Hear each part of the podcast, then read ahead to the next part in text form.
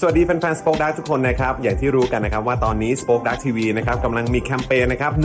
15,000 ผู้สนับสนุนนั่นเองนะครับ ตอนนี้เนี่ยนะครับก็มีแฟนๆ เจาะข่าวตื้น แฟนๆ Daily Topic แฟนๆ คลิปความรู้ แฟนๆ วาสนาอารวาสนะครับ แล้วก็อีกหลากหลายรายการใน Spoke Dark TV เนี่ยทยอยนะครับสมัครเป็นผู้สนับสนุนกันเข้ามาเพียบเลยนะครับ แต่ว่าเรายังไม่ถึงเป้าหมายของเรานะครับ15,000 supporter หรือว่า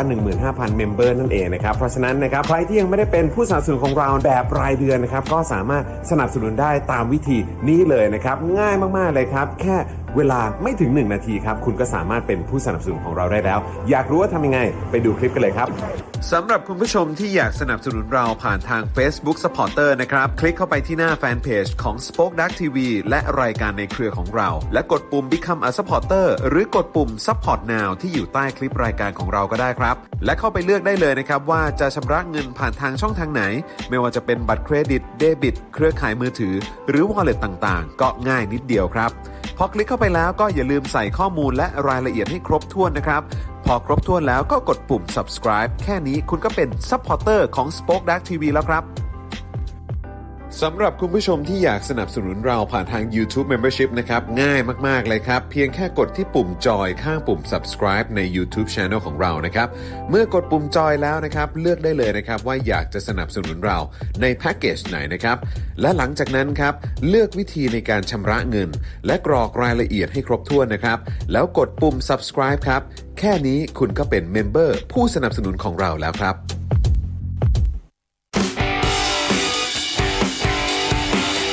Daily Topics ประจำวันที่ 21 กันยายน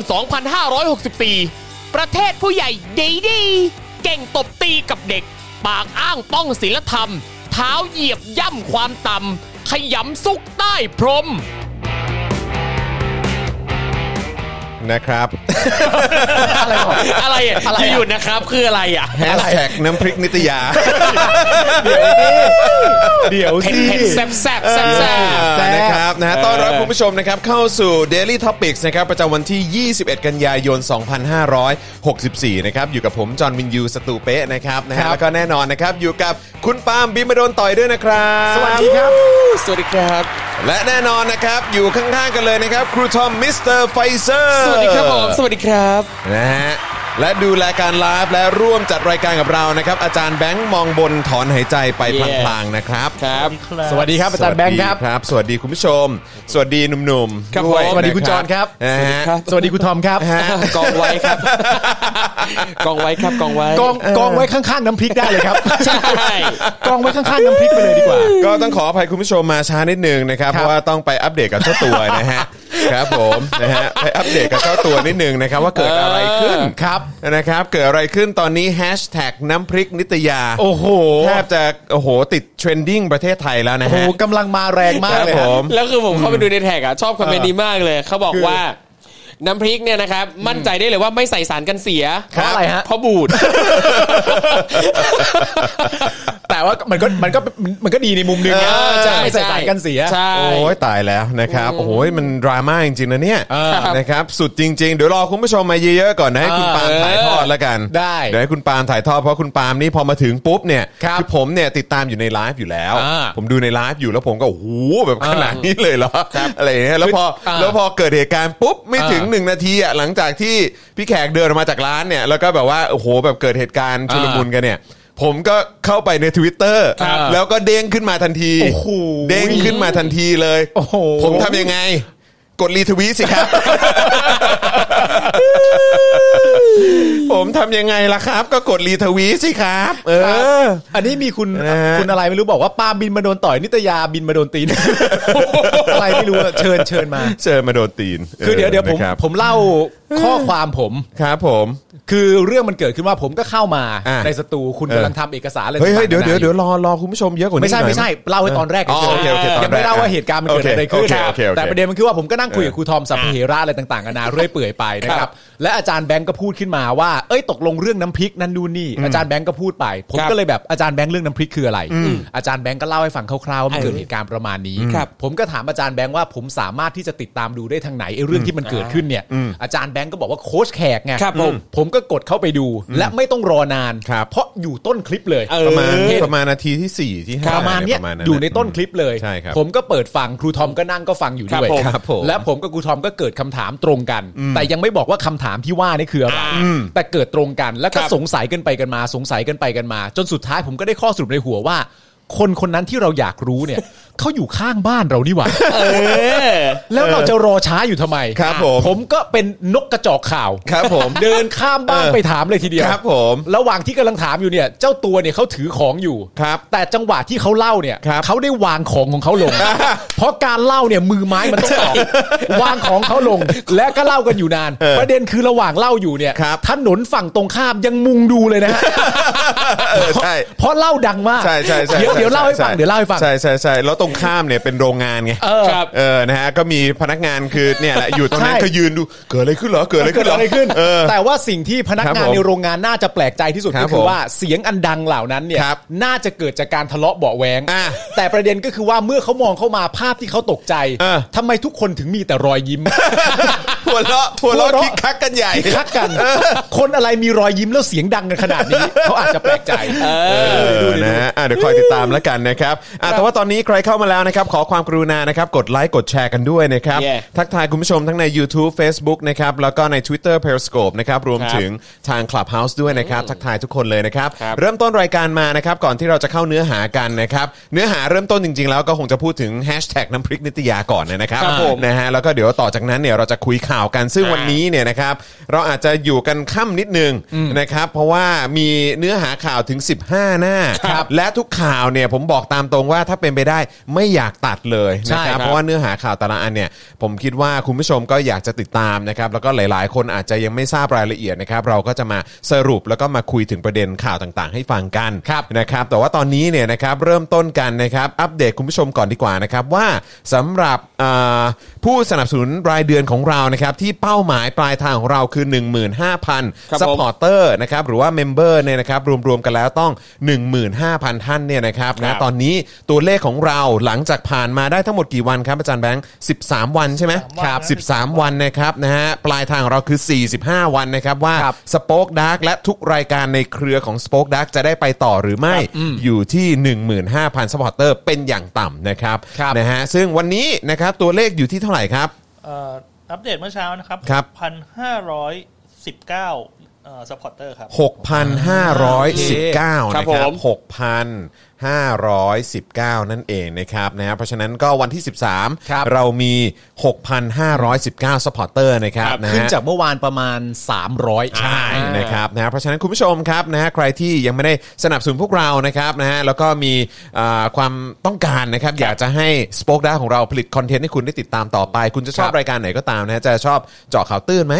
ชอบ Daily Topics หรือเปล่าครับชอบเอ่อ Daily Topics Exclusive นะครับนะกับพี่แขกกับอาจารย์วินัย อาจารย์โกวิทอาจารย์วิโรจน์นะครับ ครับ รวมถึงพี่ถึกใบตองแห้งนะครับนะฮะหรือว่าชอบวาสนาละวาดไหม ครับ ชอบคลิปความรู้หรือเปล่า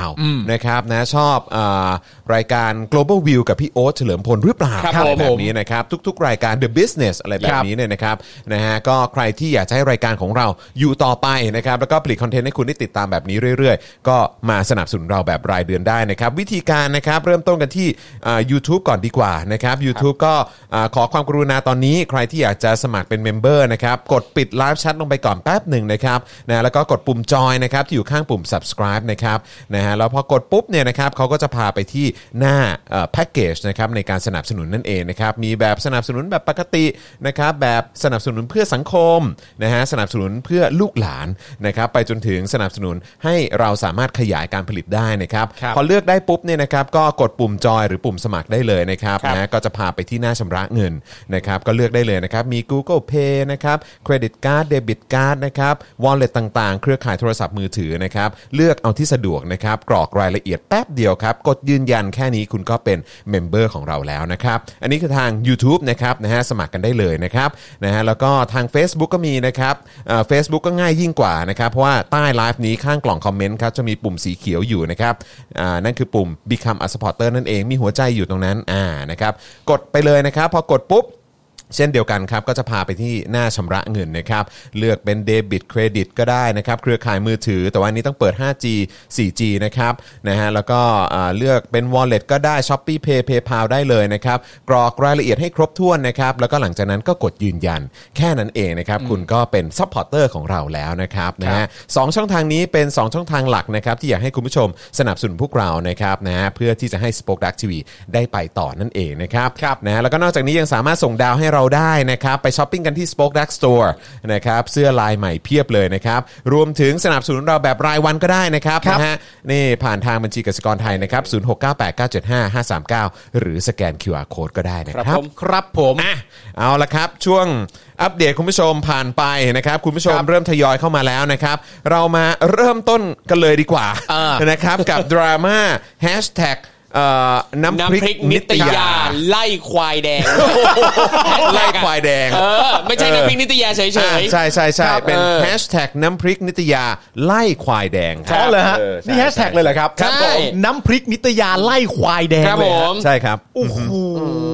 นะฮะ ยังไงล่ะ ยังไง ไม่ใส่ ล่ะ สารกันเสีย ครับเพราะ เพราะฉะนั้นอ่าตอน เพราะไม่บูด โอเค อ๋อเพราะเพราะเพราะบูด เพราะ ได้ บูด เพราะบูดได้ เออนะครับ คือต้องถามคุณผู้ชมก่อนว่ามีใครได้ทันดูไลฟ์หรือเปล่า อ่า คือเพราะว่าคือผมเนี่ยก็แน่นอนอยู่แล้ว คือเราก็อยู่ในบริษัทอยู่ในทีมเดียวกันนะครับ ใช่ เวลามีไลฟ์อะไรปุ๊บเนี่ยมันก็จะอ่าเด้งเป็น notification ขึ้นมา ก็คือเด้งขึ้นมาว่าอ่ะตอนนี้ไลฟ์แล้วนะ ผมก็กดเลย ผมก็ดูเลย ครับ นะพอดูปุ๊บก็ไม่ได้คิดอะไรเขาก็อยู่หน้าร้านเขาอะไรแบบนี้อยู่ แล้วหลังจากนั้นแหละครับนะฮะ อ่า พายุก็โหมกระหน่ำครับ ใช่ครับ พายุก็โหม เอก ระห อ น่ำ อ่ะผมให้คุณปาล์มเล่าคุณปาล์มน่าจะเล่าได้สนุกกว่า เออยังไง คือคือเอาเอาเรื่องอย่างนี้ก่อนดีกว่านะครับ ครับ ผมผมเริ่มต้นเพราะคุณจรดูคลิปแล้วใช่ไหม อ่ะใช่ใช่ ครับผม ผมอยู่ในไลฟ์เลย ผมดูไลฟ์ คุณ เลย ดูไลฟ์เลยผม ณตอนนี้เนี่ยผมอยากให้คุณจรเล่าเรื่องที่เกิดขึ้นในไลฟ์ให้คุณผู้ชมฟังก่อน ครับ อ่ะคุณจรเอาเรื่องที่เกิดขึ้นในไลฟ์นะว่ามันเกิดอะไรขึ้นคุณจรลองเล่าก่อน ก็ ก็ คื คือ อผู้ชมยังไม่ได้ดู ก็คือพี่แขกพี่โรซี่เนี่ยเขาก็ตัดสินใจว่าเขาจะไปกันที่ร้านเอ่อน้ำพริกเอ่อนิตยา ไล่ควาเอายังยังยังตอนนั้นตอนตอนนี้ไม่มีแฮชแท็ก ยัง ครับผม ยั ครั ง บ แล้วก็เอ่อคือเรื่องของเรื่องเนี่ยก็คือว่าทางรายการเนี่ยก็ติดต่อทางร้านน่ะไปประมาณไปเป็นเดือนแล้วแหละ ครับ นะครับแจ้งว่าเอออยากจะไปถ่ายรายการจะได้ อ่า เอ่อโปรโมทให้อะไรแบบนี้ด้วยเนาะเรา ครับ ก็ได้คอนเทนต์ด้วยอะไรแบบ อ่า เนี้ยนะแล้วก็ก็คือพี่โรซี่กับพี่แขกหรือว่าเอ่อรายการโค้ชแขกไปที่ไหนเนี่ยเราก็ อ่า แบบโอ้โหไปโปรโมท ครับ เอ่อร้านค้าหรือว่าสินค้าที่ที่อยู่ในรายการแบบเต็มที่อยู่แล้วอะไร ครับ แบบ ครั นี้ บ แล้วก็รู้สึกว่าร้านเนี้ยเออน้ำพริกก็อร่อยใช่ไหมก็ขึ้นชื่ออยู่แล้ว อะไรแบบ อ่า เนี้ยเออเพราะฉะนั้นเราก็ไปร้านนี้กันดีกว่า แล้วไปดูว่าที่ร้านเขามีอะไรบ้าง อ่า เออ ครับผม ใช่ไหมฮะแล้วก็หลังจากนั้นก็จะได้ไปเดินแถวบางลำพูต่อด้วย ครับ อะไรแบบนี้ใช่ไหมแล้วพอเข้าไปปุ๊บ อ่า ก็นั่นแหละครับเอ่อทางเอ่อคุณเจ้าของร้าน อ่าคุณเจ้าของร้าน คุณเจ้าของร้าน เขา ก็อยู่ เขาใช้คำในเน็ตกันว่าคุณป้านั่นแหละ ป้า คุณป้า เออคุณป้านะครับนะคุณป้าก็อยู่ อ่าคุณป้าก็อยู่คุณป้าเจ้าของร้านก็อยู่ ใช่ อะแหละนะครับผมแล้วคุณ อืม ป้าเนี่ยก็เข้ามาเจรจากับทั้งตัวของพี่แขกแล้วก็พี่โรซี่ ซึ่งทำหน้าที่พิธีกรอยู่นะตอนนั้น เดินเข้าร้านกันไปสองคน ไม่รู้ว่าทีมงานตรงไหนบ้างแต่มีกล้องไปเนี่ยแน่ๆแหละ ใช่ ครับ ใช่ใช่ นะครับแล้วเหมือนพระป้าเนี่ยก็ทำประมาณว่าไม่ทราบว่าคนไหนเนี่ยที่ชื่อว่าคุณแขก เออ ป้าก็จึงถามว่าคนไหนชื่อแขก พี่แขกก็บอกว่า หนูค่ะแล้วก็อธิบายกันไปว่าคนนี้แขกนะ คนนี้โรซี่นะ หลังจากนั้นเนี่ยป้าก็เริ่มบรรเลงเพลงน้ำพริกของเขา เออครับผม นะครับผม แซ่บแซ่บ บรรเลงเพลงน้ำพริกอันแซ่บร้อน ครับ ข ผ อ ม งเขานะครับ โดย ครับ การบอกว่าเอ่อการที่จะมาถ่ายทำวันนี้เนี่ย ป้าต้องขอโทษจริง ๆ เขาขอโทษนะ เขาบอกว่าขอโทษจริง ๆ เพราะว่าเขาเนี่ยไม่เคยได้ดูรายการของพี่แขกมาก่อน เพราะฉะนั้นเนี่ยเขาไม่สะดวกใจฮะ ครับ เขาไม่สะดวกใจที่จะให้มาถ่ายทำในร้านของเขา เนื่องจากว่าเขาเนี่ยไม่เคยดูคอนเทนต์ ครับ เนื้อ ผม หาของรายการมาก่อน อ๋ออืม ว่าพูดเรื่องอะไร ครับ แตะเรื่องอะไรบ้าง ครับ เขาไม่สะดวกใจ เพราะฉะนั้นเขาขอว่าเขาจะไปดูรายการก่อน อ่า แล้วค่อยมาถ่ายกันใหม่ ใช่ นี่คือสิ่งที่เกิดขึ้น ครับ นะครับผมซึ่งแต่ว่าป้าเนี่ยเขาก็บอกว่าตัวป้าเนี่ยเขาสามารถที่จะแบบเอ่ออยากได้อะไรอ่ะ อืม ในร้านเนี่ยก็หยิบไปได้เลย อ่าใช่แล้วก็เตรียมข้าวไว้ให้ด้วย เตรียมกับ เตรียม ข้าวไว้ให้กิน เตรียมอะไรต่างๆไว้ให้ด้วย อ่าเตรียมกับข้าวเตรียมอะไรต่างๆกันานาไว้ให้ พี่แขกก็เลยบอกว่าจริงๆไอ้ไอ้เรื่องให้ฟรีนี่ไม่ต้องหรอก ครับ เพราะว่ามีตังค์ เออ เออเขาก็บอกว่ามีตังค์เนี่ยไม่ใช่ประเด็น ครั ป บ ระเด็นมันก็คือว่าเหมือนอยากให้เป็นลูกค้า อยากให้เป็นลูกค้า ครับ แล้วผมผมก็คิดในใจว่า ก็ลูกค้าก็ต้องจ่ายตังค์สิวะ เออ การเตรียมของไว้ให้มันเป็นการให้มันแปลว่าเขาเป็นลูกค้าตรงไหน เออ ครับแต่ไม่ใช่ประเด็นสำคัญ อ่ะ มันเป็นแค่ความงงของน้ำพริกเฉยๆน้ำพริกมันงงไง ไม่คือคือคือผมงงตรงที่ว่าเอ่อคือป้าเขารู้รู้มาก่อนไหมว่าเราจะไปถ่าย รู้ ต้องรู้สิ รู้อยู่แล้วรู้อยู่แล้วข้าว ใช่ ไว้ได้ไง นั่นแหละแล้วคือพอไม่เตรียมข้าว คือคือการเตรียมข้าวแปลว่ารู้อยู่แล้วว่าจะไป แล้วทำไมอยู่ๆถึงมาบอกว่าไม่เคยดูรายการ ไม่เคยดู าก่อนไม่สะดวกให้ถ่ายแต่คอนเทนต์ใช่ เตรียมข้าวให้ ใช่ อ่ะ ตลก นี่ มาก คือคำถามของครูทอมเนี่ยมันเป็นคำถามที่ดี อ่ะ อ่าอันนี้ผมไม่มีคำตอบให้ เพราะ ผมผมไม่รู้จิตใจป้าเขาจริ อ๋ ง อ ๆว่า โอเค ป้าเป็นคนยังไงนะเนี่ย ครับ เออ อันนี้ไม่รู้จริง ๆนะครับ แล้วแล้วพี่แขกก็เลยบอกว่าเอ่อเอ่อเรื่องการเป็นลูกค้า เออ พี่แขกก็บอกว่าไม่เป็นแล้วค่ะ ไม่เป็น เออ ไม่เป็นแล้วค่ะ ร้านนี้เนี่ยไม่ต้อนรับเสื้อแดง ครับ แล้วพี่แขกก็เดินมาจากหน้าร้านแล้วพี่แขกก็ชี้ป้ายอะไรต่างๆกันานานั่นนู่นนี่โดยที่ ใช่ มีพี่โรซี่ร่วมอยู่ด้วคยรับผม ใช่ไหมครับ ซึ่งประเด็นก็คือว่าสิ่งที่ผมสงสัยครูทอมก็คือว่า อ่ะ ไอ้ประโยคที่ว่าเรื่องเสื้อแดงเนี่ย อืม มันไปเกิดขึ้นตอนไหน ใช่ มันไปเอามาจากไหนไอ้ประโยค เอ เนี่ย อ ใช่ แล้วสุดท้ายเราก็เลยไปถามพี่แขก อันนี้ก็เลยกำลังจะเล่าต่อถึงเบื้องหลัง เบื้องหลังเบื้องหลังเนี่ยก็คือว่าผมเนี่ยเปิดประตูสตูดิโอจอห์น เฮ้ย วินยูสตูเป๊ะไป ครับผม ซึ่งอย่างอย่างที่บอกว่าคิดว่าหลายคนที่ได้ดูคลิปเนี้ยโดยเฉพาะถ้าดูแค่ตอนที่ตัดมาครับ อ่า น่าจะสงสัยเหมือนกันว่า อะไรทำให้พี่แขกเมนชั่นถึงประเด็นว่าเป็นเสื้อแดงแล้วร้าน อ่า ไม่ต้อนรับอ่ะ ถูกต้อง เพราะป้าเขาไม่ได้พูดถึงตรงนี้เลยนะ เขาก็สงสัยกันว่า เออ ความแยบยลมันอยู่ตรงนี้ฮะ ครับ ยังไงสิ เราเนี่ยเปิดประตูสตูเดินไป เฮ้ย คุณผู้ชมบอกเลยนะครับเรื่องเหล่านี้นี่ทรงพลังมาก โอ้โห สิ่งที่เกิดขึ้นณจุดเกิดเหตุที่ผม ครับ พูดคุยกับพี่แขกเนี่ย มีตัวละครประกอบไปด้วยพี่แขก ครับ ปาล์ม ครับ โจร ครับ อาจารย์แบงค์ ครับ และอาจารย์วัสนา อ่า ส่วนครูทอมเองเนี่ย รอฟังข่าวเบื้องลึกเบื้องหลัง อยู่ที่สตูแห่งนี้ ครับผม แต่เป็นชุมชนที่ทรงพลังมากนะตอนนั้น แต่ละคนนี่ต้องบอกว่า จัดจัดๆทั้งนั้น เออ จัดๆ จัดๆอยู่แล้วยืนอยู่ จัดๆ ตรงนั้นเนี่ย ทั้ครับและหลังจากที่เราได้พูดคุยกันเนี่ย ผมก็ไปตามหาพี่แขกตอนแรกเจอน้องกระทิงก่อน ครับ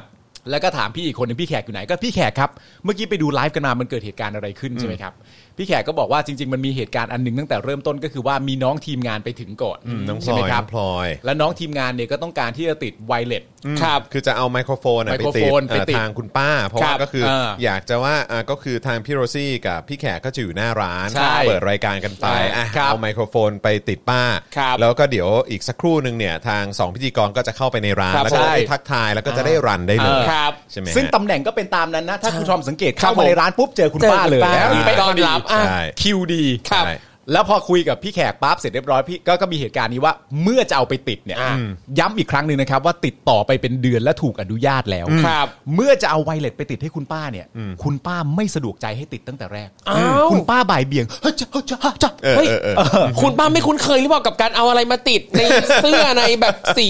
เออ ผม สิบสี่ กำลังทำความเข้าใจว่าร้านป้าเป็นร้านดัง อ่ะ น่าจะเคยถูกสัมภาษณ์ อุ้ยสัมภาษณ์มาเยอะ เยอะ เพราะว่า มาเยอะ เพราะว่า ากมาย เพราะว่าพอ อ่า พอมีแฮชแท็กน้ำพริกนิตยาหรือ ครับ ว่าหรือว่านิตยาอะไรประมาณเนี้ย ครับ ปุ๊บเนี่ยก็คือมีคนเอาคลิปเอ่อที่เคยไปโฆษณา ครั ไป บ ออก ผม รายการออกรายการเนี้ย อ่า เอามาโพสต์กันเต็มเลย ก็แสดงว่า ป้าคนนี้ป้าคนเดียวกัน เฮ้ยแฟนคลับอะ ก็แสดงว่ามีเยอะ ใช่ ครับ ใช่ เพราะฉะ ใช่ นั้นการที่เอาไมโครโฟนไปติดไม่น่าจะทำให้ป้าดุ้ง อ่า ใช่ โอเค ป้าน่าจะโอเคกับเรื่องนี้ อ่าโอเค ใช่ใช่ แต่ป้าก็บ่ายเบี่ยง อืม อ่ะหลังจากนั้นไปเสร็จเรียบร้อยเนี่ยสิ่งที่มันเกิดขึ้นก็คือว่าหลังจากบรีฟกันใช่ไหมครับ ว่า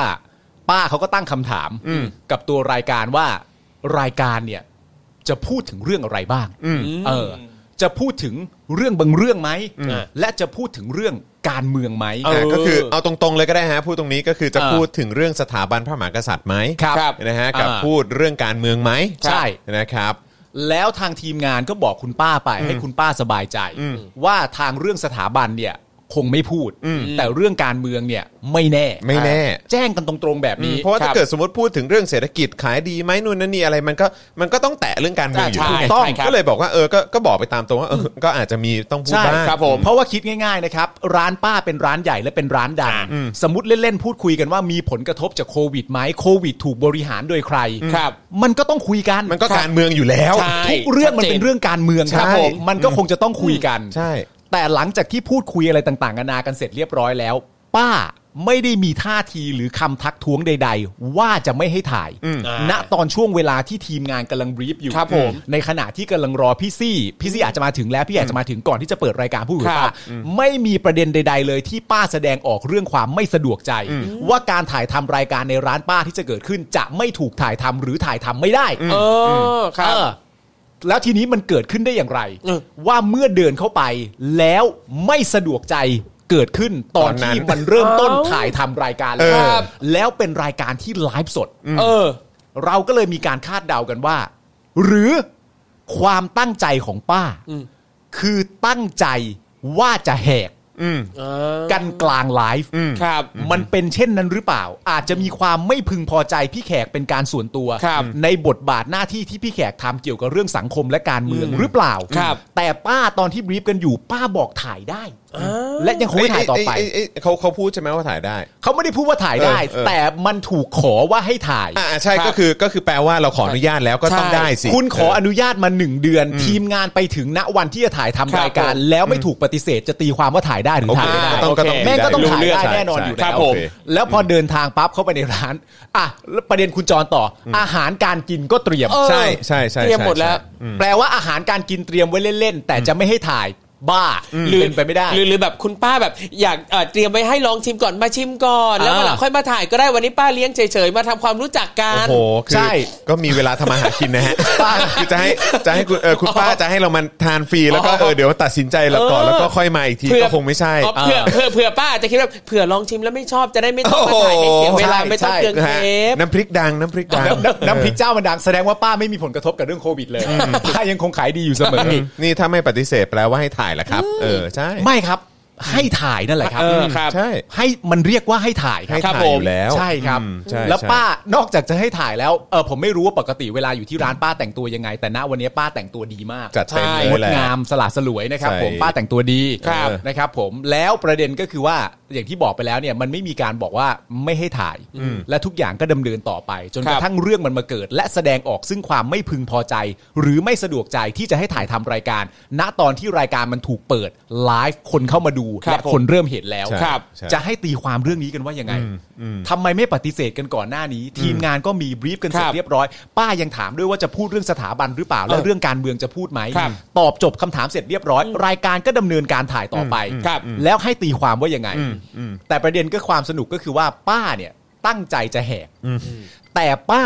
ตั้งใจจะแหก ครับ กับคนที่ชื่อว่าแขก เออทำผักกา แขกคำพกา ครับ ครับ ป้าร้านน้ำพริกนิตยา ครับ ต้องการจะแหก ครับ คนที่ชื่อว่าแขกคำพกา อืม ตักกะนี้ไม่สอดคล้องฮะ ใช่ครับ เออมันมีปัญหานะครับ ใช่ มีปัญหา ใช่ เออใช่คือที่คุณปาล์มพูดมันไม่สอดคล้องก็จริง ๆ แหละมันไม่สอดคล้อง ซึ่งตรงนี้เนี่ยอาจจะเน้นย้ำว่าป้าอาจจะพูดจริง ตรงที่ว่าป้าไม่เคยดู ป้าถึงกล้าแหกแขกคำพกา ก็เป็นไปได้ ก็ก็เป็นไปได้ ก็เป็นไปได้ เออ ก็เป็นไปได้ แต่หลายหลายๆคนเข้าใจว่า ครับ ป้าน่าจะเคยดู อ่า มีคนตีความว่าป้าน่าจะเคยดู อืมไม่รู้ เพราะ ละ อยู่ดีๆ จะเกิดเหตุการณ์อะไรขึ้นที่ทำให้ป้าไม่สะดวก ครับ ใจ ผม อืม ป้าอาจจะไปรู้จักตัวตนพี่แขกมากขึ้น หรืออย่างไรก็แล้ว ไม่หรืแต่อว่าเอ่อกรุ๊ปไลน์เขาอาจจะบอกมา หรือคุณปลายก็จะบอกว่าวันนี้จะมีรายการมาถ่ายเหรอ ครับ พิธีกรเป็นใครแขกคำปากาเอ้ยแต่แขกคำปากาเขาเป็น ว้า อ่ ย า แหกใครไม่แหกแหกแขกคำพกาอันนี้ ต้อ ไม่ ง ไหว การจะแหกแขกคำปากา โอ้โห ความตั้งใจของป้าเนี่ย ครับ ไม่รู้ว่าต้องการให้เป็นอะไร ครับ แต่ผมรู้เลยว่าณตอนนี้ป้าผิดหวัง เออจริงๆผิดหวังใช่ไหมฮะ ณตอนนี้ป้าผิดหวังกว่าความตั้งใจของตัวเอง อุ้ย ป้าอาจจะต้องการให้แขกคำปาการ้องไห้ เออ เออ ป้าอาจจะทำให้แขกคำปากาอับอาย เออ ครับเสียหน้า ครับ เพราะถูกแขกกลางรายการว่าชีวิตพิธีกรผู้หญิงสองคน ถูกแขกกลางรายการเปิดไลน์แล้ว แล้วบอกว่าไม่ต้องถ่าย หวังให้เรื่องนี้เกิดขึ้นกับแขกคำปากา ครับ และไม่ใช่แขกคำปากาคนเดียว หวังให้เกิดขึ้นกับโรซี่สโป๊กดาร์กด้วย โอ้โห ตักกะไม่สอดคล้องนะ ที่จบเลยแท็กทีมนะ ต้อง ครับ คิดดีๆนะครับ ใช่ ป้า เออ ป้าต้องศึกษาก่อนป้าต้องศึกษาอ่ะ ใช่ คุณทอมว่าไง คือคือผมกำลังว่าตอนเนี้ยสิ่งที่ป้าต้องทำคือป้าต้องรีบจัดการเรื่องอสังหาริมทรัพย์รีบไปซื้อ ที่ รีบไปซื้อที่แถวร้านตัวเองเพราะผมเข้าไปส่องในเพจคือรถทัวร์เพียบเลยนะฮะ คือลดทั วร์ลง ทัวร์ลง ทัวร์ลง ทัวร์ลงเพียบเลย ทัวร์ลงเพียบเลย ครับ อประเด็นในที่เนี้ยผมไม่ได้กำลังจะพูดว่า เออ แขกคำพกาเป็นบุคคลทรงอิทธิพล อ่า ยิ่งใหญ่ ครับ หรือว่าพี่โรซี่เป็นบุคคลทรงอิทธิพลยิ่งใหญ่ ผมพูดถึงคาแรคเตอร์ของสุภาพสตรีทั้งสองท่านนี้ที่ ค ผ รับ มรู้จัก ครับผม ว่าป้าเนี่ยตั้งแต่ป้าเริ่มคิดว่าป้าต้องการจะทำแบบนี้เนี่ย ป้าควรจะผิดหวังตั้งแต่คิดเสร็จ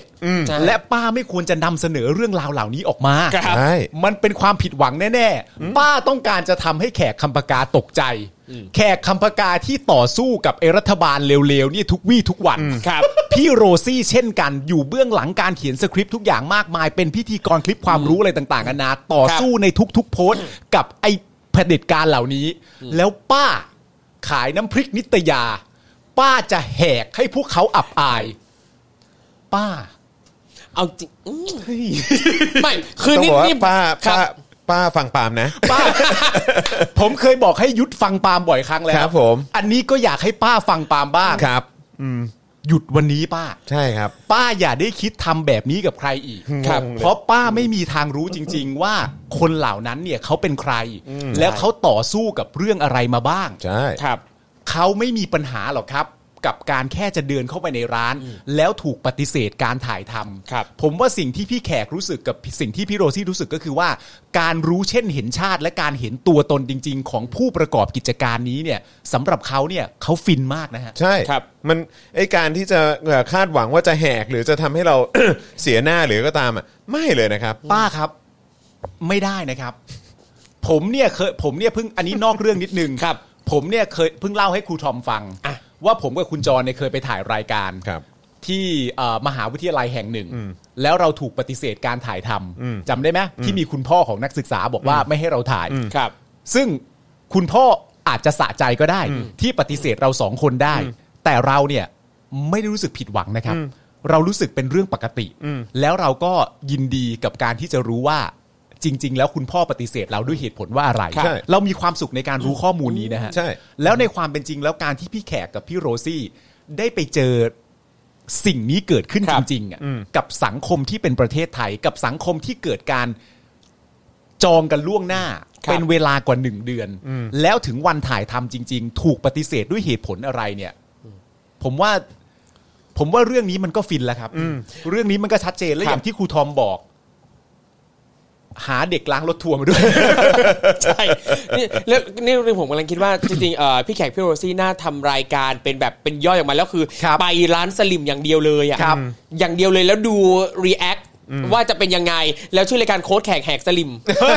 แบบเนี้ย น่าสนใจ เออ น่า อยาก สนใจ ดูซิว่าเนี่ยถ้าเห็นพี่แขกเห็นพี่โรซี่เข้าไปในร้านสลิมแล้วสลิมจะมีปฏิกิริยาอย่างไร ครับ ผม นี่ อ๋ ไง อ บอกว่าเห็นเพจ อันนี้ ครับ กำลังเพลิดเพลินกับการด่าพี่แขกอยู่อ๋ออ อ๋อ โอเค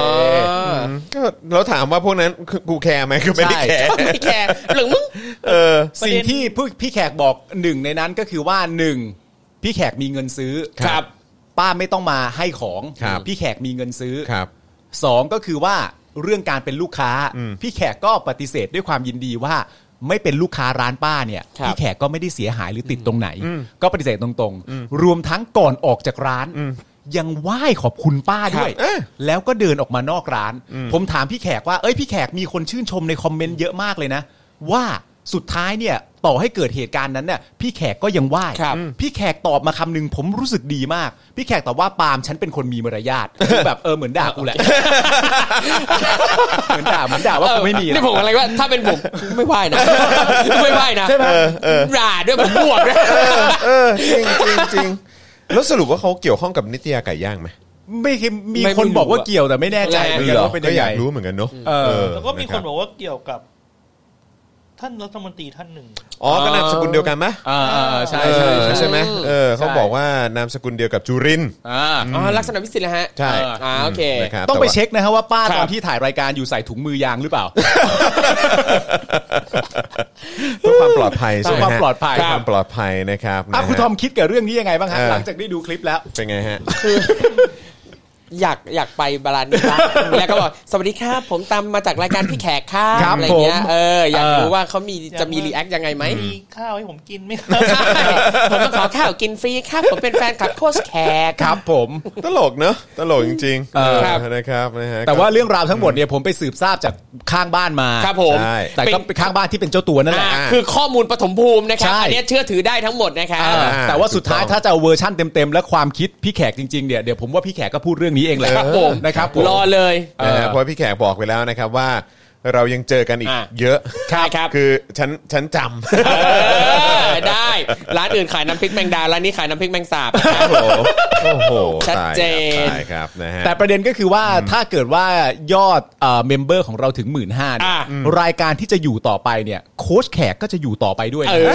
โค้ชแขกนะฮะ โอ้ ถูกต้องครับถูกต้องครับนะฮะแล้วก็จะเกิดเอ่อจะเกิดรายการเอ่อใหม่อย่างที่ครูทอมบอกหรือเป ครั ล่า บผม ก็น่าสนใจ ครับ นะครับนะฮะ ก็ย้ำให้ป้าฟังอีกครั้งแล้วกันนะครับ ป้า ป้าฟังปาม นะ ป้า อย่าทำแบบนี้กับใครอีกนะครับ ป้า เออ อันนี้อันนี้ต้องขออนุญาตผมรู้ว่าป้าอายุมากกว่าผม ครับ และป้าก็คงจะมีภูมิรู้เติบโตมาก่อนผม หรือที่สลิมชอบใช้ก็คืออาบน้ำร้อนมาก่อนนั่นแหละนะฮะ ตามสไตล์เนอะอืม ก็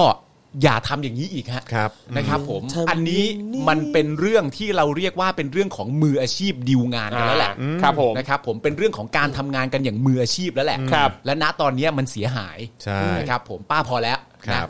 แต่ส่วนทัวร์จะลงป้าไหมเนี่ย อันนี้มันก็แล้วแต่การจัดทัวร์ ครับผม ถ้าจัดทัวร์มันมาลงที่ป้า ป้าก็ต้องรับไป ครับ นะฮะโอเค อ่ะมีคนบอกว่าอะไรนะคลับเฮาส์บอกว่าอะไรนะฮะเมื่อสักครู่ ยังไงฮะ นี้เอ่อคลับเฮาส์บอกว่าเป็นพี่น้องกับนิตยาไก่ย่างค่ะ ไก่ย่างเป็นของน้องสาว อ๋อ เหรออ๋อโอเคครับผมนะฮะ อ่า ก็นั่นแหละครับนะฮะก็ นี่รู้ไหมที่เราระหว่างเราวิเคราะห์กันแทบตายนะผม ครับ เปิดเจอของอีกอีกกลุ่มหนึ่ง ครับ อีกเซิร์ฟหนึ่ง อืม เขาเอารายการไปโพสต์แล้วก็บอกว่า ลองพลังการซื้อระหว่างเสื้อแดงกับคนรักชาติ อืม ทำงานได้แล้วจ้าผู้รักชาติทั้งหลาย อ๋อครับผมก็ดีก็ดีก็ดีเออ อ่ะผมมามา ผมมีคำถามนิดเดียวเท่านั้นเอง ครับ ทำไมการซื้อน้ำพริกร้านนิตยาน้ำพริกใช่ไหมน้ำพริกนิตยา ครับ แปลว่ารักชาติฮะ เออ เออ อันนี้ตั้งคำถามไม่ง่ายเลยนะ อืม การซื้อน้ำพริก ครับ ร้านที่ว่าเนี่ย อืม มันไปแปลความหมายว่าเท่ากับรักชาติยังไงฮะ แล้ว อธิบายให้ผมฟังหน่อย แล้วกำลังซื้อมากกว่าแล้วคนที่ไปซื้อได้เลย เออ ก็ไม่ได้อะไร แล้ว ก็ได้ของมา แล้วทำแล้วแล้ว ไม่ได้อะไร ทำ เป็นพิเศษ ไม่ได้ แล้วทำ เป็นพิเศษ แล้วทำให้ชาติยั่งยืนยังไงอ่ะ ใช่ครับ แค่แค่อยากรู้เฉยๆฮะ ตลกฮะไอ้พวกนี้ ครับ ก็ถ้าอ่าบริษัททัวร์ไหนนะครับ อยากไปอุดหนุนน้ำพริกนะครับ เพจ ครับ ชื่อว่าร้านน้ำพริกนิตยานะครับ มีใครมีใครอยากไปทัวร์แวะ ใช่ แวะเวียน ก็ ไปได้ หน้าร้านหน้าร้านเนี่ยจะมี 4 สาขานะครับ บางลำพู 2 สาขา แล้วก็ปิ่นเกล้า แล้วก็ตลาดท่าน้ำนนท์นะครับ ครับผม อ่า เออ ครับผม แต่อันที่พี่แขกไปคือสาขาอะไรอ่ะ บาง บางลำพูบางลำพูนะครับ นะก็ อ่า แวะเวียน ใช่ ไป ก็ ได้ สามารถไปเจอคุณป้าเจ้าของร้าน อ่า เออตัวจริงได้ที่สาขาบางลำพู อ่าครับ นะครับ ครับผม ถ้าบริษัททัวร์ไหนจะไปก็ลองติดต่อได้ ไปเซอร์ไพร ครับผม ส์ก็ได้ฮะ ไปเซอร์ไพรส์ก็ได้ ไปจับจ่ายใช้สอยซื้อของก็ได้ ครับผม แล้วแต่เพราะว่าเราก็ต้องยืนยันว่าแม้กระทั่งตัวพี่แขกก็พูดเองว่าไอ้ตัวน้ำพริกที่ว่ามันก็อร่อยจริง อร่อยจริงอร่อยจริงอร่อยจริง นะครับ ครับ นะฮะ แล้วก็มั่นใจได้ว่าไม่ใส่สารกันเสีย ๆ เพราะว่า บูด โอเคเอาโอเค นะครับอ่ะโอค จบประเด็นพี่แขกแล้วครับ เคลียร์เนาะเคลียร์เนาะนะครับอ่ะระหว่างนี้ใครที่อยากจะให้โค้ชแขกอยู่ต่อ ครับ นะครับก็อย่าลืมเป็นเอ่อสปอนเอ่อเขาเรียกว่าอะไรเป็นเอ่อผู้สนับสนุนเป็นเมมเบอร์ของเราด้วยละกันนะครับ ครับ นะ ผม เป็นเมมเบอร์ในโค้ชแขกก็จะมานับรวมอยู่ในนี้ด้วยเหมือนกัน ครับ นะครับผมนะฮะอ่ะโอเคนะครับคราวนี้เรามาอัปเดตข่าวคราวกันดีกว่านะครับก็มีอย่างที่บอกไปวันนี้ 15 หน้าครับนะฮะเราต้องลุยกันนิดนึงนะครับนะฮะก็เริ่มต้นกันที่สรุปยอดคนเจ็บนะครับเอ่อม็อบเดือนสิงหานะครับไม่น้อยกว่า 115 รายนะครับเป็นเด็กเยาวชน 32 ราย และเอ่อไม่สามารถระบุผู้บาดเจ็บได้อีกกว่า 19 กรณี ครับผม นะครับอันนี้ก็ยังคงมีความรุนแรงเกิดขึ้นนะครับ จาก ครับ การที่เจ้าหน้าที่นะครับนะฮะก็เอ่อใช้ความรุนแรงกับผู้ที่มาชุมนุมนะครับ ครับ ศูนย์ทนายความเพื่อสิทธิมนุษยชนนะครับรายงานว่าตั้งแต่วันที่ 1 สิงหาคมถึง 29 สิงหาคม 64 นะครับมีประชาชนได้รับบาดเจ็บจากปฏิบัติการสลายการชุมนุมของเจ้าหน้าที่ ซึ่งสามารถระบุตัวผู้บาดเจ็บได้อย่างน้อย 115 รายครับครับนะฮะมีประชาชนนะครับที่ เป็นผู้บาดเจ็บอย่างน้อย 115 รายนะครับ เป็นเยาวชนที่อายุต่ำกว่า 18 ปีจำนวน 31 ราย ครับ มีเยาวชนมีเด็กมากันเพียบเลยนะครับ ครับ โดยอายุที่ต่ำที่สุดเนี่ยนะครับก็คือ 13 ปีครับจำนวน 3 ราย ครับ และผู้ใหญ่จำนวน 84 รายนะครับ ครับ ในจำนวนนี้เนี่ยเป็นสื่อมวลชนด้วยนะครับจำนวน 8 รายครับ ครับ และมีชาวต่างชาติ 1 ราย อืม เป็นผู้ถูกจับกลุมและถูกดำเนินคดี 65 รายครับ ครับ และประชาชนที่ไม่ได้ร่วมชุมนุม และไม่ถูกดำเนินคดีแต่ได้รับบาดเจ็บอย่างน้อย 10 รายครับ คือคนที่ไม่ได้เกี่ยวข้องเลยก็บาดเจ็บด้วยนะครับ ครับ ส่วนสาเหตุของการได้รับการบาดเจ็บเนี่ยนะครับ พบว่ามีเคสที่บาดเจ็บจากการถูกยิงด้วยกระสุนยางจำนวน 46 ราย ครับ มีผู้ที่ถูกยิงช่วงหัวเนี่ยนะครับ ยิงบริเวณศีรษะเนี่ยนะครับ ครับ มากถึง 18 รายครับแหมแล้ววันนั้นก็ไม่เข้าใจเหมือนกันนะครับ ว่าจะมาสาธิตการยิงอะไรทำไมนะฮะ วิธีโค อ๋อหรือว่าจะบอกว่าอันนั้นเป็นกระป๋องแก๊สเอ่อไม่เหมือนกระสุนยางหรือว่าอะไรฮะ ครับ เออ นะครับ นะฮะ โดยพบกรณีเด็กอายุ 13 ที่มีแผลที่กลางหน้าผากครับ ครับ และมีผู้ได้รับบาดเจ็บสาหัสจากกระสุนยางเนี่ยนะครับ อย่างน้อย 3 รายครับ ครับ อยู่ในอาการอัมพาต1ราย ครับ นอกจากนี้เนี่ยยังมีผู้ที่ตาบอดสนิทอีก 2 รายด้วยนะครับ ครับ โดยรายหนึ่งเนี่ยถูกกระสุนยางยิงเข้าที่บริเวณกระบอกตา อืม และอีกรายนะครับ สื่อระบุว่าตาบอดจากกระบอกแก๊สน้ำตาฮะ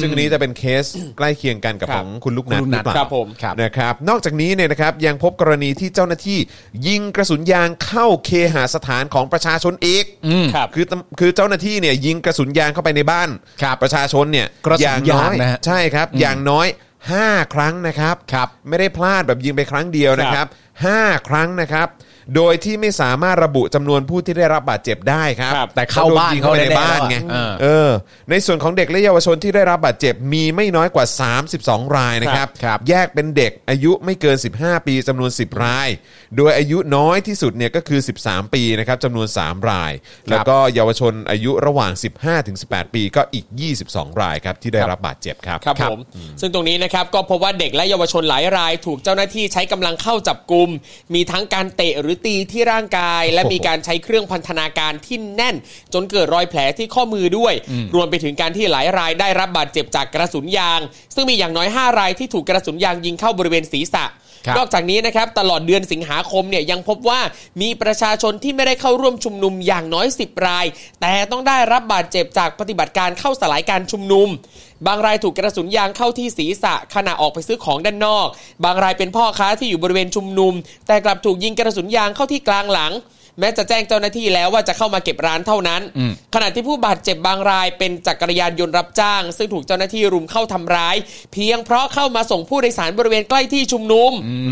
มโอ้โห ครับ ไม่สนหน้าอินหน้าพรหมใดๆนะค ก็ รับ โดนนะฮะ ใช่ครับ นอกจากนี้เนี่ยนะครับ ในเหตุการณ์บริเวณสามเหลี่ยมดินแดง เจ้าหน้าที่ตำรวจควบคุมฝูงชน ยังได้ใช้ชุดปฏิบัติการเคลื่อนที่เร็ว โดยขึ้นรถกระบะหรือจักรยานยนต์ขับขี่ไล่ตามผู้ชุมนุม โดยขับรถชนแล้วไล่จับในหลายครั้ง จนมีผู้ได้รับบาดเจ็บอย่างน้อย 8 ราย และไม่สามารถระบุผู้บาดเจ็บได้อีกถึง 7 กรณี ครับ ทั้งนี้นะครับล่าสุดยังพบกรณีเด็กวัยสามเดือนนะฮะสามเดือน สามเดือน สามเดือน เด็กอายุ 3 เดื ครับ อน ได้รับผลกระทบจากแก๊สน้ำตาที่เจ้าหน้าที่ใช้บริเวณบ้านพักอาศัย ถือเป็นเด็กที่อายุน้อยที่สุดที่ได้รับผลกระทบ รวมไปถึงกรณีร้ายแรงที่สุดจนเสียชีวิตนะครับ ก็คือเอ่อเมื่อมีรายงานว่าพบชายวัย 50 ปี ขับขี่รถจักรยานยนต์ พุ่งชนตู้คอนเทนเนอร์ที่เจ้าหน้าที่ทิ้งไว้หลังจากใช้ปิดกั้นพื้นที่การชุมนุม ใกล้รัฐสภาจนเสียชีวิตนะครับ เหตุการณ์ที่เกิดขึ้นทั้งหมดนี้นะครับก็จะเห็นได้ชัดว่าปฏิบัติการของควบคุมฝูงชนที่ระบุว่า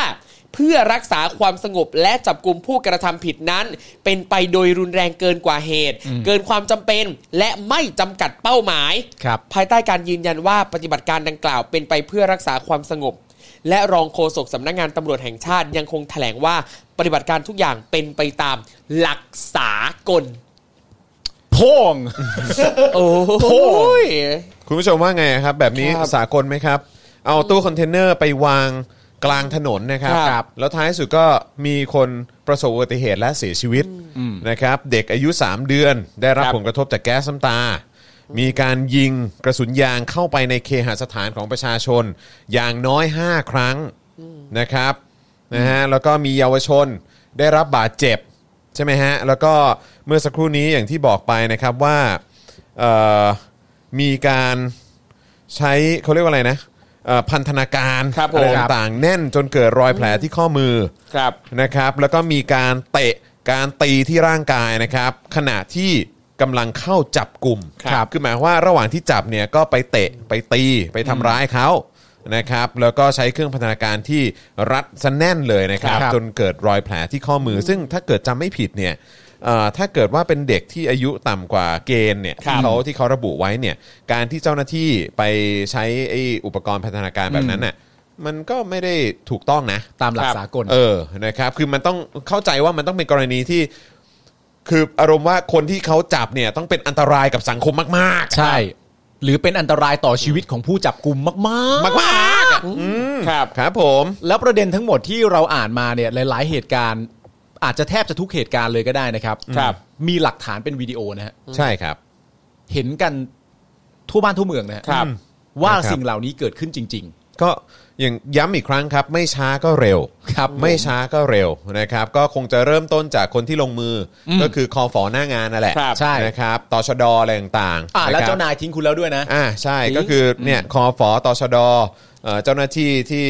เอ่อเขาเรียกอะไรอ่ะอ่าจะใช้คำว่าอะไรคือ หน้างาน คือผม น่ะ ผมไม่อยากใช้คำว่าแฝงตัวปลอมตัวเข้ามา ใช้คำว่าอะไรแบบว่านอกเครื่องแบบ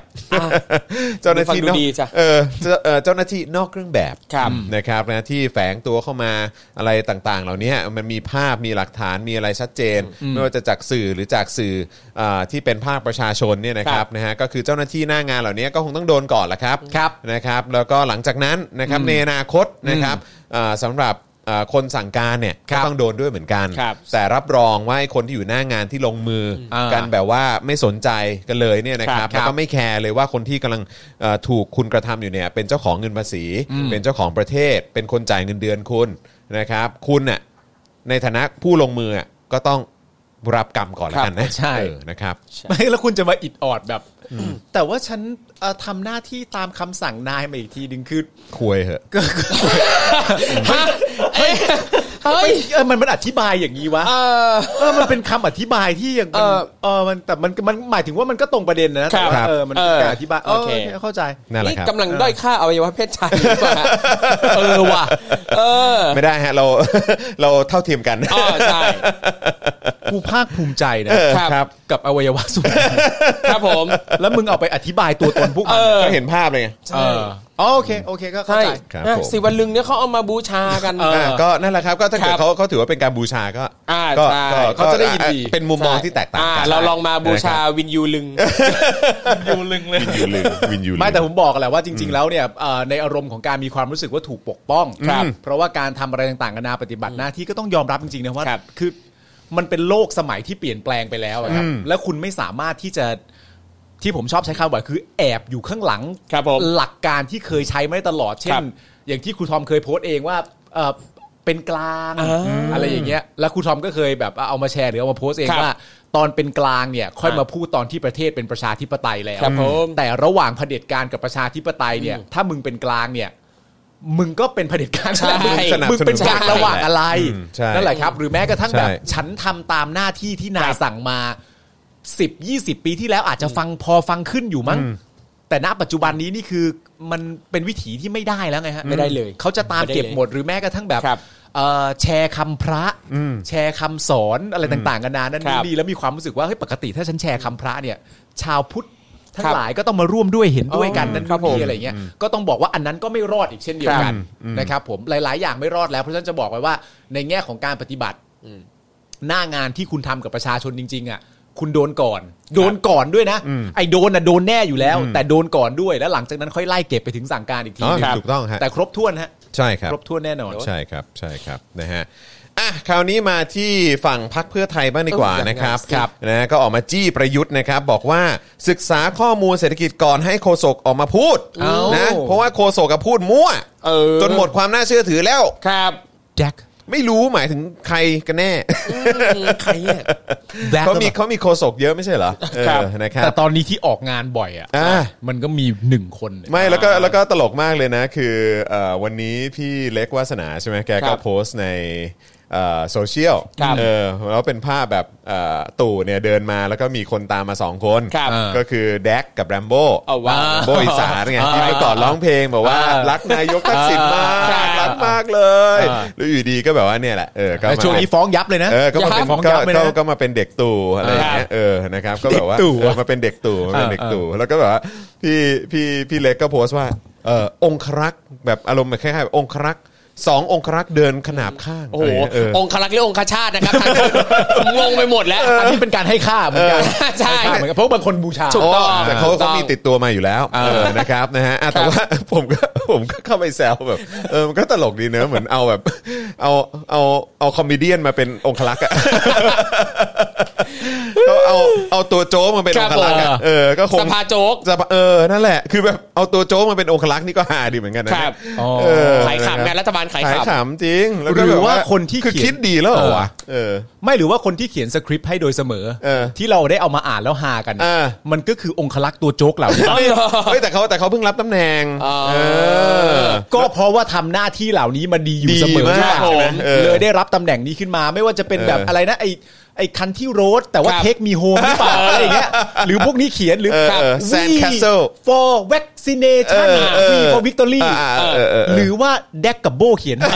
ก็ไม่แน่ อันนั้นถ้าถ้าแดกกับโบเขียนแบบนี้เนี่ย อันเนี้ยนาตาชาแล้วนะครับ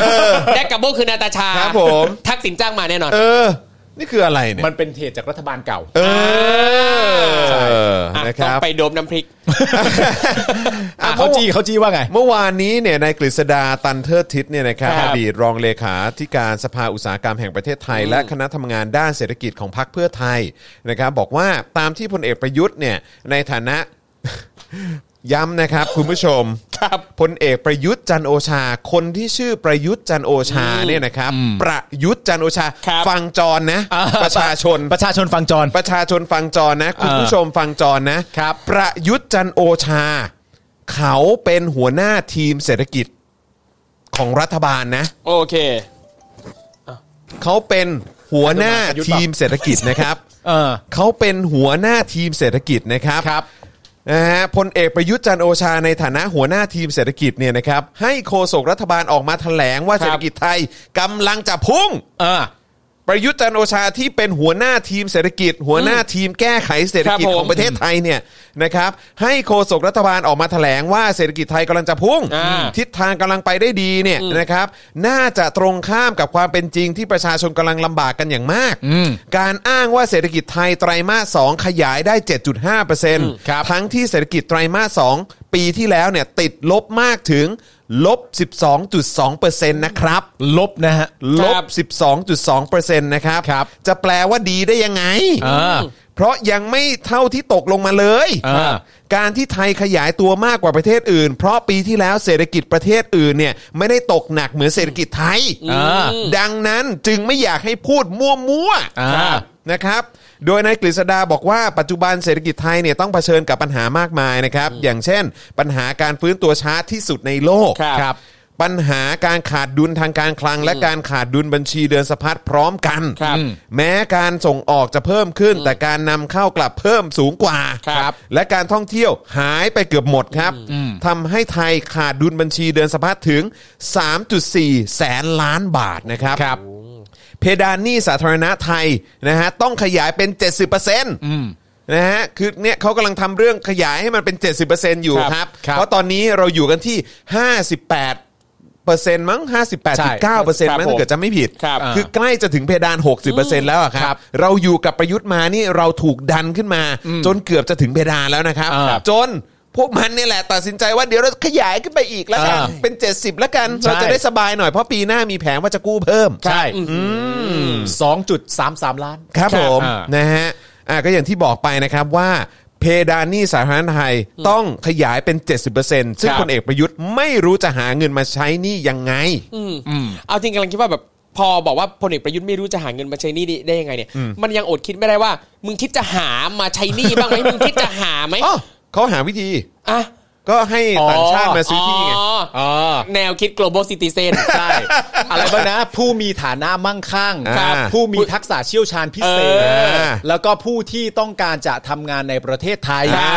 แล้วมีอีกข้อหนึ่งอะจำไม่ได้ว่าอะไร เออ แต่ ประมา แต่ ณเนี้ย ประมาณเนี้ย เออ แล้วก็เ แต่ว่าต้องต้องมีรายได้ขั้นต่ำปีละ 2 ล้านกว่าบาท ถูกต้อง ซึ่งเราก็งงมากว่าเออแล้วทำไมไม่ผลักดันให้คนไทยมีคุณภาพชีวิตที่ ครับผม สามารถมีรายได้ประมาณ 2 ล้านกว่าบาทต่อปีละ ตั้งแต่แรก เออตั้งแต่แรกอ่ะ รวมทั้งวิธีการที่ครูทอมถามถึงเนี่ยเขาจะลดมาตรการด้วยนะ ลดมาตรการในการแบบว่าไอ้90 วันรายงานตัว วีซ่งวีซ่า ไม่ อะไร ต้อง ต่างๆเดี๋ยวจัดให้สบายเออ จากที่อยู่เท่านี้นั่นนู่นนี่ ครับ ซื้อ ครับ ซื้ออะไรนะเขาเรียกว่าซื้อ เอ่อซื้อที่ ซื้อคอนโดซื้อคอนโดอพาร์ตเมนต์ได้ อ่า ไม่เกิน 49% อะไรอย่างนั้น แต่ตอนนี้จะปรับให้เป็น70% 70หรือเออประมาณ 70% ครับผม ง เอ ถ้า อ จำไม่ผิด แล้ว เนอะ เผลอๆก็คือว่าการเช่า ครับ สามารถเช่าแล้วแบบอาจจะต่ออันนี้เป็น 50 แล้วต่อไปอีก 40 เป็นต่อ1 generation 90 ปีไปเลย ครับผม ถูกต้องครับผม อ่าน นะฮะ สุดยอดนี่วิธี แหมหันไปแล้วก็นึกถึงที่เคยมีคนบอกว่าผู้หญิงเร่ขายชาติใช่ไหม ครับใช่ เออนะครับนะคฮะรับ ไม่รู้คนที่เคยออกมารักแล้วก็ ครับ เอ่อหวงหวงแหน หวงแหน อ๋อหวงแหนเออหวงฮะ ครับ เอ ไม่ อ จะบอกว่าเมื่อวานนะที่ผมพูดในประเด็นที่ว่าเรื่อง global citizen อะไรตรงนั้นอ่ะ เออ เนี่ยแล้ววันเนี้ยก็มีมีคนแท็กผมไปดู เออ มีทวีตหนึ่งบอกว่าตั้งแต่จำความได้ใครพูดเรื่องให้ต่างชาติซื้อที่ดินจะถูกแปะฉลากขายชาติ จริง ๆ ควรให้ซื้อได้นานแล้วค่ะ คนไทยไปต่างประเทศก็ซื้อกันได้ ต่อไปพลเมืองโลกจะย้ายที่อยู่ที่ทำงานกันเป็นปกติอยู่แล้ว ยิ่งมีความสะดวกก็ยิ่งดึงดูดนักลงทุนและคนเก่งๆ มาช่วยกันพัฒนาชาติ สร้างงานและเสียภาษีในเมืองไทยอ่าคุณโบนัฐถางาไงล่ะ ทำไมทำไมรู้สึกแบบเหมือนก็คิดอยู่เหมือนกันว่าเออต้องเป็นต้องเป็นเอ่อท่านนี้แน่เลย ครับ จริง ๆ นะ ถ้าเกิดว่าครูทอมอ่านเสร็จเมื่อสักครู่นี้เนี่ย เออแล้วให้เดาเนอะ แล้วถ้าครูทอมให้เดาว่าใคร เออ จะพีคมาก และให้คุณผู้ชมเนี่ยส่งเข้ามา และ ครับ เผลอๆส่งเข้ามาถ้าเป็นชื่อเดียวกันหมดเลยเนี่ย ครับผม สนุกสนานกันเลย ครั ที บ เดียว ผม ว่าเอ๊ะประมาณนี้ต้องอย่างนี้แน่ อ่า ครับ ช่วงนี้ก็จะเห็นคนแบบว่ามีเอ่อหลาย ๆ คนที่เราแบบคุ้นๆกันก็จะแบบแวะเวียนไปแถวภูมิใจไทยเยอะนะครั ๆ บ ใช่ นะฮะ ใช่ใช่ อ่ะโอเคนะครับก็ยังไม่จบยังไม่จบยังมีต่อครับนะฮะเดี๋ยวเดี๋ยวรบกวนคุณ โอเค ทอมหน่อยแล้วกันครับ ครับผม นะฮะ ถึงไหนแล้วนะ ดังนั้นนะ อ๋อดังนั้น ดังนั้นนะ ดังนั้นนะครับ ก็เลยอยากให้โฆษกรัฐบาลเนี่ยศึก เฮ้ย ษา โทษโทษต้องพูดถึงหนี่ครัวเรือนก่อน อ๋อโอเค หนี้ ได้ รัวเรืนะครัอนบ ไม่ได้พู นี่ ด เออเมื่อกี้ติดตรงประยุทธ์เนี่ยไม่รู้จะหาเงินมาใช้ยังไงนะครับ ใช่ใช่ นี่แหละไม่รู้จะหามาใช้ยังไงนะครับหนี่ครัวเรือนสูงถึง 14.13 ล้านล้านบาท หรือสูงถึง ครับ 90.5%และจะพุ่งถึง 93%ในปลายปีนี้ครับ คือ ครับ คุณผู้ชมต้องเข้าใจนะครับว่าหนี้ครัวเรือนสูงถึง 14 ล้านล้านบาท ครับผม นะครับก็คือประมาณ 90.5%และ ใช่ เดี๋ยวมันจะไปที่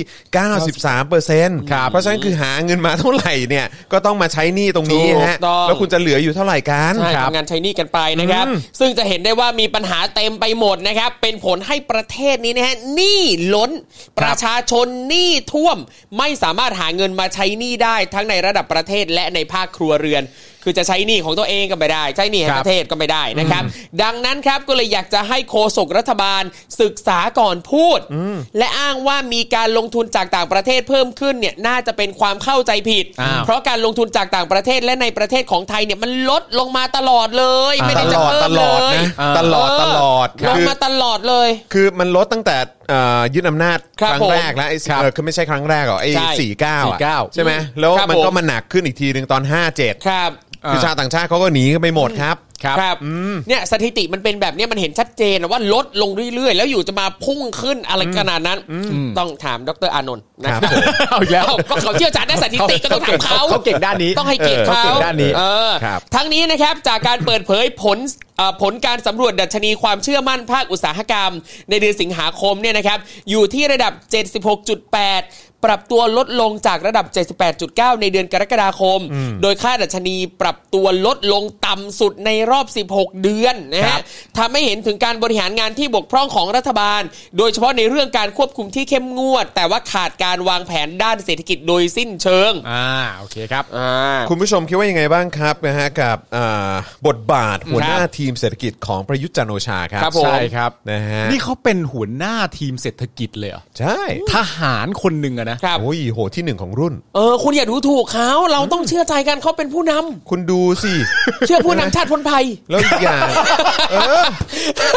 ใช่ไหมแล้วเราก็เห็นแบบว่า ชื่อผู้นำจานปนไผ่เหี้ยมาก ทหารบ้านเราก็แต่งตัวดี ใช่ ๆนะเออมีคุณภาพชีวิตดี ครับ ๆ ใช่ ใช่ไหมเออบ้านเบอร์อะไรต่าง อ่ะเห็น ๆก็ ปะ มีกระตงกระตาง เออ ใช่ไหม นั่นแปลว่าเขาเชี่ยวชาญด้านเศรษฐกิจ ต้อง เพระ หาเงินเก่ง ใช่เขาถึงทำให้ท ร หารเนี่ยร่ำรวย เออใช่ไหม อันนี้ผมจะสรุป ถูกต้อง ให้ฟังง่ายๆนะค ครั รับบ ว่าข้อแตกต่าง อ่ะ ระหว่างสิ่งที่โคศกพูดกับ ครับ คุณกฤษดาพูดเนี่ยมันคืออะไรนะค ค รั รับ บ ทางฝั่งคุณกฤษดาเนี่ยบอกว่าเศรษฐกิจไตรมาสที่ 2 เมื่อปีที่แล้วเนี่ยนะครับ มันติดลบถึงลบ 12.2%ประเด็นที่ 1 นะฮะ ณตอนนี้เนี่ยไทยขาดดุลบัญชีเดือนสะพัดถึง 3.43 แสนล้านบาท อ่า จนเพดานหนี้สาธารณะต้อง ครับ ขยายขึ้นเป็น 70% ครับผม เรื่องที่ 2 ต่อมาครับหนี้ครัวเรือนสูงถึง 14.13 ล้านล้านบาท ครับ หรือสูงถึง 90.5% สูงมาก และจะพุ่งถึง 93%ในปลายปีนี้ ครับ นี่คือข้อมูลของทางคุณกฤษดา ในขณะเดียวกัน โฆษกของทางฝั่งรัฐบาล ครับ บอกว่าเศรษฐกิจไทยกำลังจะพุ่ง อ่า ทิศทางกำลังไปได้ดี คุณผู้ชมก็เลือกเชื่อกันเอา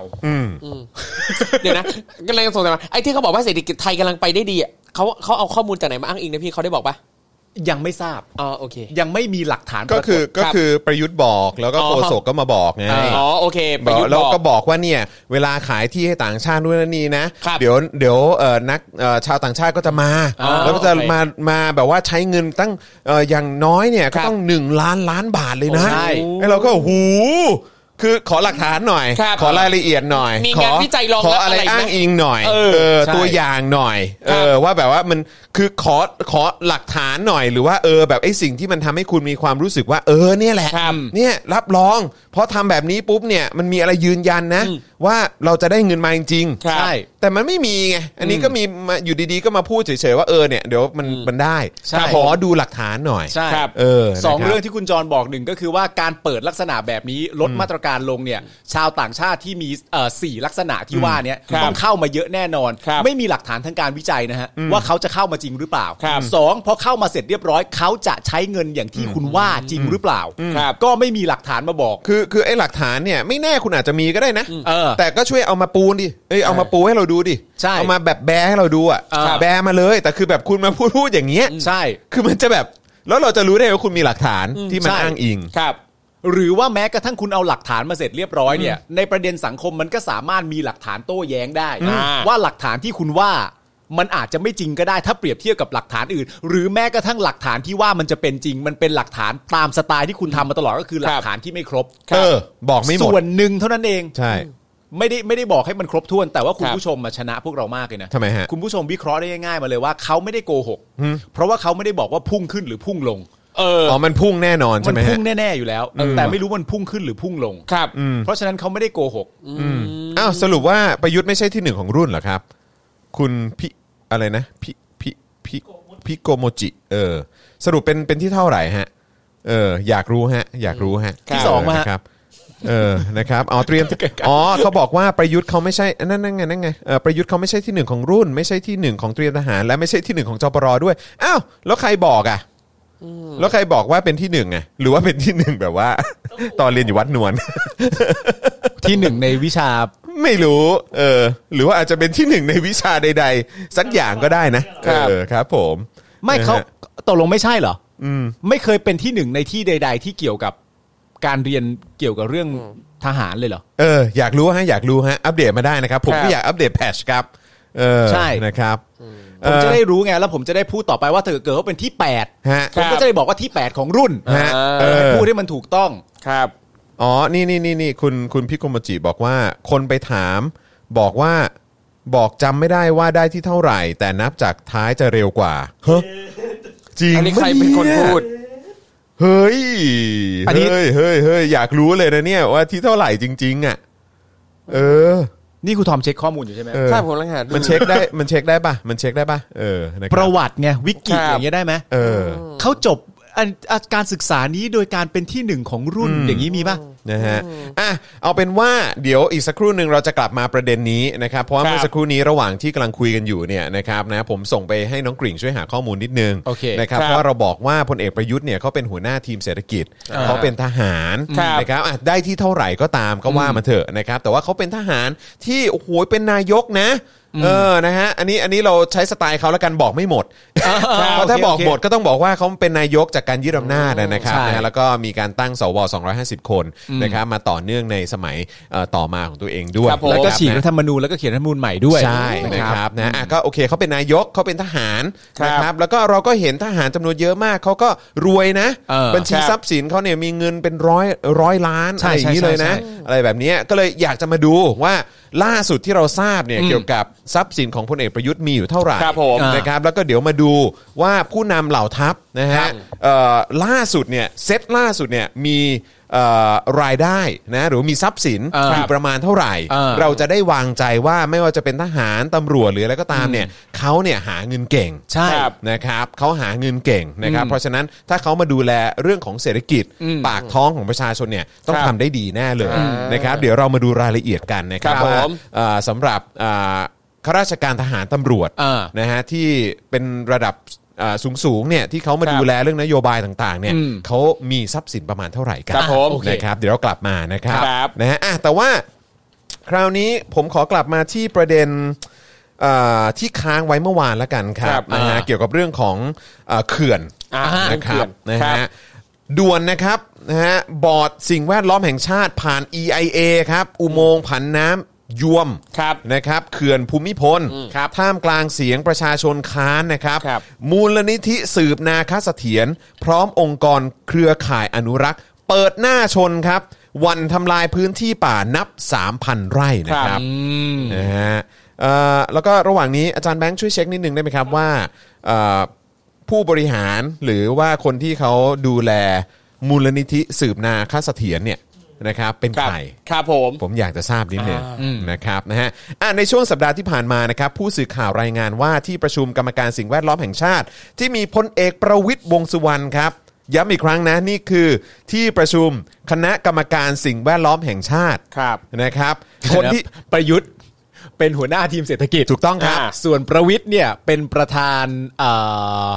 ที่ประชุมคณะกรรมการสิ่งแวดล้อมแห่งชาติ ใช่ครับผม อ๋อโอเคเข้าใจแล้ ประวิทย์เป็นประธานนะครับ ครับ คณะกรรมการสิ่งแวดล้อมแห่งชาติ อ๋อครับครับ นะ ค ครั รั บบ นะฮะเขามีมติผ่านความเห็นชอบรายงานการวิเคราะห์ ผลกระทบด้านสิ่งแวดล้อมหรือ EIA นะครับจำนวน 5 โครงการครับ ครับ เพื่อความมั่นคงด้านพลังงานนะครับตามแผน PDP 2018 นะครับ ครับ เชื่อมโยงการคมนาคมในพื้นที่เศรษฐกิจภาคใต้ และเพื่อแก้ไขปัญหาการขาดแคลนน้ำของประชาชน ครับ นะฮะ โดย 5 โครงการที่เข้าสู่การพิจารณาเนี่ยนะครับนะก็มี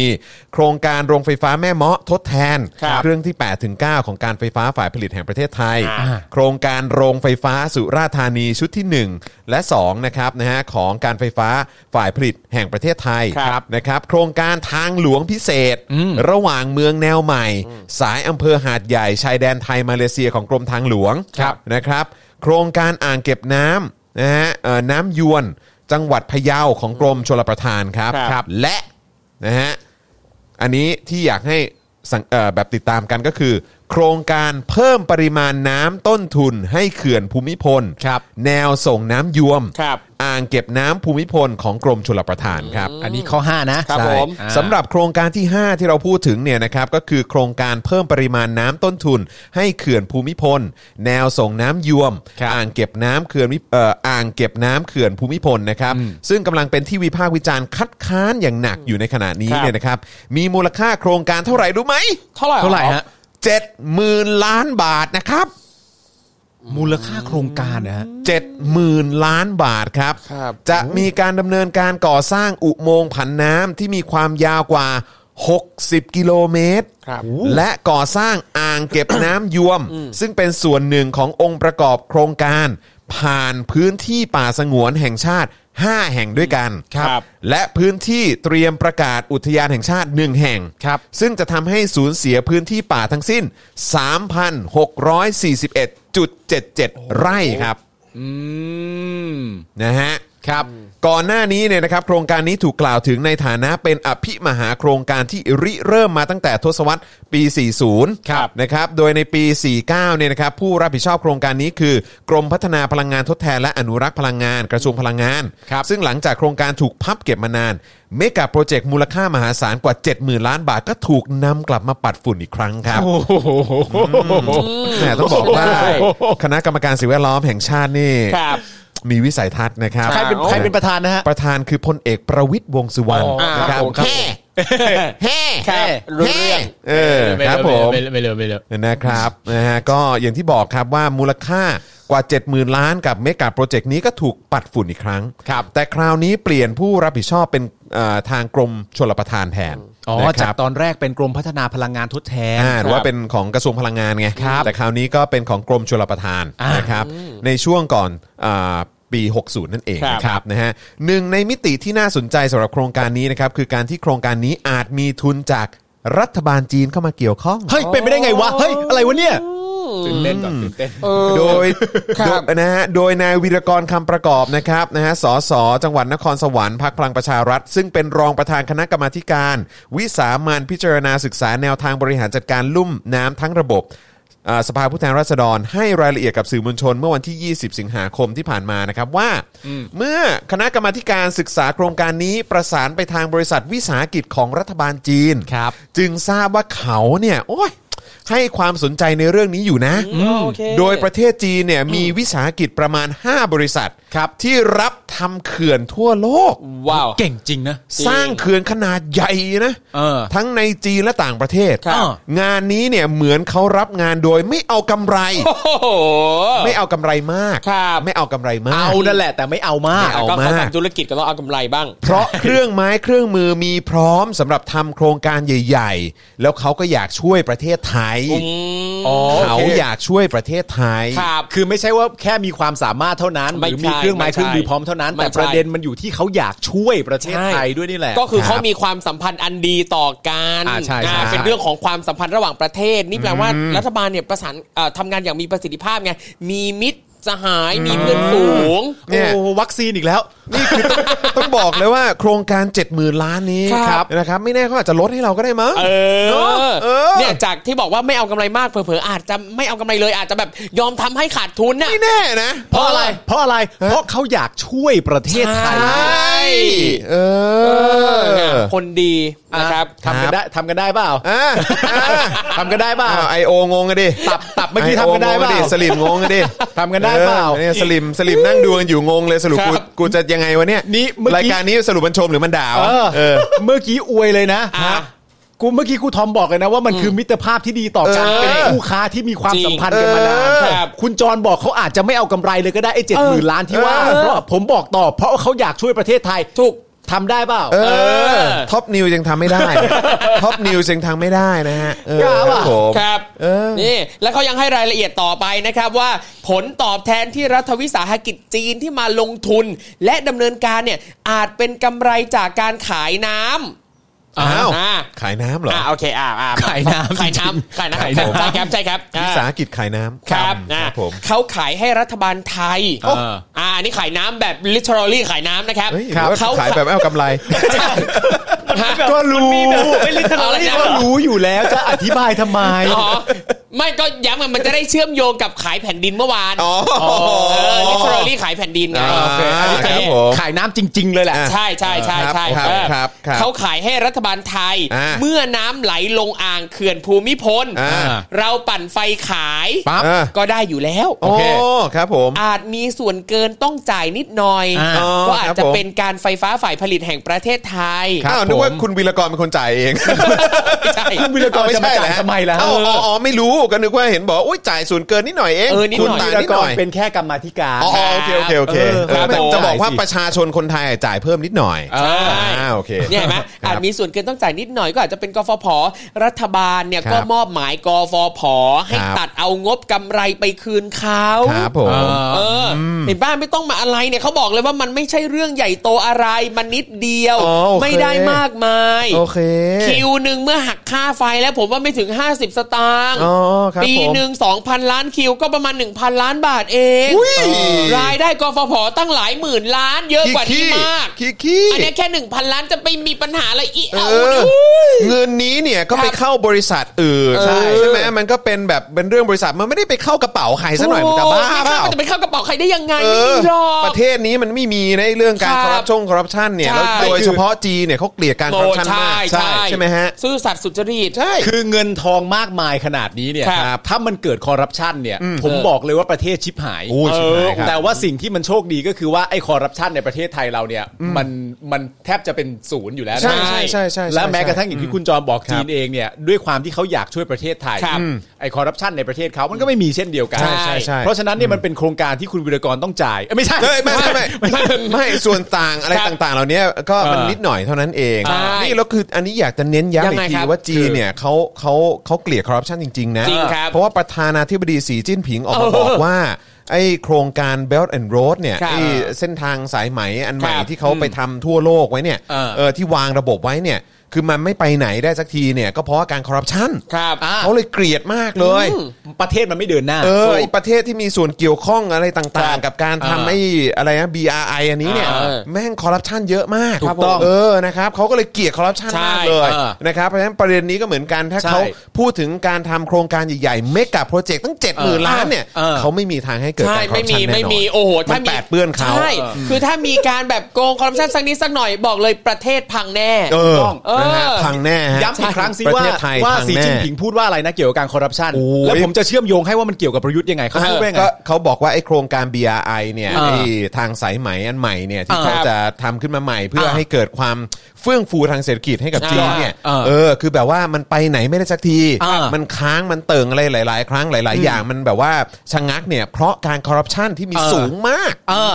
เออ โดยเฉพาะแบบเนี่ยประเทศแถวๆเนี้ย เออนี่จึงเป็นเหตุผลที่ทำให้เขาเกลียดการคอร์รัปชัน เกลียด corruption มาม าก ก ถูกต้องเล เกลี ย ยด ในขณะเดียวกันแวะกลับมาที่ประเทศไทยของเรา ครับโอ้โห ประยุทธ์ก็เป็นคนบอกเองว่ายังไม่พบการทำทุจริตในรัฐบาลผม เออจริงว่ะ นั่นแปลว่าถ้าคนเกลียดคอร์รัปชัน ครับ กับคนที่ยังไม่พบการทุจริตในรัฐบาลผมมาร่วมงานกัน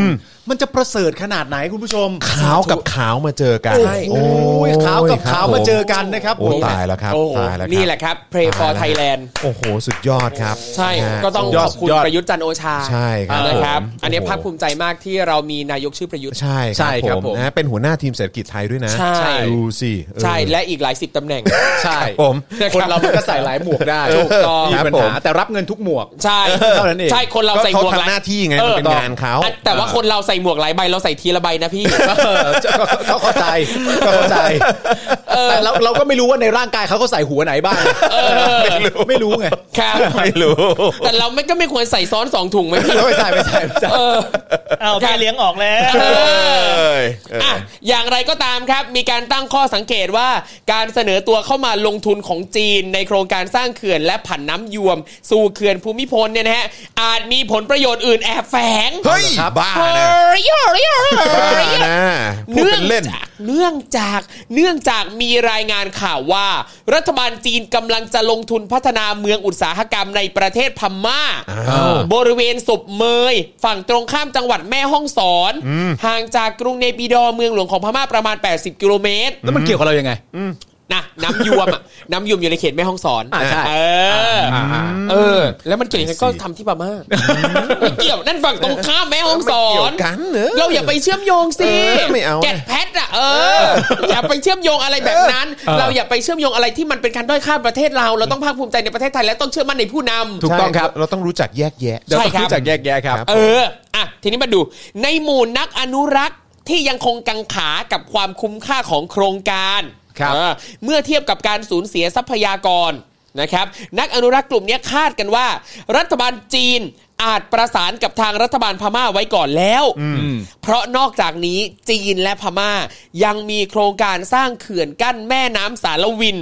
เพื่อใช้น้ำผลิตกระแสไฟฟ้า อืม ไฟฟ้าที่ได้จะถูกส่งไปใช้ในเมืองอุตสาหกรรม และส่วนหนึ่งก็จะขายให้กับรัฐบาลไทย ซึ่งบางทีผมก็ยังงงอยู่นะ เพราะว่าคืออันนี้อาจจะเป็นข้อมูลข้อมูลที่ผมเอ่ออาจจะต้องอัปเดตนิดหนึ่งนะค ครั รับ บ แต่จำได้เหมือนว่าคือไฟที่มันผลิตได้มันก็มันก็เยอะเกินแล้วนะ อืม ยังจะขายอะไรให้เราอีกวะ ครับ หรือมันไม่มัน หรือว่าอะไรต้องรอรองรับการเติบโตอย่างแบบว่ามหาศาลของเศรษฐกิจไทยอะไรแบบนี้อะไร เป็นไปได้เตรียมพ ร้อม เตรียมพร้อมรับที่ชาวต่างชาติจะเข้ามาซื้อที่ อ๋อมา ซื้อ ซื้อ คอนโด ที่ ต่างๆ เดี๋ยวไฟไม่พอ อันเนี้ยทำเพื่อซัพพอร์ตลูกค้าเรา เพราะผมว่าผมว่าสองอย่างมันต้องไปด้วยกัน ครับ พอเขาเปิดให้ชาวต่างชาติมาเสร็จเรียบร้อยเนี่ย อ่า ชาวต่างชาติสมมติว่าเข้ามาแล้วจะมากว้านซื้อคอนโดมากว้านซื้อหมู่บ้าน เออเออเออ มันต้องมีคอนโดและหมู่บ้านให้เขาซื้อซะก่อน ถูกแล้วต้อง เพราะฉะนั้นเนี่ย ทำ มันก็ต้อง ต้องทำห้าบสงรองรับ ขึ้นมา ไปด้วย ต้องทำห้างรองรับให้เขา ใช่ ช้อปปิ้งห้างอาจจะเกิดใหม่กันมากมาย อ่า คอนโดนี่จะผุดขึ้นเป็นดอกเห็ด ค บ๊ รั อบ บบ้าบ๊อบบ้าขึ้นมาเสร็จเรียบร้อย ถ้าไม่มีไฟใช้ เออ มันจะเติบโตไหมเศรษฐกิจ เออ เออ ไปไม่ได้ พัง เห็นไหม แน่ๆ เนี่ยมีแต่ เออ คุ้มกับคุ้ม โอ้ย เออ คุ้ม หรือ ชิบ เขาใช้ หาย ปตทโมเดลหรือเปล่า เออ ยังไงฮะ ก็แบบไอ้ที่ผลิตในประเทศอ่ะ ค ก็ รับ ขายให้ประเทศเพื่อนบ้าน อ่า แล้วก็ซื้อจากข้างนอกเข้ามา เออมันจะไปซ้ำซ้อนอะไรขนาดนั้นนะ ซื้อมาขายไป อย่างน้อยก็เป็นการเสริมสร้างความสัมพันธ์อันดี ดีกว่าถ้าแบบเราเก็บไว้ไม่ขายเลยแบบเนี้ย เออ เราก็อยู่ของเราไง เออ เราอยากมีความสัมพันธ์อันนั้นขายไปซื้อกลับขายไปซื้อกลับ ก็ถือว่ามีวิสัยทัศน์กว้างไกล เออ เหมาะกับการเป็นหัวหน้าที่ ใช่ถูกต้อง อ่ะแล้วไงต่อ เอ แล้วไงต่อ อเนี่ย เออเออ ซึ่งอ่ะก่อนหน้านี้นะครับรายงานการประเมินผลกระทบสิ่งแวดล้อมหรือ EIA เนี่ยนะฮะได้ผ่านความเห็นชอบของคณะกรรมการผู้ชำนาญการพิจารณารายงานการประเมินผลกระทบสิ่งแวดล้อม โครงการพัฒนาแหล่งน้ำหรือคอชกไปแล้วนะครับ ครับ เมื่อวันที่ 2 กรกฎาคมที่ผ่านมา ก่อนจะผ่านการพิจารณาเห็นชอบจากคณะกรรมการสิ่งแวดล้อมแห่งชาติเมื่อวันที่ 15 กันยายนครับอืมอย่างไรก็ตามครับ โครงการนี้เกิดขึ้น ท่ามกลางเสียงคัดค้านต่อเนื่องจากคนในพื้นที่นะฮะ มีภาคประชาชนออกมาเคลื่อนไหวเพื่อแสดงความไม่เห็นด้วย ครับ เพราะมองว่าโครงการนี้ไม่คุ้มค่าทางเศรษฐกิจอ่าและข้อมูลใน EIA ยังไม่ถูกต้อง แถมยังเป็นโครงการที่ขาดการมีส่วนร่วมของภาคประชาชน อ่า อ่าเขาว่างั้นนะฮะ โดยหลังจากมีมติดังกล่าวก็ได้เกิดความเคลื่อนไหวในกลุ่มนักอนุรักษ์ทันที อย่างเช่น เพจของชุมนุมอนุรักษ์ธรรมชาติ และสภาพแวดล้อมของมหาวิทยาลัยธรรมศาสตร์ ครับ และเพจของคณะกรรมการคัดค้านเขื่อน 4 หมู่บ้าน ที่ออกมาแถลงคัดค้านโครงการอย่างชัดเจน พร้อมกับระบุว่า โครงการเหล่านี้เป็นการผลาญงบประมาณแผ่นดิน ของนักการเมืองผู้หิวโหย โอ้ตายตายตายตายแต่จะส่งผลกระทบต่อระบบนิเวศ ป่าไม้สัตว์ป่าและชุมชนอย่างมากในหลายพื้นที่ ครับ ยิ่งไปกว่านั้นการศึกษาผลกระทบของโครงการเองก็มีความไม่น่าเชื่อถือ อ่า อ่า โอเคโอเค นะครับทีเนี้ยฝั่งทางด้านมูลนิธิสืบนาคเสถียรและเครือข่ายองค์กรอนุรักษ์ 19 แห่งนะครับ ก็ได้ออกแถลงการคัดค้านโครงการนี้ไปตั้งแต่เอ่อตั้งแต่ที่คณะกรรมการผู้ชำนาญการ โครงการพัฒนาแหล่งน้ำมีมติเห็นชอบ เพราะไม่เชื่อถือในรายงานการศึกษาผลกระทบครับ ครับ โดยระบุว่ารายงานฉบับดังกล่าว ยังมีข้อกังขาถึงกระบวนการจัดทำความถูกต้องของข้อมูล และการเข้าถึงข้อมูลของประชาชนในพื้นที่ที่อยู่ห่างไกล ว่าผู้มีส่วนได้ส่วนเสียในพื้นที่เนี่ยได้มีส่วนร่วมอย่างแท้จริงหรือเปล่า นะครับเพราะฉะนั้นก็คือรายงานฉบับนี้จากมุมมองของมูลนิธิสืบนาคเสถียรแล้วก็เครือข่ายองค์กรอนุรักษ์ 19 แห่งเนี่ยนะครัคบรับผม ก็บอกว่ามันยังมีข้อกังขา อ่า ในเรื่องของกระบวนการจัดท ครับ ำนะฮะความน่าเชื่อถือของข้อมูลนะค ครั รับบ ผม นะ แล้ว แล้ว ก็ ก็ พื้นที่ที่เสียหาย ใช่ ถูกต้องนะครับ ซึ่งมูลนิธิสืบนาคเสถียรในนามของตัวแทนเครือข่ายองค์กรอนุรักษ์ 19 องค์กรนะครับ ครับ จึงได้ทำการยื่นจดหมายถึงพลเอกประวิทย์ อ่า ในฐานะประธานการประชุม คณะอนุกรรมการขับเคลื่อนโครงการขนาดใหญ่ ครับ และโครงการสำคัญ และประธานคณะกรรมการทรัพยากรน้ำแห่งชาติ เมื่อวันที่ 1 กันยายนที่ผ่านมานะครับ ครับผม ขอให้ยุติโครงการพัฒนาแหล่งน้ำทุกขนาดในพื้นที่ป่าอนุรักษ์ และขอให้ทบทวนนโยบายการจัดการน้ำของทั้งประเทศ เพื่อประเมินความเสี่ยงจากภาวะโลกร้อน มีนายธีรพัฒน์ประยูนสิทธิ์เนี่ยนะครับปลัดสำนักนายก เป็นผู้แทนรับมอบเอกสารคัดค้านนะครับนะฮะโดยเนื้อหาจดหมายคัดค้านระบุถึงเอกสารการประชุมของคณะอนุกรรมการขับเคลื่อนโครงการขนาดใหญ่ และโครงการสำคัญเมื่อวันที่ 18 ธันวาคมปีที่แล้ว ครับ เรื่องความก้าวหน้าผลการติดตาม สรุปการติดตามการขอใช้พื้นที่ป่าไม้ 5 กลุ่ม รวมทั้งสิ้น 77 โครงการด้วยกัน ครับ ทั้งนี้เนี่ยยังไม่รวม 7 โครงการอ่างเก็บน้ำในผืนป่ามรดกโลก ดงพญานะฮะดงพญาเย็นเขาใหญ่ ครับ นะครับนะฮะที่บางโครงการนะครับมีความคืบหน้าไปถึงขั้นจัดทำรายงานการประเมิน EIA และเข้าสู่การพิจารณาของคณะกรรมการผู้ชำนาญผู้ชำนาญการไปแล้วหนึ่งครั้ง ครับ บางโครงการอยู่ในระหว่างการคัดเลือกพื้นที่ครับ และก็ยังมีบางโครงการพัฒนาแหล่งน้ำที่จะเกิดขึ้นในพื้นที่ป่าอนุรักษ์ ครับ แต่ไม่ได้ปรากฏอยู่ในเอกสาร อ้าว เช่น อ่างเก็บน้ำคลองตาหลิว อ่างเก็บน้ำคลองตารอง ซึ่งมีแผนจะก่อสร้างในเขตรักษาพันธุ์สัตว์ป่าเขาสอยดาวด้วยฮะ อ่า เพราะฉะนั้นคือเตรียมเลยนะฮะ เขตอนุรักษ์ เขตป่าอนุรักษ์ เขตเอ่อ อ่าง รักษาพันธุ์สัตว์ป่านะครับ อ่างเก็บน้ำอะไรต่างๆเนี่ย โอ้โหเขาเตรียมโปรเจกต์เพียบเลยนะครับ ครับ มูลนิธิสืบนาคเสถียรจึงลงข้อความไว้ในจดหมายนะครับว่า ขอแสดงเจตนายืนยันไม่เห็นด้วยที่จะมีการก่อสร้างอ่างเก็บน้ำหรือโครงการพัฒนาแหล่งน้ำประเภทอื่น ๆ เช่น อุโมงค์ผันน้ำที่ผ่าใจกลางผืนป่าในพื้นที่อนุรักษ์อีกต่อไป ครับ นะครับเพราะฉะนั้นโลเคชันที่จะเอาไปไว้เนี่ยก็คือเอาไปไว้กลางป่าเลยนะครับ โอ้โห นะฮะพร้อมแนบท้ายรายชื่อองค์กรเครือข่ายอนุรักษ์ทั้งหมด 19 องค์กรด้วยนะครับ ครับ เพื่อแสดงเจตนายืนยันที่จะเรียกร้องให้รัฐบาลยุติโครงการพัฒนาแหล่งน้ำในพื้นที่ป่าอนุรักษ์ทั้งหมด ยกเลิกการเร่งผลักดันโครงการพัฒนาแหล่งน้ำแบบเหมารวม และเลือกการจัดการแหล่งน้ำนอกพื้นที่ป่าอนุรักษ์ เป็นอันดับแรก ครับ นะครับส่งเสริมนวัตกรรมการจัดการน้ำแบบไม่ทำลายพื้นที่ป่า เพื่อให้คนและสัตว์ป่าอยู่ร่วมกันได้อย่างยั่งยืน ซึ่งก็เห็นด้วย ครับ เห็นด้วยมาก ๆ อ่ะ คราวนี้ย้อนกลับมาที่เรื่องที่เราพูดกันไว้เมื่อสักครู่นี้นะคครั รับ บ เมื่อสักครู่นี้เนี่ยนะครับน้องกริ่งเขาก็ไปหาข้อมูลมาให้ อ่า นะครับ บอกว่าพลเอกประยุทธ์เนี่ยในฐานะที่เป็นหัวหน้าทีมเศรษฐกิจใช่ไหมฮะ ครับครับ เป็นหัวหน้าทีมเศรษฐกิจนะครับที่จะมาพาองคาพยพนี้เนี่ยนะฮะพาประเทศเนี่ยนะครับกลับสู่ความเจริญรุ่งเรือง ครับ เนี่ยนะครับทางเศรษฐกิจนะครับให้พวกเรารวยมีเงินมีแบบว่ามีกินมีใช้กันอู้ฟู่เนี่ยนะครับ ครับ นะมาดูดีกว่า อ่า นะครับว่าทรัพย์สินของพลเอกประยุทธ์เนี่ยนะครับนะฮะเอาเอาเมื่อครั้งเข้ารับตำแหน่งก็ได้ อ่า โอเค เมื่อ 4 กันยายน 57 ครับ พบว่ามีทรัพย์สินมากกว่าหนี้สิน 128 ล้านบาทนะ ครับผม อืมนะฮะเป็นเอ่อทรัพย์สินของพลเอกประยุทธ์102 ล้านบาท ครับ อืม นะครับเป็นเงินฝาก 6 บัญชี ครับ นะครับแล้วก็มียานพาหนะอีก 4 คัน ที่ดิน 3 แปลง ครับ ต่างๆ เหล่านี้นะครับนะฮะแล้วก็มีหนี้สินแค่เท่าไหร่เองหนี้สินแค่3 0 0แสนกว่าบาทเองใช่ไหมฮะ อืม เพราะฉะนั้นเราสบายแล้ว เพราะว่าพลเอกประยุทธ์นี่เขาก็น่าจะมัธยัติแหละนะ เออผมมีความรู้สึกว่า แม้ การ ได้เงินเดือนได้อะไรมาก็เก็บ ใช่ใช่ อะไรอ ใช่ ย่างเงี้ย แต่ผมมีความรู้สึกว่าการประหยัดหรือมัธยัติ ครับ เนี่ย ครับ มันไม่ได้เกี่ยวข้องกับการหาเงินนะฮะ เฮ้ย ก็นั่นแหละ การประหยัดมันก็แปลว่าการประหยัด ถูกต้องครับ การมีความเฉลียวฉลาด และมีกลยุทธ์ในการหาเงินเนี่ยมันเป็นอีกเรื่องหนึ่ง ครับ ใช่ไหม ครับ แต่ว่าถามว่าเขาเนี่ยได้เงินเดือนด้วยความเป็นทหารมาตลอดเนี่ยนะครับ โดยไม่มีนอกมีในใดๆอะนะเพราะ ครับ เราก็รู้อยู่แล้วว่าทหารก็ยังไงก็เป็นคนดีอยู่เสมอ ถูกต้อง อยู่ พี่ แล้วะ ถูกต้องถูกต้อง ไม่ว่าไม่ว่าจะภาคส่วนใดไม่ว่า ครั จะ บ เป็นใครก็ตามก็เป็นคน ใช่ ดีกันก็ดีเออก็ดีอะ ใช่ดีคนดี เออก็เป็นคนดีกันอยู่แล้วอะไรอย่างเงี้ย ครับ และการที่เขามีทรัพย์สินเนี่ยถึง 128ล้าน6แสน64,535 บาท เมื่อครั้งที่เข้ารับตำแหน่งในวันที่ 4 กันยา 57 เนี่ย มันก็พิสูจน์แล้วว่า เขาเป็นคน ดี เขาซื้อบิตคอยน์เปล่า ไม่ใช่ มั่นใจได้มั่นใจได้ มั่นใจได้มั่นใจได้ มั่นใจได้ว่า ใช่ เขาเนี่ยจะต้องแบบว่าเนี่ยแหละ อ่ามี มีเงินเยอะมีอะไรเยอะขนาดนี้เนี่ย ครับ เขา ใช่ ต้องอยู่แล้ว ใช่แล้วก็ต้องเชื่อใจกันเดนมาร์ก ใช่ เขายังเชื่อใจกันได้ทำไมเราจะเชื่อใจกันไม่ได้อะ เพราะมันคนละประเทศฮะ โอ เคอ่ะอ่ะครับครับครับครับผมครับ ครับผม ครับ ไม่นึกเนี่ยอันนี้ถามให้ตอบหรือเปล่า ครับ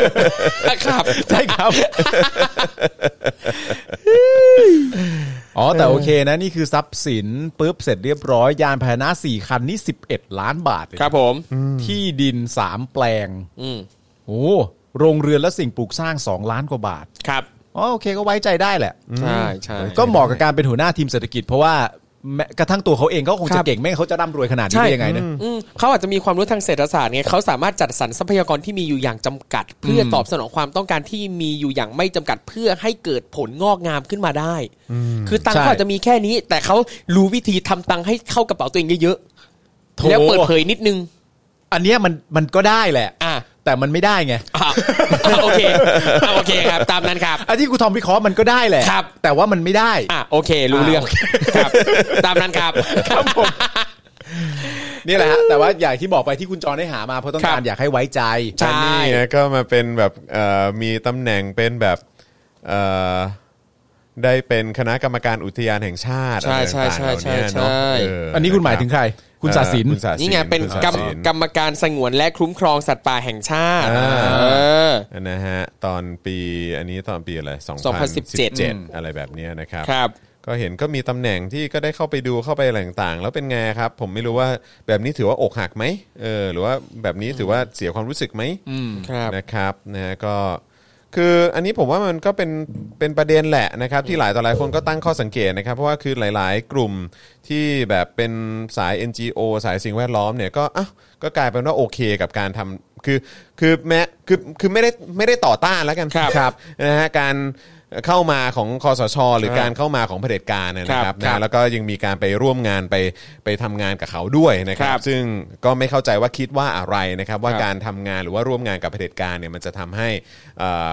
เนี่ยการบริหารจัดการทรัพยากรเนี่ยมันจะดูมีความโปร่งใสด้วยมีความมีความเอ่ออไม่ได้เอ่อนั่นแหละเออมีความโปร่งใสขนาดไหนอ่ะเออนะครับแล้วมันจะเป็นประโยชน์กับประชาชนหรือว่าเป็นประโยชน์กับ ผืนป่า ผืน ครับ ป่าอย่างไรบ้างเนี่ยนะครับนะก็ดูแปลกๆกันนะครับ แปลกแต่ตั้งแต่ตอนแรกก็มันก็น่าคิดนะว่าเอ๊ะมันเป็นเพราะเหตุผลอะไรนะณตอนนั้นถึงไปเอ่อไว้เนื้อเชื่อใจเขา ไม่เข้าใจเหมือนกัน ในตอนก่อนหน้านี้อะ ไม่ นะ เข้าใจเหมือนกัน หรือเขาอาจจะคิดว่าเมื่อเขาเข้าไปแล้วเนี่ยเขาก็จะสามารถเสนอความเห็นเพื่อเปลี่ยนแปลงอะไรให้มันดีขึ้นได้ ก็ผมเห็นหลายคนพูดอย่างนั้นแหละครับ ผมเห็นหลายคนพูดอย่างนั้น แล้วก็ ผมเห็นหลาย ตอน พรรค ตอน พูดอ ช่ ย่าว งนั้งน ตอนช่วงแรก ๆ ตอน อ่า ช่วง โอเค แรกๆก็พูดอย่างนั้น ครับ ใช่แล้วพอต่อมาก็ไม่ได้เป็นเป็นอย่างว่าเลย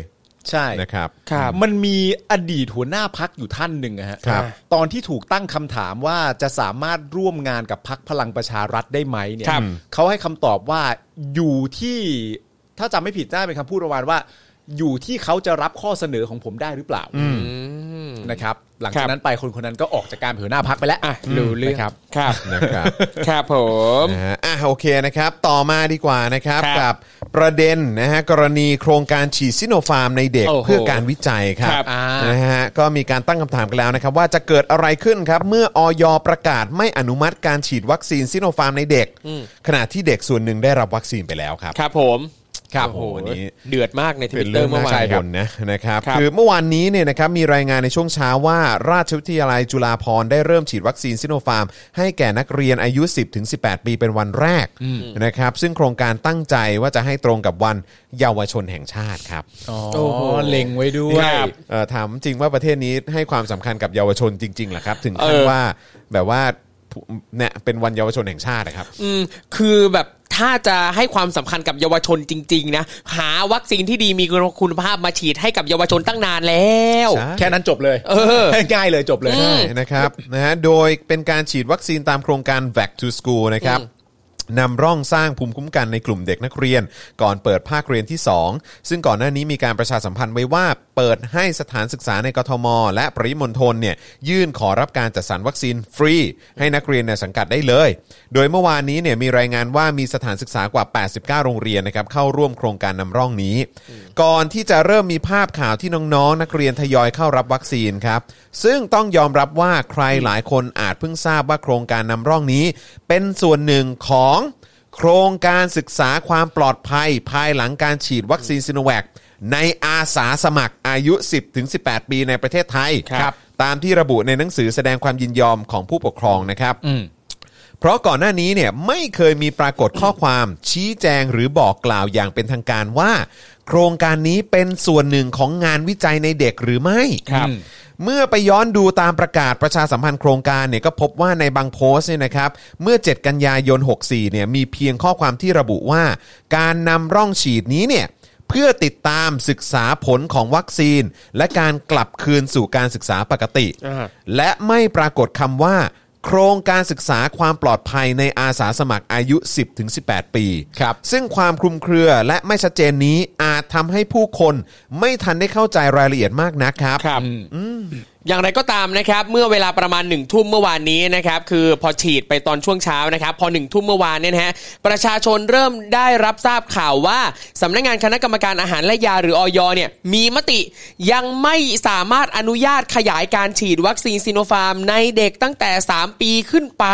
อ่า เนื่องจากข้อมูลความปลอดภัยในการใช้วัคซีนยังไม่เพียงพอ และขาดข้อมูลด้านประสิทธิผลของวัคซีนในการป้องกันโรคในกลุ่มอายุ 3-17 ปี ครับ ทั้งนี้นะฮะออยได้แจ้งให้ทางบริษัทไบโอจีนิเทคจำกัด ซึ่งเป็นผู้ได้รับอนุญาตนำเข้าวัคซีนซิโนฟาร์มในประเทศไทย และได้ยื่นเอกสารมาที่ออยเพื่อขออนุญาตขยายกลุ่มอายุผู้ใช้วัคซีน จากเดิมกำหนดไว้ที่ 18 ปีขึ้นไปเป็นตั้งแต่ 3 ปีขึ้นไป ครับ แต่เมื่อคณะกรรมการผู้เชี่ยวชาญของออยและผู้ทรงคุณวุฒิจากหลายหน่วยงาน ได้ร่วมกันพิจารณาด้านความปลอดภัย และประสิทธิผลของวัคซีนเมื่อวันที่ 10 กันยายนที่ผ่านมาเนี่ยนะฮะมีมติยังไม่อนุมัติ ครับ ก็เลยให้ทางบริษัทเนี่ยนำส่งข้อมูลเพิ่มเติมมาใหม่โดยด่วน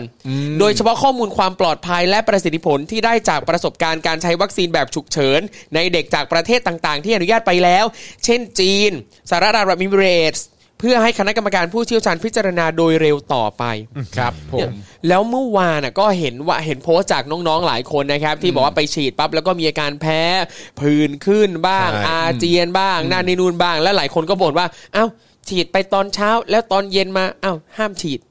แบบ เนี่ย เนี้ย เดี๋ยวมีเดี๋ยวมีรีวิวอาการแพ้ของน้องนักเรียน อ่า ด้วยนะค ครั รับบ ผม นะฮะอ่ะแต่ว่าเดี๋ยวเดี๋ยวดูรายละเอียดตรงนี้ก่อนนะครับสำนักข่าว BBC ไทยเนี่ยติดต่อสัมภาษณ์เภสัชกรเลิศชาย เลิศวุฒิผออนะครับกองพัฒนาศักยภาพผู้บริโภคออย ครับ เกี่ยวกับเรื่องนี้ ได้คำตอบว่าข้อมูลกรรมการผู้เชี่ยวชาญอ่านดูแล้ว เออ ยังไม่บ่งชี้ถึงระดับความปลอดภัย และประสิทธิผลที่ฉีดในเด็ก ตอนนี้ยังยืนยันให้ฉีดวัคซีนซิโนฟาร์มกับผู้ที่อายุ 18 ปีขึ้นไปครับ ครับ ก่อนจะระบุถึงกรณีการเร่งฉีดตามโครงการของราชวิทยาลัยจุฬาภรณ์ว่า การเริ่มฉีดวัคซีนในกลุ่มเด็กของราชวิทยาลัยจุฬาภรณ์นั้นเนี่ย ครั เป็ บ นการฉีดที่ทางหน่วยงานดำเนินการในลักษณะโครงการวิจัยฮะครับ ซึ่งตามหลักของผู้ประกอบวิชาชีพเวชกรรม ทั้งยังมีทะเบียนและไม่มีทะเบียน สามารถศึกษาวิจัยได้หมด ครับ เพียงแต่จะต้องเป็นผู้รับผิดชอบการดำเนินการนั้น อ่า ส่วนด้านศาสตราจารย์ในแพทย์นิธิมหานนท์นะครับเลขาธิการราชวิทยาลัยจุฬาภรณ์ให้สัมภาษณ์ในเวลาต่อมาว่า การฉีดซิโนฟาร์มเมื่อเอ่อเมื่อวานนี้เนี่ยเป็นการให้บริการฉีดวัคซีน ผ่านโครงการศึกษาในนักเรียน 2,000 คนนะ ครั ฮะ บ 2,000 คนนะครับ ฮะ จากบางโรงเรียนก่อนนะครับ อืมครับ โดยทั้งหมดผ่านการรับรองจากคณะกรรมการจริยธรรมในมนุษย์ ซึ่งอันนี้ผมเข้าใจว่าเป็นคณะกรรมการจริยธรรมในมนุษย์ของทางราชวิทยาลัยเอ่อทางราชวิทยาลั ย เฮ้ยขออภัยฮะราชวิทยาลัย อ่า เออครับผม ครับครับ นะฮะโดยจะมีการสรุปผลการศึกษาเกี่ยวกับอาการข้างเคียง หลังฉีดแบบ 1 วัน 7 วัน 30 วัน 3 เดือน 6 เดือนนะครับเพื่อยื่นเสนอนะครับนะฮะออยเพื่อประกอบการพิจารณาขึ้นทะเบียนวัคซีนซิโนฟาร์ม ฉีดในเด็กได้เร็วยิ่งขึ้น อืม เพราะฉะนั้นก็คือชัดเจนใช่ไหม ใช่ ก็คือว่าก็คือเป็นการเป็นโครงการ ครับ โครงการที่เหมือนแบบศึกษาวิจัย ใช่ ครับ ผลจากการฉีดอันนี้บ้าง ใช่ อืมนะครับนะฮะก็เขาก็บอกนะครับ เพื่อให้เด็กในพื้นที่ต่างจังหวัดมีโอกาสเข้าถึงวัคซีนซิโนฟาร์มด้วย โดยหวังให้เด็กเนี่ยได้กลับไปเรียนและใช้ชีวิตปกติได้โดยเร็วที่สุดก่อนจะกล่าวว่า แต่จริง ๆ ก่อนหน้านี้เนี่ยได้ทำไปชุดแรกประมาณเกือบ 200 คน อืม ซึ่งน่าจะได้ผลออกมาก่อน จะมีการส่งเพิ่มเติมเข้าไป อย่างไรก็ตามตนคิดว่าทุกคนที่เกี่ยวข้องน่าจะพิจารณาโดยเร็วนะครับ แปลว่าก่อนหน้านี้ที่มีการทดลองในเด็กจำนวน 200 คน ก่อนฉีดจริงในเด็ก 2,000 คนแรกเมื่อวานนี้หรือเปล่า อืมครับ อืมนะครับกรณีที่กล่าวมานี้เนี่ยนะครับสร้างความรู้สึกไม่พอใจและไม่สบายใจอยู่มากพอสมควรในหมู่ผู้ปกครอง ครับ และประชาชนทั่วไปนะครับรวมถึงตัวนักเรียนเองนะครับที่ได้รับวัคซีนไปก่อนนะครับ ครับผม นะฮะเอ่ออย่างที่อย่างที่ได้ทราบกันไปทั้ง 200 คนแล้วก็ 2,000 คนเนี่ยแหละ ก็แน่อยู่แล้วอะครับ มันก็ต้องสร้างความไม่สบายใจแน่ๆอยู่ ครับ แล้วอะครับฉี อัน ด นี้อัน แล้ นี้ ว อันนี้จะถือว่าบอกไม่หมดไหม ใช่ผ มัมนว่า มันจะบอกไม่หมดหรือเปล่าเหรอ เพราะว่าคืออันนี้อันนี้ถ้าตามที่อยู่ในสคริปต์เนี่ยก็คือหมายความว่า ตอนทีแรกเนี่ย ตอนทีแรกเมื่อวันที่ 7 กันยายนเนี่ยข้อความระบุแค่ว่า การนำร่องฉีดนี้เนี่ยก็คือเพื่อติดตามศึกษาผลของวัคซีน และการกลับคืนสู่การศึกษาปกติ ครับ ใช่ไหม ใช่ แต่พอมันมีการฉีดเมื่อวเมื่อวันเอ่อเมื่อวันก่อนเนี่ย อืม ก็มันก็มีคำเพิ่มขึ้นมาก็คือคำว่า โครงการศึกษาความปลอดภัย ภายหลังการฉีดวัคซีนซิโนฟาร์ม ในอาสาสมัครอายุ 10-18 ปีในประเทศไทย ครับ เหมือนบอกไม่ชัดเจนอ่ะ เออ บอกครั้งแรกไม่ชัดเจน เออ เออให้แบบ เขาก็อมาอแล้วแต่ ลงทะเบีย จะ น ตี กัน ความ อะ อะไร ไร อไปย่างงี้ใช่ไหม ก็ว่ากันไป มันเป็นการ เออ อ อ ธิบายความที่ไม่ครบถ้วน ครับผม แต่อยากรู้ว่าไอ้ตัวล่าสุดที่เป็นขอคำยินยอมยืนยันจากผู้ปกครองเนี่ยครับ ส่งให้ผู้ปกครองไปตั้งแต่เมื่อไหร่เขามีเวลาอ่านมีเวลาศึกษามากน้อยแค่ไหนด้วย ใช่นะครับ คราวนี้ รีวิวอาการ ครับผ แพ้ ม มากดีกว่า อ่าอย่างที่เกริ่นไปเมื่อสักครู่นี้นะครับ ว่า สงสาร ก็มี น้อง น้องๆหลายคนนะครับที่มารีวิวกันลงในโซเชียลมีเดียนะครับล่าสุดครบล่าสุดครับ พบว่ามีน้องนักเรียนบางคนออกมารีวิวใน Twitter นะครับ บอกว่าตนเป็นเด็กอายุ 16 ปี มีอาการแพ้วัคซีนหลังฉีดราว 1 ชั่วโมง โดยเกิดผื่นขึ้นเยอะมาก เหมือนลมพิษ หน้ามืด คลื่นไส้ผะอึผะอืดผะอมจะอาเจียน พร้อมระบุว่าเอ่อพร้อมระบุแสดงความเห็นนะครับว่า ตอนนี้รู้สึกว่าร่างกายไม่เหมือนเดิมเลยทั้งแล้วก็บอกว่าทั้งทั้งที่ไม่มีวิจัยรองรับในอายุต่ำกว่า 18 ยังจะเอามาให้ฉีดอีก อุตส่าห์เกิดเป็นคนแต่ได้เป็นหนูทดลองเฉยอืมโดยมีการแชร์ประสบการณ์ไว้ด้วยครับว่าตอนรอสังเกตอาการนั้นมีเพียงอาการแพ้ที่ผิวหนังที่ยังพอรับได้ จึงกลับบ้านเมื่อถึงเวลา แต่หลังจากนั้นก็เริ่มมีอาการมึนผื่นขึ้นเยอะกว่าเดิมมาก ซึ่งพอกลับถึงบ้านก็อาเจียนเอาอาหารที่ทานมื้อกลางวันเข้าไปเนี่ยออกมาหมดเลย ก่อนที่ช่วงค่ำจะรู้สึกร้อนๆหนาวๆเหมือนเป็นไข้ตัวชาเพลียมาก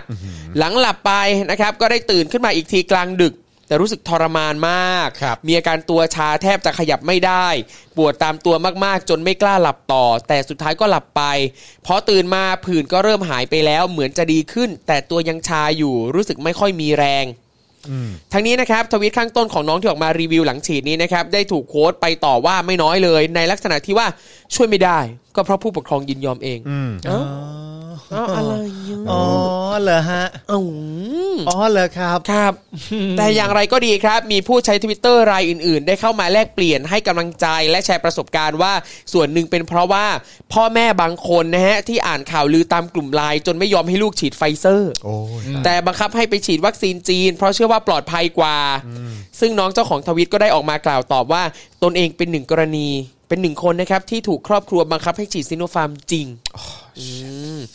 พร้อมกับยืนยันว่า ส่วนตัวแล้วเป็นคนไม่มีโรคประจำตัว ไม่มีประวัติแพ้ยา ร่างกายแข็งแรงปกติ พร้อมยอมรับว่าตนเข้าใจว่า อาการแพ้วัคซีนเกิดขึ้นได้ กับใครก็ได้ ไม่ว่าจะฉีดตัวไหนอายุเท่าไหร่ แต่ละตัวมีความเสี่ยงของมันอยู่แล้ว แต่จะฉีดทั้งทีก็อยากได้ตัวที่มันมีประสิทธิภาพสูงสุด ซึ่งไฟเซอร์มีผลวิจัยรองรับในเด็กอายุ 12ถึง18 แล้วแล้วแล้วมันก็เป็นความเสี่ยงที่เรายอมรับได้ เพราะเราเลือกเอง และแน่นอนว่าเราหาข้อมูลมาหมดแล้ว แต่สุดท้ายก็ต้องมารับความเสี่ยงจากสิ่งที่เราไม่ได้เลือก เออซึ่งอันนี้น้องเขารู้ว่าเขา ใช่ เขาควรจะมีสิทธิ์เลือก ใช่ ครับ นี่ขนาดน้องอายุยังไม่ถึง 18 ปี ครั เขา บ ยัง ผม รู้เลยนะครับ ใช่ ว่าจริง ๆ แล้ว เขามีสิทธิ์เลือก ครับ แล้วที่น่าเศร้ามากกว่าก็คือพ่อคือถ้าตามที่น้องเขาพูดแล้วเป็นเป็นอย่างที่น้องเขาว่าจริงๆเนี่ยก็คือถูกครอบครัวบังคับให้ฉีดนะ ครับแต่ทีนี้มันก็น่าตั้งคำถามนะครับ ว่า ครั ครอบบ ครอบครัวของน้องเองเนี่ย เอาความมั่นใจมาจากไหน ที่จะเอามาบังคับให้ลูกตัวเอง น่าจะฉีดหรือควรจะฉีด ครับ ไปเถอะ ที่บ้านก็คงได้ข้อมูลจาก กรุ๊ป รัฐบาล ไลน์เหรอ จีนมั้ง ครับ อืมจากแบบงานวิจัย ค ข รั อบ งของ ใด ๆ ที่ส่งต่อกัน ข มา องจีนหรือเปล่า ครับ อย่างนี้ป่ะ อ่ะนอกจากนั้น แต่ ค เขา รับ ก็ยังหารายละเอียดเพิ่มอยู่ไม่ใช่ ใช่ เหรอ ยังหาเพิ่มอยู่ยัง เพราะ หา ว่า เพิ่ม เพราะ อยู่ นี่ก็คือส่วนหนึ่งในโครงการ ครับ ศึกษาไง ใช่ครับ ว่าผลมันจะเป็นอย่างไรหลังฉีดในคนที่อายุเท่าไหร่นะครับ ผม สิบถึงสิบแปดปี ใช่ครับ คือเมื่อวานที่เราอ่านข่าวกันไปเนี่ย มันมีข้อมูลเรื่องการศึกษาเรื่องเนี้ยออกมาแล้ว แต่ออกมาจากประเทศอื่น ใช่ ในประเทศไทยเนี่ยยังไม่มี อ่า ครับ ซึ่งประเทศอื่นนั้น ไม่ ก็ ได้ คื บ อ อก บางประเทศ บางประเทศ อ่าครับ ใช่ ผม ใช่ใช่ นอกจากนั้นนะครับ น้องก็ยังยังวิเคราะห์เพิ่มเติมอีกนะครับว่า มันสะท้อนความล้มเหลวของรัฐบาลนะ ถ้าเอาไฟเซอร์เข้ามาตั้งแต่แรก ให้ทุกคนได้วัคซีนที่ดีที่สุดที่ควรจะได้ ไม่ใช่แค่ 12ถึง18อะมันเป็นสิทธิขั้นพื้นฐานที่ทุกคนควรจะได้อยู่แล้ว ไม่ใช่หากินกับความเป็นความตายของคน แดกตังทอนไม่สนชีวิตประชาชน ก็คงไม่เกิดอะไรแบบนี้ขึ้นหรอก ที่เจ็บใจก็คือรู้ทั้งรู้ว่าไม่มีวิจัยรองรับให้ฉีดในอายุต่ำกว่า 18 แต่ก็จะฉีด แถมดึงหลายโรงเรียนแถมดึงหลายโรงเรียนเข้าร่วมอีก เขาเคยมองเด็กเป็นอนาคตของชาติบ้างไหมอ๋อไม่เขามองเป็นแค่หนูทดลอง น่าเศร้าเนอะรัฐบาลกำลังทิ้งอนาคตของชาติ นะครับ อันนี้ก็เป็นคำวิเคราะห์ของน้องเขา ที่น้ นะ อง ครับ ทวีตมานะครับ ครับ อืมนะฮะ ครับ ก็ เขาจะเห็นเห็นใจเยาวชนมากอะ ใช่ แล้วคือในวันเยาวชนแห่งชาติ เยาวชนมาเจออะไรแบบนี้ คือในช่วงเดือนแห่ง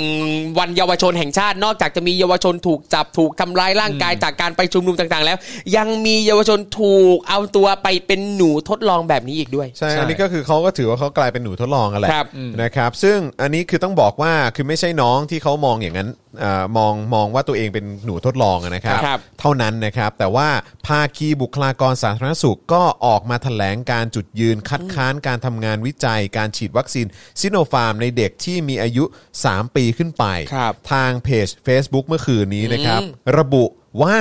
เด็กและเยาวชนไม่ใช่หนูทดลองวัคซีนครับก่อนจะกล่าวว่าเป็นที่น่าจับตามองเป็นอย่างยิ่งเมื่อบริษัทที่ได้รับอนุญาตนำเข้าวัคซีนซิโนฟาร์ม ยื่นขอขยายกลุ่มอายุผู้ใช้วัคซีนจาก 18 ปี เป็นตั้งแต่ 3 ปีขึ้นไป แต่สุดท้ายถูกออยปัดตก ประกอบกับในโลกออนไลน์มีการแชร์ภาพแบบฟอร์ม ยินยอมผู้ปกครอง ในการให้บุตรหลานอายุ 10-18 ปี ครับ ในความดูแลเนี่ยเข้าร่วมโครงการวิจัย ความปลอดภัยของวัคซีนซิโนฟาร์มคำถามที่ต้องถามกลับไปยังราชวิทยาลัยคือ งานวิจัยนี้ผ่านการขอจริยธรรมงานวิจัยแล้วหรือไม่ และหากผ่านคณะกรรมการจริยธรรมแล้วใช้เกณฑ์อะไรในการรับรองความปลอดภัยของซิโนฟาร์ม ในเด็กที่มีอายุระหว่าง 10-18 ปี ทั้งๆทที่เพิ่งมีผลวิจัยเฟส 2 ไปในกลุ่มเด็กที่มีอายุ 3-17 ปีจำนวน 720 คนเท่านั้น หรือแท้ที่จริงแล้วเป็นเพียงละครฉากใหญ่เพื่อระบายวัคซีนคงค้าง เพื่อเคลียร์ที่ว่างให้กับวัคซีนโมเดอร์นาที่เพิ่งเซ็นสัญญานำเข้า ครับ เมื่อย้อนรอยดูวัฒกรรมด้อยค่าวัคซีนของคนบางกลุ่ม โดยเฉพาะอย่างยิ่ง stakeholder นะครับนะฮะหรือคนที่มีส่วนได้ส่วนเสียด้วยเนี่ยที่มีส่วนได้ส่วนเสียกับวัคซีนซิโนฟาร์ม จะเห็นได้ว่ามีความพยายามอย่างยิ่งที่จะกล่อมประสาทประชาชนด้วยวาทกรรม ประสิทธิภาพวัคซีนเป็นเรื่องไร้สาระ รวมไปถึงความพยายามชี้ให้เห็นถึง adverse effect นะครับของวัคซีน mRNA นะครับอย่างน่าประหลาดใจ สวนทางกับคำแนะนำของ CDC นะครับที่แนะนำให้เด็กที่มีอายุตั้งแต่ 12 ปีขึ้นไป รับวัคซีนไฟเซอร์ แปลกมากนะฮะ ครับ ขั้นแปลกเลยนะฮะ ก่อนจะแสดงข้อมูลที่ทำให้เห็นว่า 21 กันยายนนะครับ ก็คือวันนี้เนี่ย ผลการวิจัยเฟส 2 ทับ 3 ของวัคซีนไฟเซอร์ ในเด็กอายุ 5-11 ปีจำนวน 2,268 คน พบว่า มีประสิทธิภาพดี และไม่มีรายงานกล้ามเนื้อเยื่อหุ้มหัวใจอักเสบ พร้อมทิ้งท้ายว่า หวังเป็นอย่างยิ่งว่าผู้มีคุณธรรมสูงส่งที่เคลมตัวเองว่าเป็นหน่วยงานวิจัยระดับโลก จะมีสามัญสำนึกมากพอในการทำการวิจัยในเด็กผู้เป็นอนาคตของชาติ อย่าหากินอยู่บนความลำบากและความกลัวตายของประชาชน เพราะถ้ายังดื้อด้านฉีดวัคซีนเชื้อตายต่อไปแฮชแท็กเมืองไทยพังแน่ครับ ครับ ครับ คืออันนี้ที่ผมตั้งคำถามอย่างหนึ่งนะ เท่าที่ฟังข้อมูลมาแล้วผมมีความรู้สึกว่าผมอยากรู้ระบบในการทำงานนะครับ หมายถึงว่าเขาได้บอกมาว่าการฉีดซีโนฟาร์มที่ว่าเนี่ยเป็นการให้บริการฉีดวัคซีนผ่านโครงการศึกษาในเรียน 2,000 คนครับ ซึ่งถามว่าไอ้ทั้งหมดที่ว่าเนี่ยผ่านการรับรองจากใครล่ะถึงสามารถทำกิจกรรมแบบนี้ได้ ครับ เขาก็บอกว่าผ่านจากคณะกรรมการจริยธรรมในมนุษย์ ซึ่งตามที่คุณจรบอกก็น่าจะเป็นคณะกรรมการจริยธรรมในมนุษย์ของทางราชวิทยาลัยเองครับ เข้าใจว่าอย่างนั้นนะเพราะว่า เข้าใจ เมื่อ ว่าอย่าง เมื่อ นั้น เมื่อวันก่อนที่ที่เล่าให้คุณผู้ชมฟังเออเล่าเล่าให้คุณผู้ชมฟังไปเนี่ย ครับ ก็ก็เป็นรายละเอียดอย่างนั้นนะ ใช่ ครับผม อ่ะทีนี้ทีนี้สมมติว่าอ่ะใช่หรือไม่ใช่ก็แล้วแต่ แต่ว่าได้รับการรับรองจากคณะกรรมการจริยธรรมในมนุษย์ อ่า ครับ ทีนี้มันก็มีอีกมติหนึ่งที่ตามมาก็คือมติจากออย ครับ ที่บอกว่ายังไม่สามารถอนุญาตขยายการฉีดวัคซีนซีโนฟาร์มให้เด็กตั้งแต่ 3 ปีขึ้นไปได้ แล้วทีนี้เนี่ยเมื่อมันมีเอ่อมติออกมาจากออยเสร็จเรียบร้อยเนี่ยนั่นแปลว่าไอ้โครงการที่ว่านี้เนี่ย ครับ ต้องถูกพับไปเลยปะ อืม คุณจอนว่าไง ที่ฉีดอันนี้ใช่ไหม ที่ฉีดอันนี้อ่ะในเมื่อออยออกมาบอกว่ามีมติว่ายังไม่สามารถอนุญาตขยายการฉีดวัคซีนซีโนฟาร์มตั้งแต่ 3 ปีขึ้นไป เข้าใจว่าหยุดก่อนปะ เนื่องจากข้อมูล ใช่ไหม ความปลอดภัยในการฉีดวัคซีนยังไม่เพียงพอ และขาดข้อมูลด้านประสิทธิผลของวัคซีนในการป้องกันโรคในกลุ่มอายุ 3-17 ปี ครับ นั่นแปลว่าถ้าเกิดว่ามติของออยออกมาเป็นแบบนี้ ราชวิทยาลัยหยุดการฉีดทั้งๆทที่ผ่านคณะกรรมการจริยธรรมในมนุษย์เรียบร้อยแล้วเนี่ย นั่นแปลว่าออยเนี่ยมีภาษีเพียงพอ ที่สามารถที่จะหยุดเรื่องนี้ได้ อืม แปลและคำถามผมก็คือว่า แล้วทำไมสิ่งเนี้ยเกิดขึ้นโดยไม่ผ่านออยตั้งแต่แรก อืม ก็จริง เข้าใจไหม ก็ ถ้าออย เข้าใจ มีมติ เข้าใจ วางแบบ เข้าใจ นี้โป้งเสร็จเรียบร้อยเนี่ย เข้าใจเข้าใจ แล้วราชวิทยาลัยหยุดจริง ๆ เนี่ยแล้วทำไมระบบการทำงานทั้งๆที่รู้ว่าถ้าออยพูดจะต้องหยุด ถ้าออยมีมติไม่อนุมัติจะต้องหยุด แล้วทำไมตั้งแต่แรกก่อนที่จะมาลองกับเด็กนักเรียนที่ว่ามันไม่ขอออยกันก่อน อ่ะผมกำลังมองแบบนี้ว่าอ่ะถ้าถ้ามองในมุมของการทำวิจัยเป็นไปได้ไหมครับ ว่าทางราชวิทราชวิทยาลัยเองอ่ะเขามีโครงการทำวิจัยนี้ ซึ่งโดยโดยปกติเวลาเราจะทำงานวิจัยใดๆก็แล้ว แต่ที่เกี่ยวข้องกับเด็กและเยาวชนเนี่ยนะครับเขาจะต้องมีการอ่าผ่านคณะกรรมการจริยธรรมตรงนี้ด้วยอ่าแล้วพอเขามองว่านี่คือส่วนหนึ่งของงานวิจัย แล้วก็พอผ่านคณะกรรมการเรื่องจริยธรรมในมนุษย์แล้วเนี่ย อ่า อ่ะนั่นแปลว่า โอเค สามารถทำการทดลองได้ อ่า เขาก็เลยดำเนินการฉีดเพื่อที่จะทดลอง อ่า และเขาก็เลยไม่ได้มองว่าควรจะต้องขออนุมัติจากออยเพราะเขามองว่านี่คืองานวิจัยหรือเปล่า ไม่ผมเข้าใจครูทอม เออเออ แต่ประเด็นของผมก็คือว่า ถ้าสุดท้ายแล้วถึงแม้จะผ่านอะไรต่างๆกันานาแล้วมันสามารถทำได้เนี่ย ครับ แต่สุดท้ายเนี่ยเขาสสมมตินี่กำลังสมมตินะ อ่ะ ว่าถ้าเกิดออยมีมติไม่อนุมัติเนี่ย ครับ แล้วเขามีความจำเป็นที่จะต้องหยุดกระทำการวิจัยนี้เนี่ย ครับ นั่นแปลว่าก็ไปขอมาให้เสร็จสมบูรณ์เรียบร้อยให้มันชัวร์ก่อนเลย มันจะไม่ดีกว่าเหรอ ไม่คือไม่คือคือผมกำลังมองว่า หรือเพราะตอนแรกอ่ะเขาไม่ได้แคร์ออยไงเขาไม่ได้เอาออยไปอยู่ในตัวแปรของการทำงานวิจัยไงเพราะกูจะทำงานวิจัยออยกูไม่ยุ่งอยู่แล้ว อ่า แต่นั่นเอ่อกำลังว่าเขาอาจจะไม่ได้แจ้งออยตั้งแต่แรกว่าจะทำงาน อ่า วิจัยนี้ อ่า แต่พอมีข่าวออกมาว่าอ่ะฉีดให้เด็กๆแล้วนะออยเพิ่งเห็นออยก็เลยรีบประชุมรีบประกาศมันถึง อ่า ประกาศตอนค่ำ อ๋อคือตั้งแต่ตอนแรกการทำวิจัยนี้เนี่ยทางราชวิทยาอาจจะมีความรู้สึกว่าไม่ได้เกี่ยวข้องกับ ใช่ ออยก็ได้ ใช่ เป็นการทำวิจัยของหน่วยงานตัว ใช่ เอง ครับ ผ่านเอ่อจริยธรรม อ่า อะไรต่างๆนานาก็ว่าไป ข่าวของเมื่อวานนี้ที่เรารายงานไปนะครัคบรับ ก็คือว่าเอ่อศาสตราจารย์ในายแพทย์นิธิเนี่ยซึ่งเป็นเลขาธิการของราชวิทยาลัยเนี่ยนะครับกล่าวว่าโครงการฉีดวัคซีนชนิดนี้ในเด็กอายุ 10ถึง18 ปีนั้น มีการศึกษามาแล้วในต่างประเทศ แต่ว่าไม่ได้ระบุว่าว่าประเทศใด อันนี้คืออาจากข่าวเมื่อวานนะครับ ครับ แต่ในประเทศไทยยังไม่มีนะครับคือบอกว่ามีการศึกษาแล้วในต่างประเทศ แต่ไม่ได้บอกว่าที่ไหน อันนี้จากข่าวเมื่อวานแต่ใน ครับ ประเทศไทยยังไม่มีนะจ๊ะ ทางราชวิทยาลัยเนี่ยจึงได้ทำโครงการวิจัย ซึ่งผ่านคณะกรรมการจริยธรรมในมนุษย์ของราชวิทยาลัยแล้ว ครับ นะครับ แต่ว่าก็คงผมเข้าใจว่าเขาคงคิดว่า ถ้าผ่านคณะกรรมการจริยธรรมของเขาอ่ะ ครับเออ ก็ทำได้แหละ ก็สามารถดำเนินงาน ใช่ โครงการนี้ต่อไป ซึ่ง ได้ ก็อาจจะตรงกับที่ใครพูดนะเอ่อที่ที่มีหมอไอ้คนพูดอะ ครับ เอ่อเภสัชกรใช่ไหม ครับ เลิศชายเลิศวุฒิใช่ไหมฮะผออกองพัฒนาศักยภาพผู้บริโภคออย ครับ บอกว่าก็คือสามารถทำการศึกษาวิจัยได้หมด เพียงแต่ต้องเป็นผู้รับผิดชอบการดำเนินการนั้นนะ ครับ ก็คือหมายว่าคนที่ต้องรับผิดชอบก็คือเป็นทางราชวิทยาลัย ครับผม เออถ้าเกิดว่าเกิดอะไรขึ้น แต่หมายถึงว่าถ้าหลังจากมติจากออยมีขึ้นมาเสร็จเรียบร้อย แล้วเขาหยุดตามที่ออยมีมติออกมาจริง ครับ ๆ นั่นแปลว่าการทำวิจัย หลังจากผ่านเอ่อจริยธรรมของหน่วยงานตัวเองแล้วเนี่ยสามารถทำได้ แล้วถ้า แต่ เกิด พออ ว่า อยบอกปุ๊บ แต่ว่าพอออยบอกเสร็จเรียบร้อยเนี่ย ก็ต้องหยุดตามที่ออยบอกอีกทีหนึ่งเข้าใจปะ เข้าใจเข้าใจเข้าใจ อัน แต่ นี้ แต่เดี๋ยวเดี๋ยวอาจจะต้องเอ่อเช็คอีกทีเพื่อความชัวร์นะครับว่าเขา ครับ หยุดจริง เขาหยุดหรือเปล่า แล้วเดี๋ยวนะอัน ใช่ อันนี้เนี่ยคือออยออกมาบอกว่าให้หยุดปะครับ หรือเขาออยออกมาบอกว่าข้อมูลกรรมการผู้เชี่ยวชาญอ่านดูแล้วยังไม่บ่งชี้ถึงระดับความปลอดภัยและประสิทธิผลที่ฉีดในเด็ก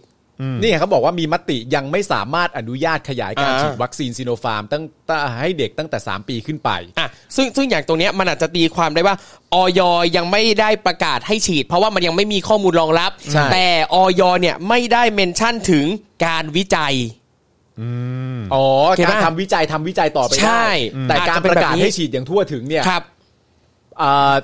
ไม่เกี่ยวกับการวิจัย คือคือเหมือนกับว่าปกติ แต่ อะ ว่าอืม ถ้าออยจะประกาศได้ว่า เอ้ย มันสามารถฉีดได้นะ อันเนี้ยคือต้องมีหลักฐานจากงานวิจัยรองรับ แต่ณตอนนี้มันยังไม่มีหลักฐานจากการวิจัย เขาก็เลยไม่สามารถรับรองได้ ใช่ อ่า อืม เพราะฉะนั้นก็ แต่ว่าไอ้ที่ฉีดไปเนี่ยถ้า มัน นับ คืว่างอาน เป็น วิจัย ถ้าเป็นการวิจัยเนี่ยก็ เออ ทำได้ แต่ว่า เออ คนที่ทำการวิจัยนะต้องรับผิด รับผิด ช ช อ อ บบ เอ เอง ง นะ นะ เออแต่ว่าก็คือเด็กๆเนี่ยคือไอ้ประเด็นที่เรากังวลเนี่ยก็ ครั คื บ อว่าไอ้ตอนที่เชิญชวนมาให้ฉีดตอนทีแรกเนี่ย เออ มันไม่ได้บอกไงว่า ใช่ เป็นงานว่าว่าเป็นอาสาสมัครเข้ามา ใช่ ร่วมกับโครงการงานวิจัยนี้ ครับ เออซึ่งก็ไอ้น้องๆ เนี่ยเออหรือว่าครอบครัว ครับ ต่างๆ ที่ไปยินยอมไว้เนี่ย อืมเออ นะครับก็เอาสิ ครับ เอ่อคือเซ็นรับรองจากข้อมูลที่ ใช่ ไม่ครบถ้วน อ่า ครับ ใช่ใช่ อ่า ก็คือแบบว่าเอออาจจะอาจจะไม่ทราบข้อมูลทั้งหมดหรือเปล่าหรืออะไรแบบเนี้ยนะค ใช่ รับ หรือจริงๆผมกำลังคิดว่าในเอกสารที่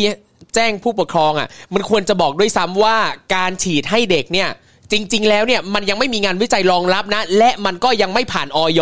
แต่พอเขาไม่ได้บอกข้อมูลแบบนี้ เขาอาจจะบอกแบบหวานๆแค่ว่าเออมันเป็นการวิจัยนี่ผู้ปกครองอาจจะตีความไปเองว่า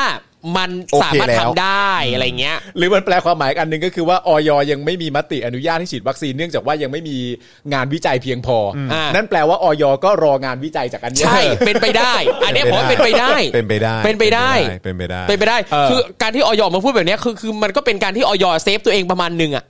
เออ เออว่ามันยังไม่มีงานวิจัยนะ แต่ก็ไม่ได้ออกมาห้ามว่ามึงหยุดนะ มันไม่มีงานวิจัยเพียงพอสำหรับฉีดอย่างเปิดกว้าง ครั แต่ บ ไม่ได้ติดไม่ได้แตะต้องเรื่องงานวิจัย อ่า อ่า ใช่ใช่ เพราะฉะนั้นเนี่ย ซึ่งซึ่งสิ่งที่ราชวิทยาลัยจุฬาภรณ์ทำเนี่ยก็คืองานวิจัยนั่นแหละ ใช่ เพราะฉะนั้นออยก็อาจจะรองาน อ๋อรออยู่ รออยู่ ใช่ใช่ นี่ เพราะว่า เออ ตอนนี้เท่าที่มีข้อมูลเพิ่มเติมมาก็คือว่ามีฉีดในจีน ครับ กับสหรัฐอาหรับเอมิเรตส ครับ ใช่ไหมฮะเท่าที่เห็นคือ 2 ชื่อประเทศนี้ ครับผม แล้วก็ที่เพิ่งเกิดขึ้นเมื่อวานนี้ก็คือในประเทศไทย ครับ นะครับซึ่ง 2,000 กว่าคนนะครับแล้วก็มีก่อนหน้านั้นอีก 200 คนด้วย ครับ นะครับ แม่การแปลความคำพูดของประเทศไทยนี่มันสนุกสนานนะฮะ โอ้โหย คือเอาตรงๆเลย นะครับ ก็คือวุ่นวายชิบหาย ครับ ครับผมวุ่นวายมากจริงๆ เอานะ ครับนะฮะ ยังไงซะเราก็ต้องไว้ใจกันเหมือน เออ เดนมาร์ก นะครับ เดนมาร์กมาอีกแล้ว เดนมาร์กมาอีกแล้ว อยาก ครั ไป บ โคเปนเฮเกน นะครับอ่ะโอเค งั้นผมขอโอเคตรงไฟเซอร์นะครับที่เอ่อมีการเผยผลการทดลองฉีดวัคซีนโควิดในเด็กอายุ 5-11 ปีเนี่ยนะครับก็อย่างที่บอกไปนะครับว่าระบุว่าวัคซีนปลอดภัยนะครับแล้วก็เตรียมขออนุญาตใช้งานต่อนะครับเอ่อสำหรับหน่วยงานกำกับดูแลทั่วโลกนะครับ ก็ดูเหมือนว่าเอ่อเขาเรียกว่าอะไรนะ เคสที่เขาเอาไปเอ่อติดตามนะค ครั รับบ หรือว่าทดลอง หรืออะไรต่างๆเนี่ยก็มีผู้เข้าร่วมกว่า 2,268 คน ครับผมครับ นะครับนะก็มีผลออกมาว่าก็ค่อนข้างปลอดภัยนะครับอ่ะเดี๋ยวเดี๋ยวเราอัปเดตตรงนี้เพิ่มเติมเอ่อเมื่อเอ่อมีท่าทีว่าน้องๆนะฮะหรือว่าเยาวชนจะได้ฉีดไฟเซอร์แล้วกัน ครับ นะฮะแต่คราวนี้ขอมาที่ประเด็นนี้ได้ไหมครับ ได้ครับ ค่อนข้างน่าเป็นห่วงนะครับตำรวจไทยจับกลุ่มนะฮะคุณนูซาจัดนะครับครับคามารุสซามันนะครับสาวข้ามเพศชาวมาเลเซียที่หลบหนีมาพำนักในไทย หลังทางการมาเลเซียเจรจารัฐบาลไทยขอให้ส่งกลับไปรับโทษตามกฎหมายอิสลามครับ โอ้ ครับผม ย ผมว่าอันนี้เรื่องใหญ่นะฮะ ครับ ครับ แล้วอันนี้เป็นข่าวแบบว่าเป็นข่าวที่เขากำลังพูดกัน ครับ ในระดับสากลนะครับครับนะฮะคือเป็นอีกหนึ่งข่าวที่ที่เราต้องติดตามกันนะครับนะฮะคือมีสำเอ่อข่าวมาจากสำนักข่าวมาเลเมลนะครับแล้วก็สำนักข่าวต่างประเทศอีกหลายสื่อนะครับว่าทางการมาเลเซียเจรจารัฐบาลไทยขอให้ส่งสาว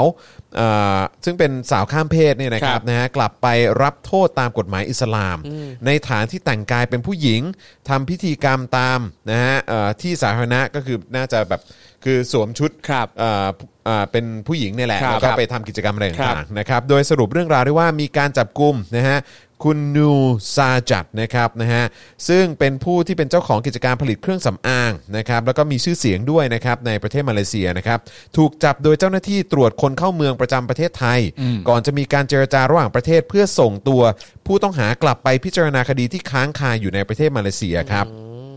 หลังจากที่เมื่อเดือนกุมภาพันธ์ที่ผ่านมาเนี่ยนะครับคุณนูเนี่ยนะครับนะฮะเอ่อซึ่งอายุ 36 ปีเนี่ยหลบหนีหายไปจากบ้านเกิด ครับ แล้วก็ไม่ได้ปรากฏเอ่อปรากฏตัวนะครับในระหว่างการพิจารณาคดีที่มีขึ้น เพื่อจัดการกับพฤติกรรมเอ่อเพื่อจัดการกับการประพฤติมิชอบของเธออนะฮะในการแต่งกายชุดบาจูกูรุงนะครับหรือว่าชุดประจำชาติสำหรับผู้หญิง ครับ ในงานการกุศลอิสลามนะครับที่โรงเรียนสอนศาสนาปี 61 ครับ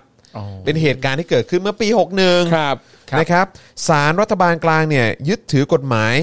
ชาเรียเนี่ยนะครับที่ห้ามผู้ชายแต่งตัวเป็นผู้หญิง และการกระทำของเธอเนี่ยถือเป็นการดูหมิ่นความศักดิ์สิทธิ์ของศาสนาอิสลาม ครับ ทำให้เธอถูกตั้งข้อหาตามมาตรา 10นะครับ นะฮะวงเล็บ A เนี่ยนะครับซึ่งหากถูกตัดสินว่ามีความผิดเนี่ยเธออาจจะต้องจ่ายเงินชดใช้สูงสุด 5,000 ริงกิตนะครับหรือประมาณ 40,000 บาทนะครับ ครับ จำคุกไม่เกิน 3 ปี หรือทั้งจำทั้งปรับครับ ครับ โอ้โหโหดโหด ครับ โหดโหด มาตราสิบนะครับหมายถึงความผิดตามหลักชาเรียะในการดูหมิ่นศาสนาอิสลาม หรือทำให้ศาสนาอิสลามถูกดูหมิ่น ไม่ว่าจะด้วยการเยาะเย้ยดูหมิ่นศรัทธา หรือการปฏิบัติ และพิธีกรรมที่เกี่ยวข้องทั้งในรูปแบบลายลักษณ์อักษร รูปภาพหรือว่าวิดีโออสำนักงานตรวจคนเข้าเมืองประเทศไทยนะครับได้ติดตามคุณนูเนี่ยนะครับตั้งแต่เดือนมีนาคม โดยอิงจากข้อมูลที่ทางตำรวจมาเลเซีย แบ่งปันให้กับทางการไทยจนกระทั่งเดือนมิถุนายนจึงพบสถานที่หลบซ่อน เป็นคอนโดมิเนียมสุดหรูใจกลางกรุงเทพ หลังการสืบข่าวและการสังเกตการณ์นะครับ เมื่อวันที่ 8 กันยายนเวลาประมาณ 6 โมงเย็น ก็ได้บุกเข้าไปควบคุมตัวพร้อมกับชายและหญิงชาวไทย โดยถูกนำตัวไปคุมขังที่สำนักงานตรวจคนเข้าเมือง ฐานความผิดที่เข้าเมือง หรือเป็นผู้อพยพผิดกฎหมาย เมื่อวันที่ 10 กันยายนครับ คุณนูก็ได้รับการปล่อยตัวด้วยเงินประกันตัว 2,000 ดอลลาร์ หรือประมาณ 66,000 บาท โดยชาวมาเลชื่อมิชา ถึงแม้ว่าเธอจะได้รับการประกันตัวนะครับ แต่คุณนูเนี่ยนะฮะก็ได้รับคำสั่งให้ไปปรากฏตัวที่สำนักงานตรวจคนเข้าเมืองประจำประเทศไทยทุก 14 วัน อย่างไรก็ตามครับ รัฐบาลมาเลเซียกำลังเจรจากับรัฐบาลไทย เพื่อนำตัวคุณนูเนี่ยนะฮะกลับไปดำเนินคดีในศาลฎีกาชาเรียะในรัสลังงอ รายงานข่าวล่าสุดเผยว่าขณะนี้เจ้าหน้าที่จาก UNHCR นะครับ ได้มารับตัวคุณนูนเนี่ยนะฮะขอเอ่อไปแล้วหลังจากที่เธอได้ขอลี้ภัยไปออสเตรเลีย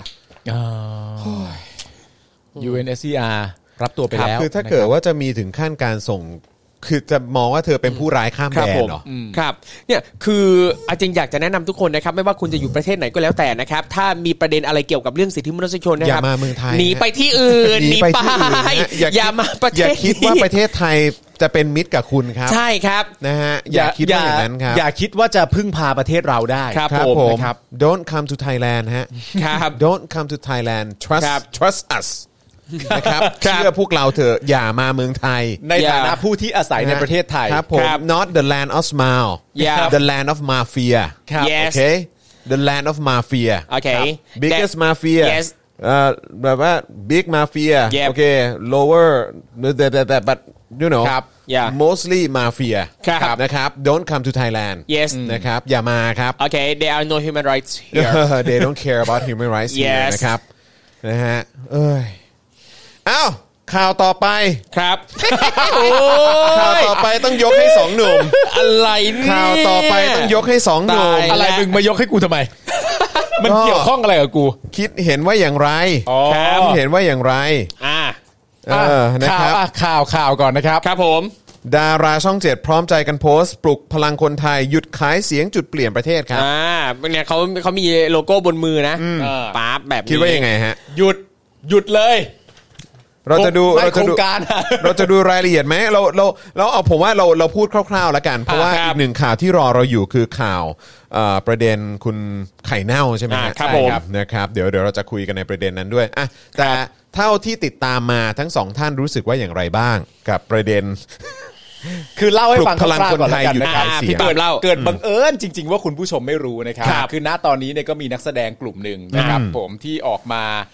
เรียกว่าเป็นแคมเปญได้ไหม แคมเปญก็ได้ ได้ได้ได้ได้ได้ได้ เป็นแคมเปญนะครับเป็นการรณรงค์นะครับ โดยแฮชแท็กก็คือ หยุดขายเสียงจุดเปลี่ยนประเทศ ครับอืม รณรงค์ไม่ซื้อสิทธิ์ไม่ขายเสียงในการเลือกตั้งทุกระดับ เออ นะครับผมแล้วก็ได้รู้สึกว่าจะมีแฮชแท็กอีกอันหนึ่งที่ผมเพิ่งบอกครูทอมไปซึ่ง ครับ ซึ่งปวดหัวมากก็คือว่าเอ่อเพราะว่าการอะไรนะ เพราะว่าการซื้อเสียง อ่ะ คือจุดเริ่มต้นของการทุจริต อ่า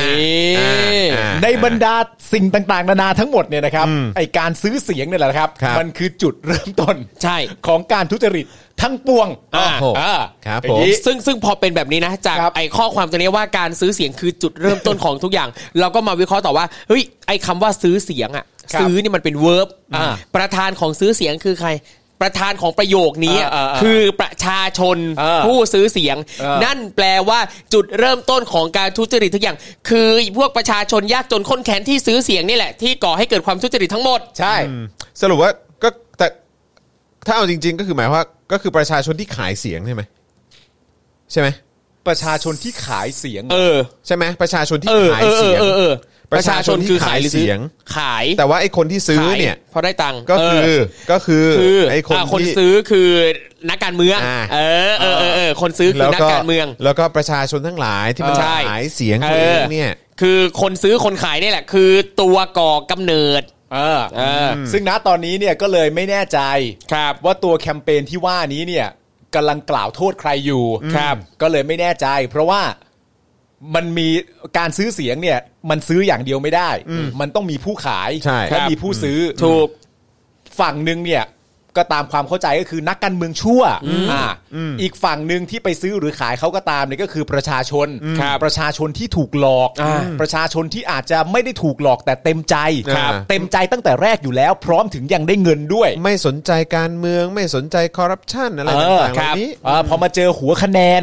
ใน รู้ แต่ละที่ รู้เท่าไม่ถึงการ รู้เท่าไม่ถึงการยุยงอะไรต่างๆกันานาก็ซื้อเสียงตามเขาว่ามันน่าจะดีกับชุมชนเราแหละนะ เออ เพราะฉะนั้นเนี่ยไม่ว่าจะเป็นการซื้อการขายเนี่ยมันมีโจทย์กับจำเลยทุกอย่าง ถูก มันมี ต้อง สองฝั่ง ครับ นักการเมืองเลวและประชาชนที่ยอมให้เป็นอย่างนั้น อ่า ทีนี้ก็เลยไม่รู้ว่าไอ้แคมเปญที่ว่าเนี่ยกำลังกล่าวโทษผู้ใดบ้าง อ่า หมายถึงว่ากล่าวโทษประชาชนด้วยหรือไม่ ครับ ใช่ไหมฮะ หรือว่ากล่าวโทษเฉพาะนักการเมือง ไม่ได้เข้าใจเจตจำนงว่าเอ๊ะอะไรกำลังพูดถึงถึงใครอยู่ อ่าน นะครับผมรวมถึงอีกประเด็นหนึ่งก็คือว่า ถ้าจะหยุดโกงเนี่ยนะครับสักอย่างเนี่ยนะครับ ผม อันเนี้ยมันก็น่าจะเป็นแคมเปญที่กำลังทำเพื่อไปสู่การเลือกตั้งที่จะเกิดขึ้น อ่า ในอีกประมาณปี ก็ปีหน้าแหละ ปีหน้า ใช่ไหมปีปีหน้าเนอะ ปีหน้าสองปีใช่ครับ เออครับผม มันมันจะเกิดขึ้นเนี่ยปี 65 หรือ 66 หกห้าไม่ใช่เหรอ 65 ใช่ ใช่ ปะ ป่ะหรือเปล่าวะจำถูกป่ะวะ เลือกตั้งอ่ะ เลือกตั้ง ครั้งต่อไปอ่ะ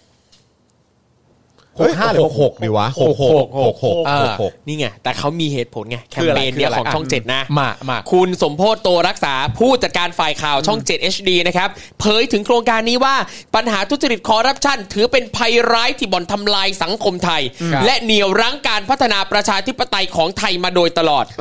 จากข้อมูลของหอการทากหอการค้าไทยพบว่า ครับ ในปี 2553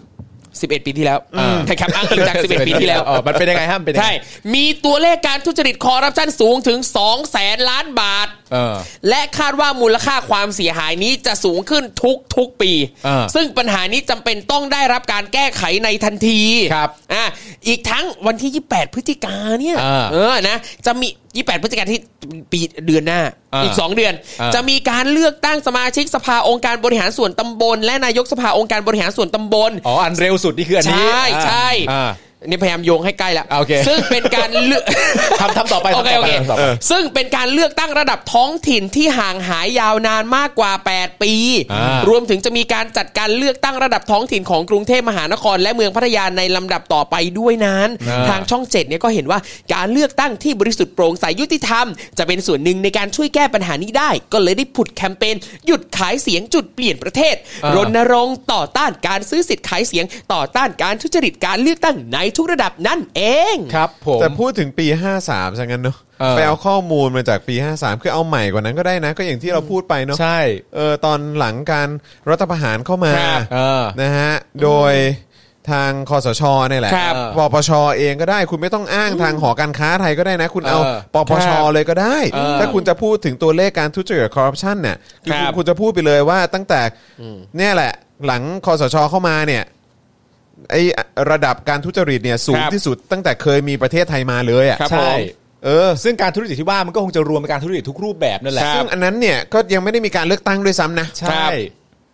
ก็เป็นการการซื้อสิทธิ์ขายเสียงเนี่ยมันก็มันก็โกงใช่ไหมฮะ ใช่ แต่ว่าอย่างที่บอกไปอย่างที่คุณทอมบอกก็คือ ครับ อันอันล่าสุดที่จะเกิดขึ้นคือการเลือกตั้งอะไรนะคุณทอมนะ การเลือกตั้งสมาชิกสภาองค์การบริหารส่วนตำบล อ่า ซึ่งอั ใกล้แล้วนะ คือ 28 ใล้ พฤศจิกา ใล้แล้วอะไรเงี้ย แต่อันใหญ่ที่กำลังรอเราอยู่เนี่ยก็น่าจะเกิดขึ้นในปี 66 เนี่ยแหละ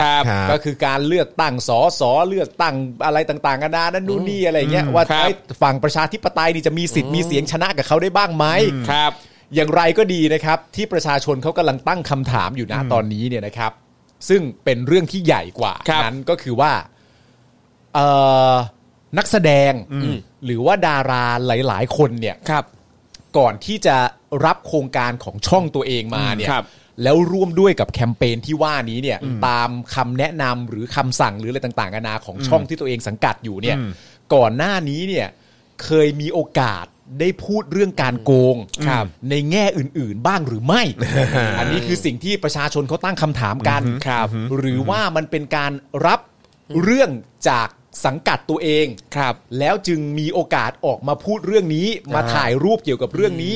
มาแนะนำแฮชแท็กเหล่านี้เป็น ครับ ครั้งแรกในชีวิต หรือไม่อ่า อย่างน้อยก็เป็นจุดเริ่มต้นให้เขาได้ออกมาพูดนะพี่ปาล์ม ใช่ แต่ประเด็นต่อมาอันนี้เป็นข้อคิดที่ดี ครับ ขำไปก่อน ประเด็นก็คือว่า ถ้าสมมุติว่าการพูดเรื่องอาการเลือกตั้งที่ว่าเกิด อ่า ในวันที่ 28 8พฤศจิกา พฤศจิกา ครับ การเลือกตั้งครั้งใหญ่ปี 66 ของเรารออยู่ นั่นแปลว่าเขาเนี่ยต้องการจะทำเพื่ออนาคตแล้วแหละ ใช่ไหมฮะ เป็นการทำเพื่ออนาคตจริง ๆ เพราะว่าการเลือกตั้งที่ว่าเนี่ยมันจะเกิดขึ้นในอนาคต อันใกล้ก็คือพฤศจิกา อันไกลก็คือปี 66 ครับ ทีนี้ประเด็นที่ประชาชน เช่นการตั้งคำถามก็คือว่า แล้วการโกงที่เกิดขึ้นอยู่ณปัจจุบันณตอนนี้เลยเนี่ยพวกคุณข้ามกันแล้วใช่หรือไม่ พวกคุณกำลังพูดถึงการโกงที่มีสิทธิ์จะเกิดขึ้นได้ในภายภาคหน้า ครับอืม นั่นแปลว่าการโกงที่เกิดขึ้นในปัจจุบันทันด่วนเรียกว่าณตอนนี้เลยเนี่ย พวกคุณยอมรับและโอเคกับมันไปแล้วใช่หรือไม่ ถึงพูดเรื่องที่มันกำลังจะเกิดขึ้นในภายภาคหน้า ไม่พูดเรื่องที่มันเกิดขึ้น ใน เป็น ปั ปั จ ญ จุบั หาน ณปัจจุบันจริง หรือเขาอาจจะมองว่าสิ่งที่เกิดขึ้นเป็นอดีต กับสิ่งที่เกิดขึ้นในปัจจุบันเนี่ยมันอาจจะเป็นสิ่งที่แก้ไขไม่ได้แล้วดังนั้นเรามองอนาคตกันดีกว่า เราอย่ามายึดติด ๆ ถูกต้อง อ่ะ งั้นถ้าใช้คำครูทอม นั่นแปลว่าคุณมีความรู้สึกว่าความโกงที่ ครับ เกิดขึ้นในปัจจุบัน อ่ะ เป็นเรื่องที่แก้ไขไม่ได้อีกแล้ว อ่า ใช่หรือไม่อันนี้ก็ใช้คำครูทอมเลย ออ่ ะไม่ต้องเอาอดีตก็ได้ ครับ เอาณปัจจุบัน อ่ะ ว่าปัจจุบันเป็นเรื่องที่แก้ไขไม่ได้แล้ว คุณคิดเช่นนั้นจริงหรือไม่ อืม คุณถึงอาจจะไม่เคยส่งเสียงมาก่อน แล้วส่งเสียงตามแคมเปญของสังกัดเพื่ออนาคตไปเลย อันนี้สมมติว่าถ้ายอมรับออกมาอย่างที่ครูทอมบอก ครับ เราก็จะรับฟังนะ อ่า ว่าการโกงที่เกิดขึ้นในปัจจุบันเป็นเรื่องที่แก้ไขไม่ได้แล้ว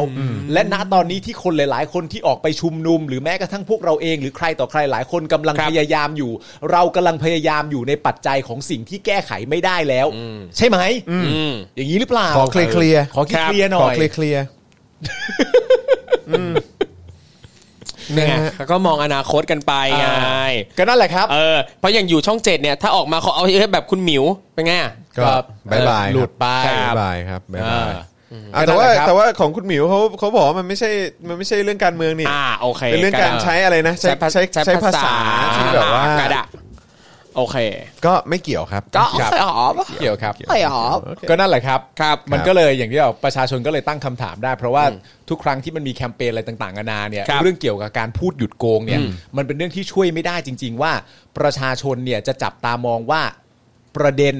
ที่คุณพูดว่าอะไรมันคือโกงเนี่ยมันคือประเด็นเรื่องอะไร ครับ ใช่ไหมครับ ถูกต้อง เขาก็จับตามองจับตาฟังจับตาอะไรต่างๆนานา ครับ ว่าเอ้ยมันคือเรื่องอะไรประเด็นไหน ครับ นะครับแต่ว่าถามว่าถ้าคุณจะบอกว่าเอ่อ อันปัจจุบันเป็นเรื่องที่แก้ไขไม่ได้ ครับ เรามองอนาคตในภายภาคหน้ากันเลยดีกว่าเนี่ย ใช่ ก็จะแบบว่า โอ้โหงั้นก็ต้องยอมรับว่าเออเราเรามีทัศนคติและความคิดเห็นที่ไม่ตรงกัน ครับผม นะครับผม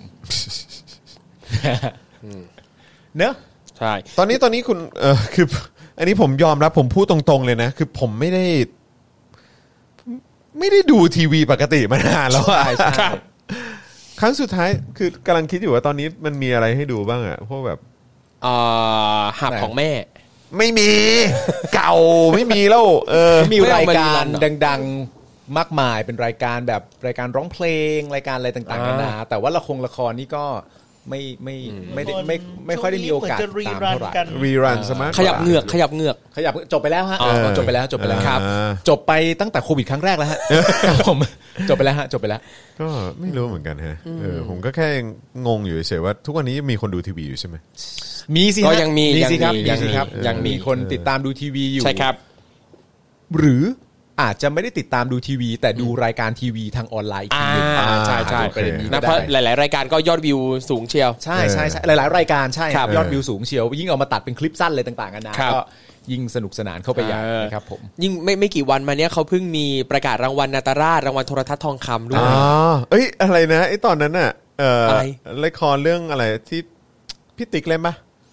ไอ้ที่ เรื่อง ที่ ไหน แบบ นะครับ ซีจีอ่ะที่เขาพูดถึ ดัง ใน ดวงหฤทัย ดังดวง นี่ไง หฤทัย มีคน ใช่ไหม พูดถึงดังดวงหฤทัยเนี่ย มีคนมีคนบอกว่ามันมีภาพซีจีอันหนึ่งคือเป็นภาพจากไอ้เรื่องรถไฟอ่ะ เรื่องอะไรนะไอ้ Train to Busan ไม่ใช่ ไม่ใช่ไม่ใช่ ไอ้อะไรนะ Murder on the Orient Express อะ อ่า เออแล้วเหมือนแบบประมาณว่า คือมันเป็นเพจเพจหนังเพจหนึ่งผมเพิ่งไปกดไลค์ด้วย คือแบบว่าเป็นภาพแบบว่าเนี่ยบอกว่าอันเนี้ยเป็นภาพที่ออนในละครเรื่องนี้ ซึ่งก็เป็นภูเขาแล้วก็ ครับ มีภาพรถไฟวิ่งอยู่ ครับ ใช่ไหมเป็นภูเขาเป็นภาพถ่ายแบบโดรนเนี่ย ครับ แล้ว ผม แล้วก็มีเป็นแบบเออรถไฟวิ่งอยู่ ครับ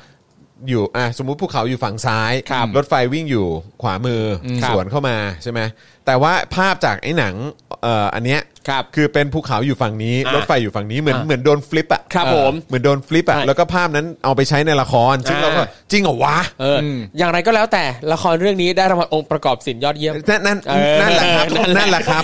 เออ นั่นแหละฮะ คือคือประเด็นของละครเรื่องนี้คืออะไร ณตอนนี้ที่เป็นประเด็นในสังคมน ก็คือ มันประเด็นเรื่อง ก็คือได้รางวัลเกี่ยวกับองค์ประกอบศิลป์อะไรต่างๆ ใช่ ได้ยังไง แต่ เพราะว่ามัน อ๋อ มันมันมันเป็นภาพแบบว่ามันเป็นภาพจากภาพยนตร์เรื่องอื่นไม่ใช่ ใช่ หรอ คือนอกจาก แล้ว ภาพก็มี จาก ซีจีอะไรต่างๆ ซีจีลอด้วย ลอย ซีจีลอยลอยซีจีไม่ครบ ครับ ซีจีอะไรแบบเนี้ยที่แบบว่ายังเห็นเป็น อ๋อ กรีนสกรีนอยู่เลย ครับ อะไร ผม แบบเนี้ยเออ แต่หมายถึง แบบ ว่าหมวดรางวัลที่เขาได้รับรางวัลเนี่ย มันกลับเป็นองค์ประกอบศิลป์ยอดเยี่ยม อะไรประมาณนั้นใช่ คือนี่ไง ใช่ ถ้าเรามองว่าทุกอย่างคือศิลปะ เออ ก็โอเค ใช่ไหม มาอยู่ที่ใจเรา เปิด เนี่ย ฝามา ลืม เจอกรีนสกรีนเนี่ยนะ ใช่ใช่ลืมใส่ เราต้อง ซี การ จี เราต้องการจะสมมติเราต้องการจะดูท้องฟ้าและ อ่ะ หิมะตก ครับ แต่เราเห็นทั้งหิมะและกรีนสกรีน ค ก็ รับ คือศิลปะ ใช่ ใช่ เออหรือว่าเป็นช็อตอะไรนะช็อตที่นั่งรถม้าแล้วก็แบบด้านหลังก็เป็นแบบ อ่ะ มันดูเออไม่ เนี่ยผมว่าอันเนี้ยดูจริงแล้วล่ะ ไม่ใช่ มันมีคนแช ดู ร์ เต็มเต็มอ๋ออ๋อมันแชร์แบบ โอเค ช็อตเลยช็อตเด็ด เห็นซะหลายช็อตเลย ไม่แล้วผมก็แบบจริงเหรอวะแล้วคือแบบไอ้ที่ที่เรารู้สึกสะเทือนใจสุดก็คือ ครับ พระเอกพระเอกคือพี่ติ๊กใช่ไหม เออ เออนางเอกคือใครนะเบลล่าเหรอ จากใจนะ รู้เลย อย่างหนึ่งอะไรที่ผมจำได้คือหนุ่มสอนรามกับนัทมีเลีย อ๋อโอ้โห สมัย เวอร์ชันนั้นช่องไหนวะ ช่องเจ็ด ช่องเจ็ดด้วย ครับ เออ ดังดวงหฤทัยใครเขียนใครเขียน โทมะเหรอ ใช่ ใครล่ะครับ ใช่ โทมะใช่ไหมฮะ ใช่ โทมะอ๋อ โทมะยันตี โทมะฮะเออครับ ผม ดัง คิมเบอร์รี่ อ่าคิมเบอร์รี่กับพิติกอะครับ ของปี 63เลยฮะ ก็ลองเสิร์ชก็ได้นะ ลองพิมพ์ได้ไหม ได้ได้ CG เว้นวรรคดังดวงหฤทัย ครับ เอออะไรอย่างเงี้ยลองพิมพ์ได้ไหม เออ อยาก แล้ว อยา เรา ก มาชม รู้เออนะครับแล้วเดี๋ยวสักครู่เดี๋ยวเรามาเข้าอีกหนึ่งข่าวนะครับ ก็คือประเด็นไข่เน่านะฮะ ครับ เออนี่ไง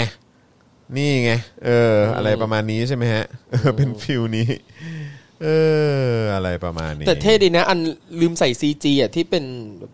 ชะโงกลงไปในหลุมในบ่อในอะไรสักอย่าง อะไรสักอย่างแล้วเหมือน เออ เหมือนอารมณ์ว่าต้องโดดลงไปในหลุมอันนี้แล้วก็แบบว่าเออนี่ เออเออเออ ตรงนี้เหรอแล้วก็แบบตัดมาอีกทีเป็นกรีนสกรีนแล้ว ค ก็ รับผม แล้วก็ทุกคนก็เล่นตามบทบาทกันต่อไป ใช่ อะไรอย่างเงี้ยเอ ใช่ อ ใช่ อะไร ใช่ใช่ ประมาณนั้น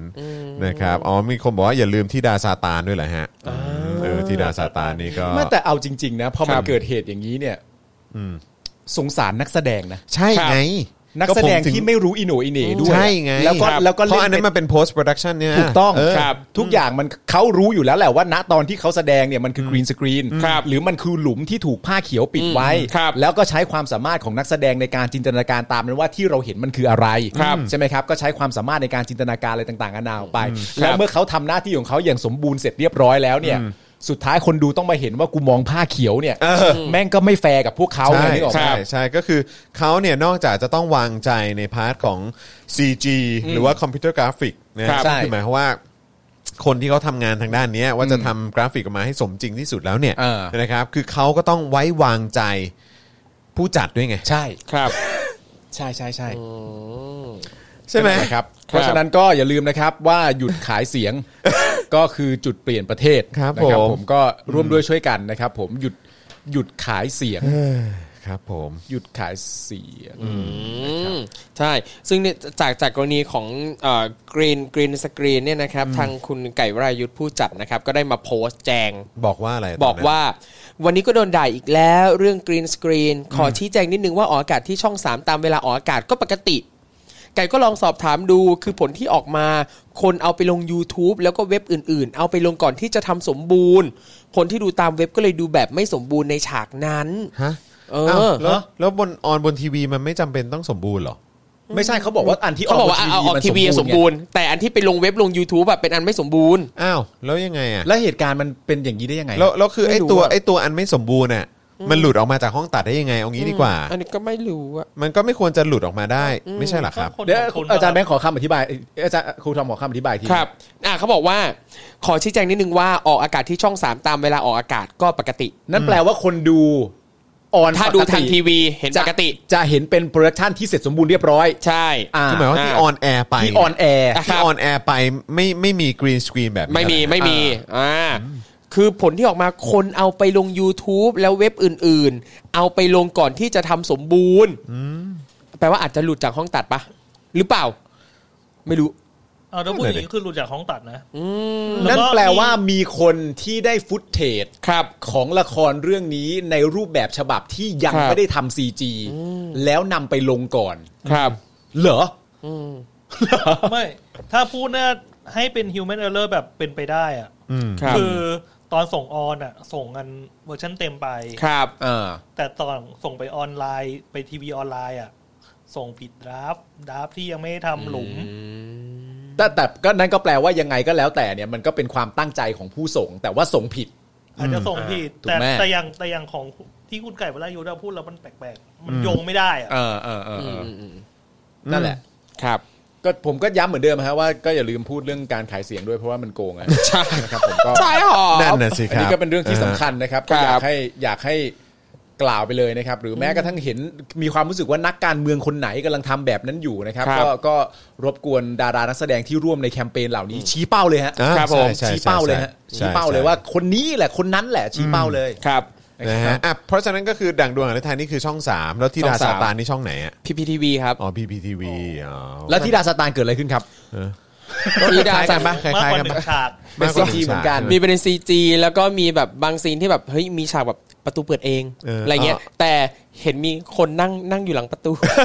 จริงเปล่า แบบเนี้ย เฮ้ยเราไอ้ อันนั้นนี่คือเขาเรนเดอร์ไม่ทันใช่ไหมเหมือนเขา สักอย่าง เรนเดอร์ไม่ทัน เออ อันนี้ไงมีไหมที่บ้านเปิดทิ้งไว้ไม่มีใครดู เพื่อให้อ๋อถออ๋อ ครับ อ๋อ แต่ คือหมายว่าใครยังมีคนดูทีวีอยู่ไหมอ๋อโอเค แต่ว่าเหมือนอย่างตรงที่ดาวซาตานอะถ้าจะไม่ผิดนะครับ เหมือนเห็นผ่านๆว่าเขาออกมาชี้แจงว่าทางคนตัดอะไม่ไม่รู้สคริปต์ไงเข้าใจว่านั่นคือผี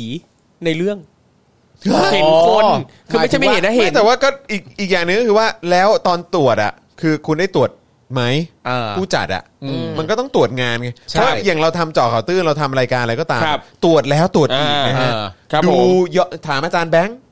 เนาะ อืมครับ ทำเจาะข่าวตื้นอ่ะตรวจดูแล้วดูอีก เออ ก่อนออนอ่ะ ดูแบบ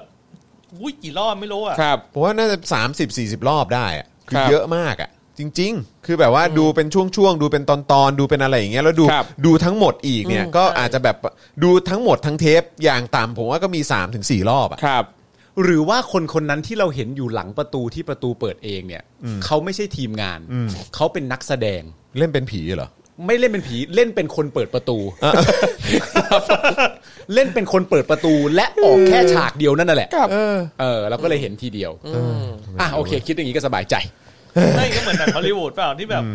ยุคกลางแต่แบบมีคนมาพ่น เออ พ่นอะไรอยู่หลังมาแล้วแบบขาโผล่ออกมาใส่กิงยีน ไม่แต่ผมไปเห็น แต่ว่าอัน นึ นั้ ง นมันน้อยไง ครับ น้อยมากอ่ะ ผมไปเห็นอันนึงเป็นเป็นเอ่อ SNL อะฮะ Saturday Night Live ใช่ไหมครับ อ่า แต่ว่าอันนี้มันก็เป็นมันก็เป็นแบบช่องตลกอยู่แล้วอะไรเงี้ยมันก็อาจจะมีอะไรต่างๆกันานาบ้าง แต่ว่าผมเนี่ยโคตรชื่นชอบในทีมงานฝ่ายพร็อพหรือฝ่ายอะไรของเขามากเลยอะ ครับ มันมันเหมือนว่า หลังจากตอบคำถามอะไรต่างๆกันานาเสร็จเรียบร้อยอ่ะแล้วคนคนหนึ่งอ่ะผู้หญิงคนหนึ่งอ่ะจะนั่งอยู่บนเก้าอี้ แล้วเหมือนตอบคำถามผิดเสร็จเรียบร้อยเนี่ยเก้าอี้มันจะถูกดึงปุ๊บแล้วผ่านช่องประตูข้างหลัง ครับ แต่ทีนี้เนี่ยพอเปิดช่องประตูข้างหลังเสร็จเรียบร้อยอ่ะ ไอ้เก้าอี้มันไม่ผ่าน มันติด มันชน แล้วแม่งมีมืออะของทีมงานอะที่อยู่ข้างหลังที่ทำงานระบบประตูนั้นน่ะ ครับ แม่งยื่นมือออกมา และจับโซฟาทั้งตัว แล้วดึงเข้าไปได้แบบ เหรอ โคตรแกร่ง เลยอะโคตรแบบและเห็นแค่แขนด้วยนะครับ เออเออเออ เห็นแค่แขนแล้วแบบยื่นมาแบบพอมันชนปึ้งเสร็จเรียบร้อยมันอาจจะมีวอลมาเฮ้ยมึงมึงดึง ครั มึ บ งดึงโซฟาเข้าด้วย และแขนข้างเดียวอ่ะ เออ แม่งจับโซฟาที่มีผู้หญิงนั่งอยู่อะ อ่า แล้วดึงเข้าข้างในได้แบบฮึบ ก็เรียกว่า ข้ไม่ได้ The Show Must Go On เท่จัด เออ โคตรแบบแกร่งมาก แกล้งแกล้งแกล้ง แต่ว่า จริง อันนี้ แกล้งจริง ไม่คนละประเด็นกับการ ครับ เห็นคนเปิดประตูไม่ใช่ ครับ นละ ผ เรื่ ม องกัน ค นะ รับผมนะฮะ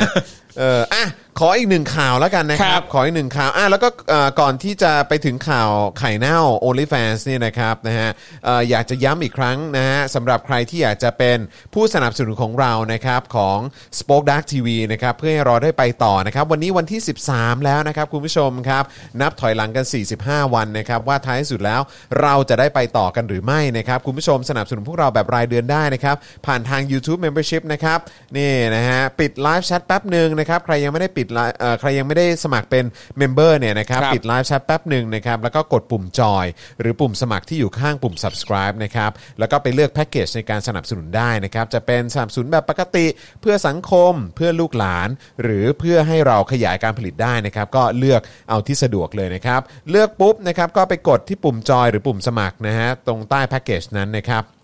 แล้วก็ไปที่หน้าชำระเงิน เลือกเลยครับว่าอยากชำระแบบไหนนะครับ Google Pay บัตรเครดิตเดบิตเอ่อเครือข่ายโทรศัพท์มือถือนะครับหรือว่า wallet ต่างๆนะครับแล้วก็กรอกรายละเอียดแป๊บเดียวครับ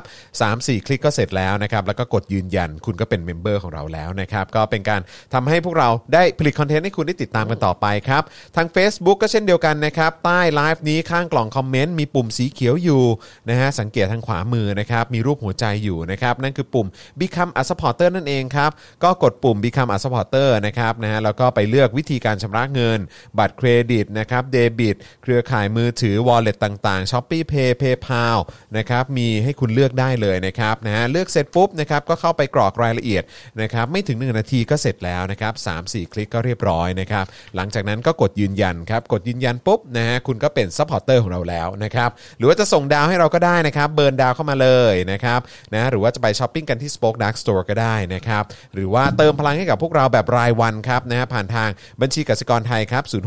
0698975539 หรือสแกน QR Code ก็ได้นะครับนะฮะช่วยกันเติมพลังกันหน่อยนะครับนะฮะอ่า คุณบัน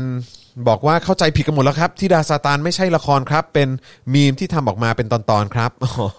ไม่ใช่แล้ว เป็นมีมนะฮะ ใช่แล้ว ใจร้ายมาก อย่าใจร้าย เอ เอ อ อ แต่ว่าที่ดาวซาตานนี่ถ่ายมาหลายปีแล้วนะครับ อ๋อเหรอ ผม เพิ่งจะออน นานแล้วเหรอ ใช่ครับ เฮ้ยเราไอ้เรื่องนั้นคือเรื่องอะไรอิชคืออิชคืออะไรนะ เรื่องนี้แหละไอจะขี้อยู่เทลาด ไอจะขยี้อยู่ เรื่องนี้แหละ ไ อ๋อ จะขยี้ อันนี้เหรอคือที่ดาซาตานอ๋อ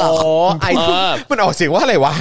ไอจะขยี้อยู่ให้แหลก อ๋อไอจะขยี้อยู่ให้แหลกคือ ใช่ เ แต่ตอนนั้นเป็นตอนที่คุณฟิลิปอ่ะ เออ เหมือนยังพูดไทยไม่ค่อยชัดเท่าไหร่ แต่ณปัจจุบันเขาพูดชัดขึ้นเยอะมากแล้ว อ๋อเหรอ อ๋อเหรอฮะ ใช่ โเค อันนี้มันถ่ายตั้งแต่อุ้ยตั้งนานนมแล้ว อ๋อเราก็ถูกเอามาแซวจนถึงทุกวันนี้ ใช่เออแล้วมันมันเพิ่งออนไง มันเพิ่งออน ถ่ายมานานแล้วแต่เพิ่งออน อ่ะ มันเพิ่ง เป็นละ ออน ก็เรียกว่าเกลือขึ้นแล้วอะดองดอง หร ใช้ได้เหมือนกัน เอออันนี้อันนี้คือสายเดอะเฟสใช่ไหมฮะ ใช่ครับ อ่า า อ๋อเหรอครับ ใช่ จากการประกวดเดอะเฟส ใช่ครับ แล้วตอนตอนที่เอ่อคุณฟิลิปเนี่ยฉากที่ อ่า คุณฟิลิปอะเอ่อตรงประตูที่เปิดเองอ่ะ เออ ที่เนี่ยแหละเป็นฉากเนี่ยฉากฉากคุณฟิลิปด้วย อ๋อ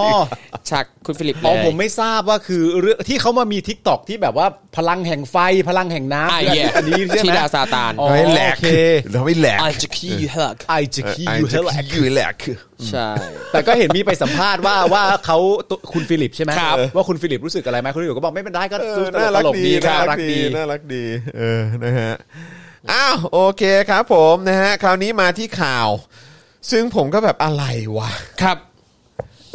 คือ คือรัฐไทยนี่ คือผมพูดแล้วนะ คือรัฐที่ชอบเสือกเรื่องศีลธรรมชาวบ้าน เสือกเรื่องศีลธรรมของประชาชน ครับอืม มันคือรัฐเผด็จการนะฮะ ครับ เออ นะครับ ก็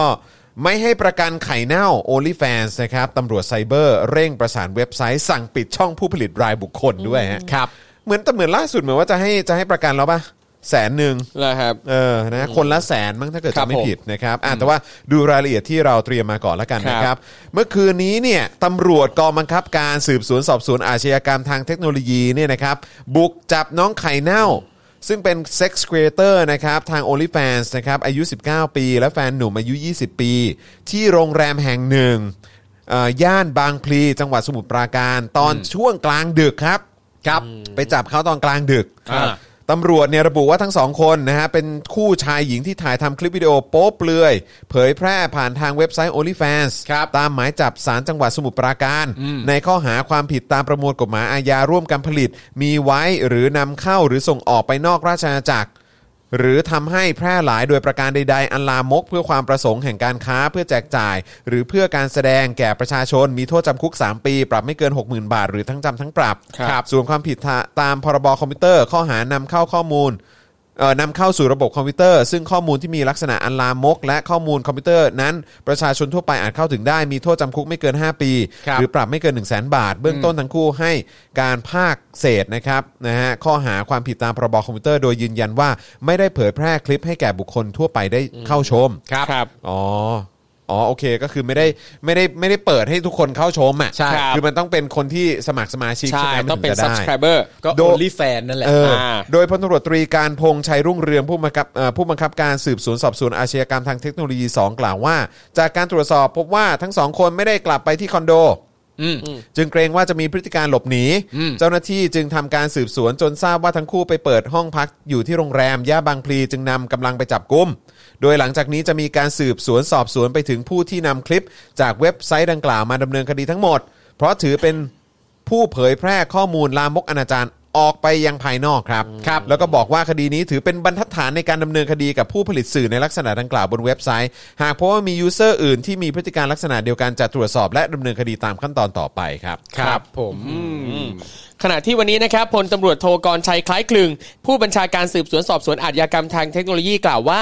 พนักงานสอบสวนจะไม่ให้ประกันตัวอย่างแน่นอน และจะนำตัวไปฝากขังต่อศาลจังหวัดสมุทรปราการ เนื่องจากเล็งเห็นว่าพฤติกรรมไม่เหมาะสมต่อเยาวชนอย่างยิ่ง ครับ มีการชักชวนเยาวชนให้มาติดตามชมคลิปอนาจารในสื่อโซเชียลมีเดียที่เป็นสาธารณะเข้าถึงได้ง่าย จะมีการขยายช่องทางในการเผยแพร่ไปลงเว็บไซต์ YouTube และ Twitter ด้วย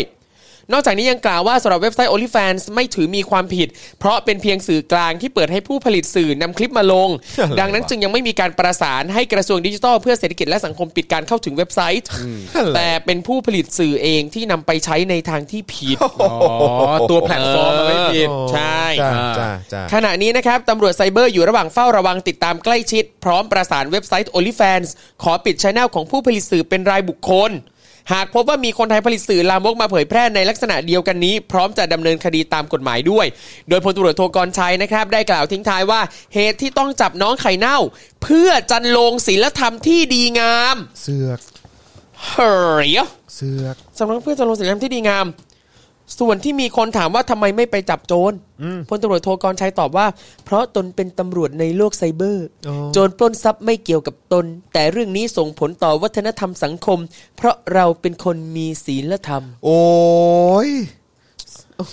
นี่เป็นพี่เป็นรัฐศาสนาหรือเปล่าครับทันโทษ ใช่ครับทะลึ่งฮะ ครับ แล้วก็บอกว่าอะไรนะทำตามหน้าที่ถือไปถือว่าเป็นการเชือดไก่ให้ลิงดู อ่า ใช่ฮะ ก่อนนะรัฐศิลธรรมแล้วไอ้ที่อยู่แถวรัชดา แล้วไอ้พวกอะไรนะ เว็บพนงเว็บพนันอ่ะ ครับ เออ เออพูดถึงเว็บพนันที่ผมขึ้นมากเลยสรุปไอ้เรื่องที่ไอ้ข้อมูลจากสอทอหลุดไปอ่ะล่าสุดเช้ามืดมันก่อน ครับ มีคนโทรเข้ามาเครื่องเมียผม ครับ บอกว่าชวนไปเล่นการพนัน นั่นไง อ่า นั่นไง เริ่มแล้วนะครับะง เริ่มแล้วครับ มันเริ่มแล้วนะ แล้ว ฮะ จับได้ไหมที่แฮกอ่ะเออ จับได้ยัง แล้วคือยังไง แล้วยังไงต่ออแล้วไปตามไหมไอ้พวกบริษัทที่ซื้อขายข้อมูลนี้ไปอ่ะ อืม ตามไหม หรือไง หรืออันพวกนั้นมันไม่ลามก เออ หรือยังไง หรือศีลธรรมมันดี หรือว่าอะไรหรือเขาใหญ่ไป เออ เขาใหญ่ไปเขามี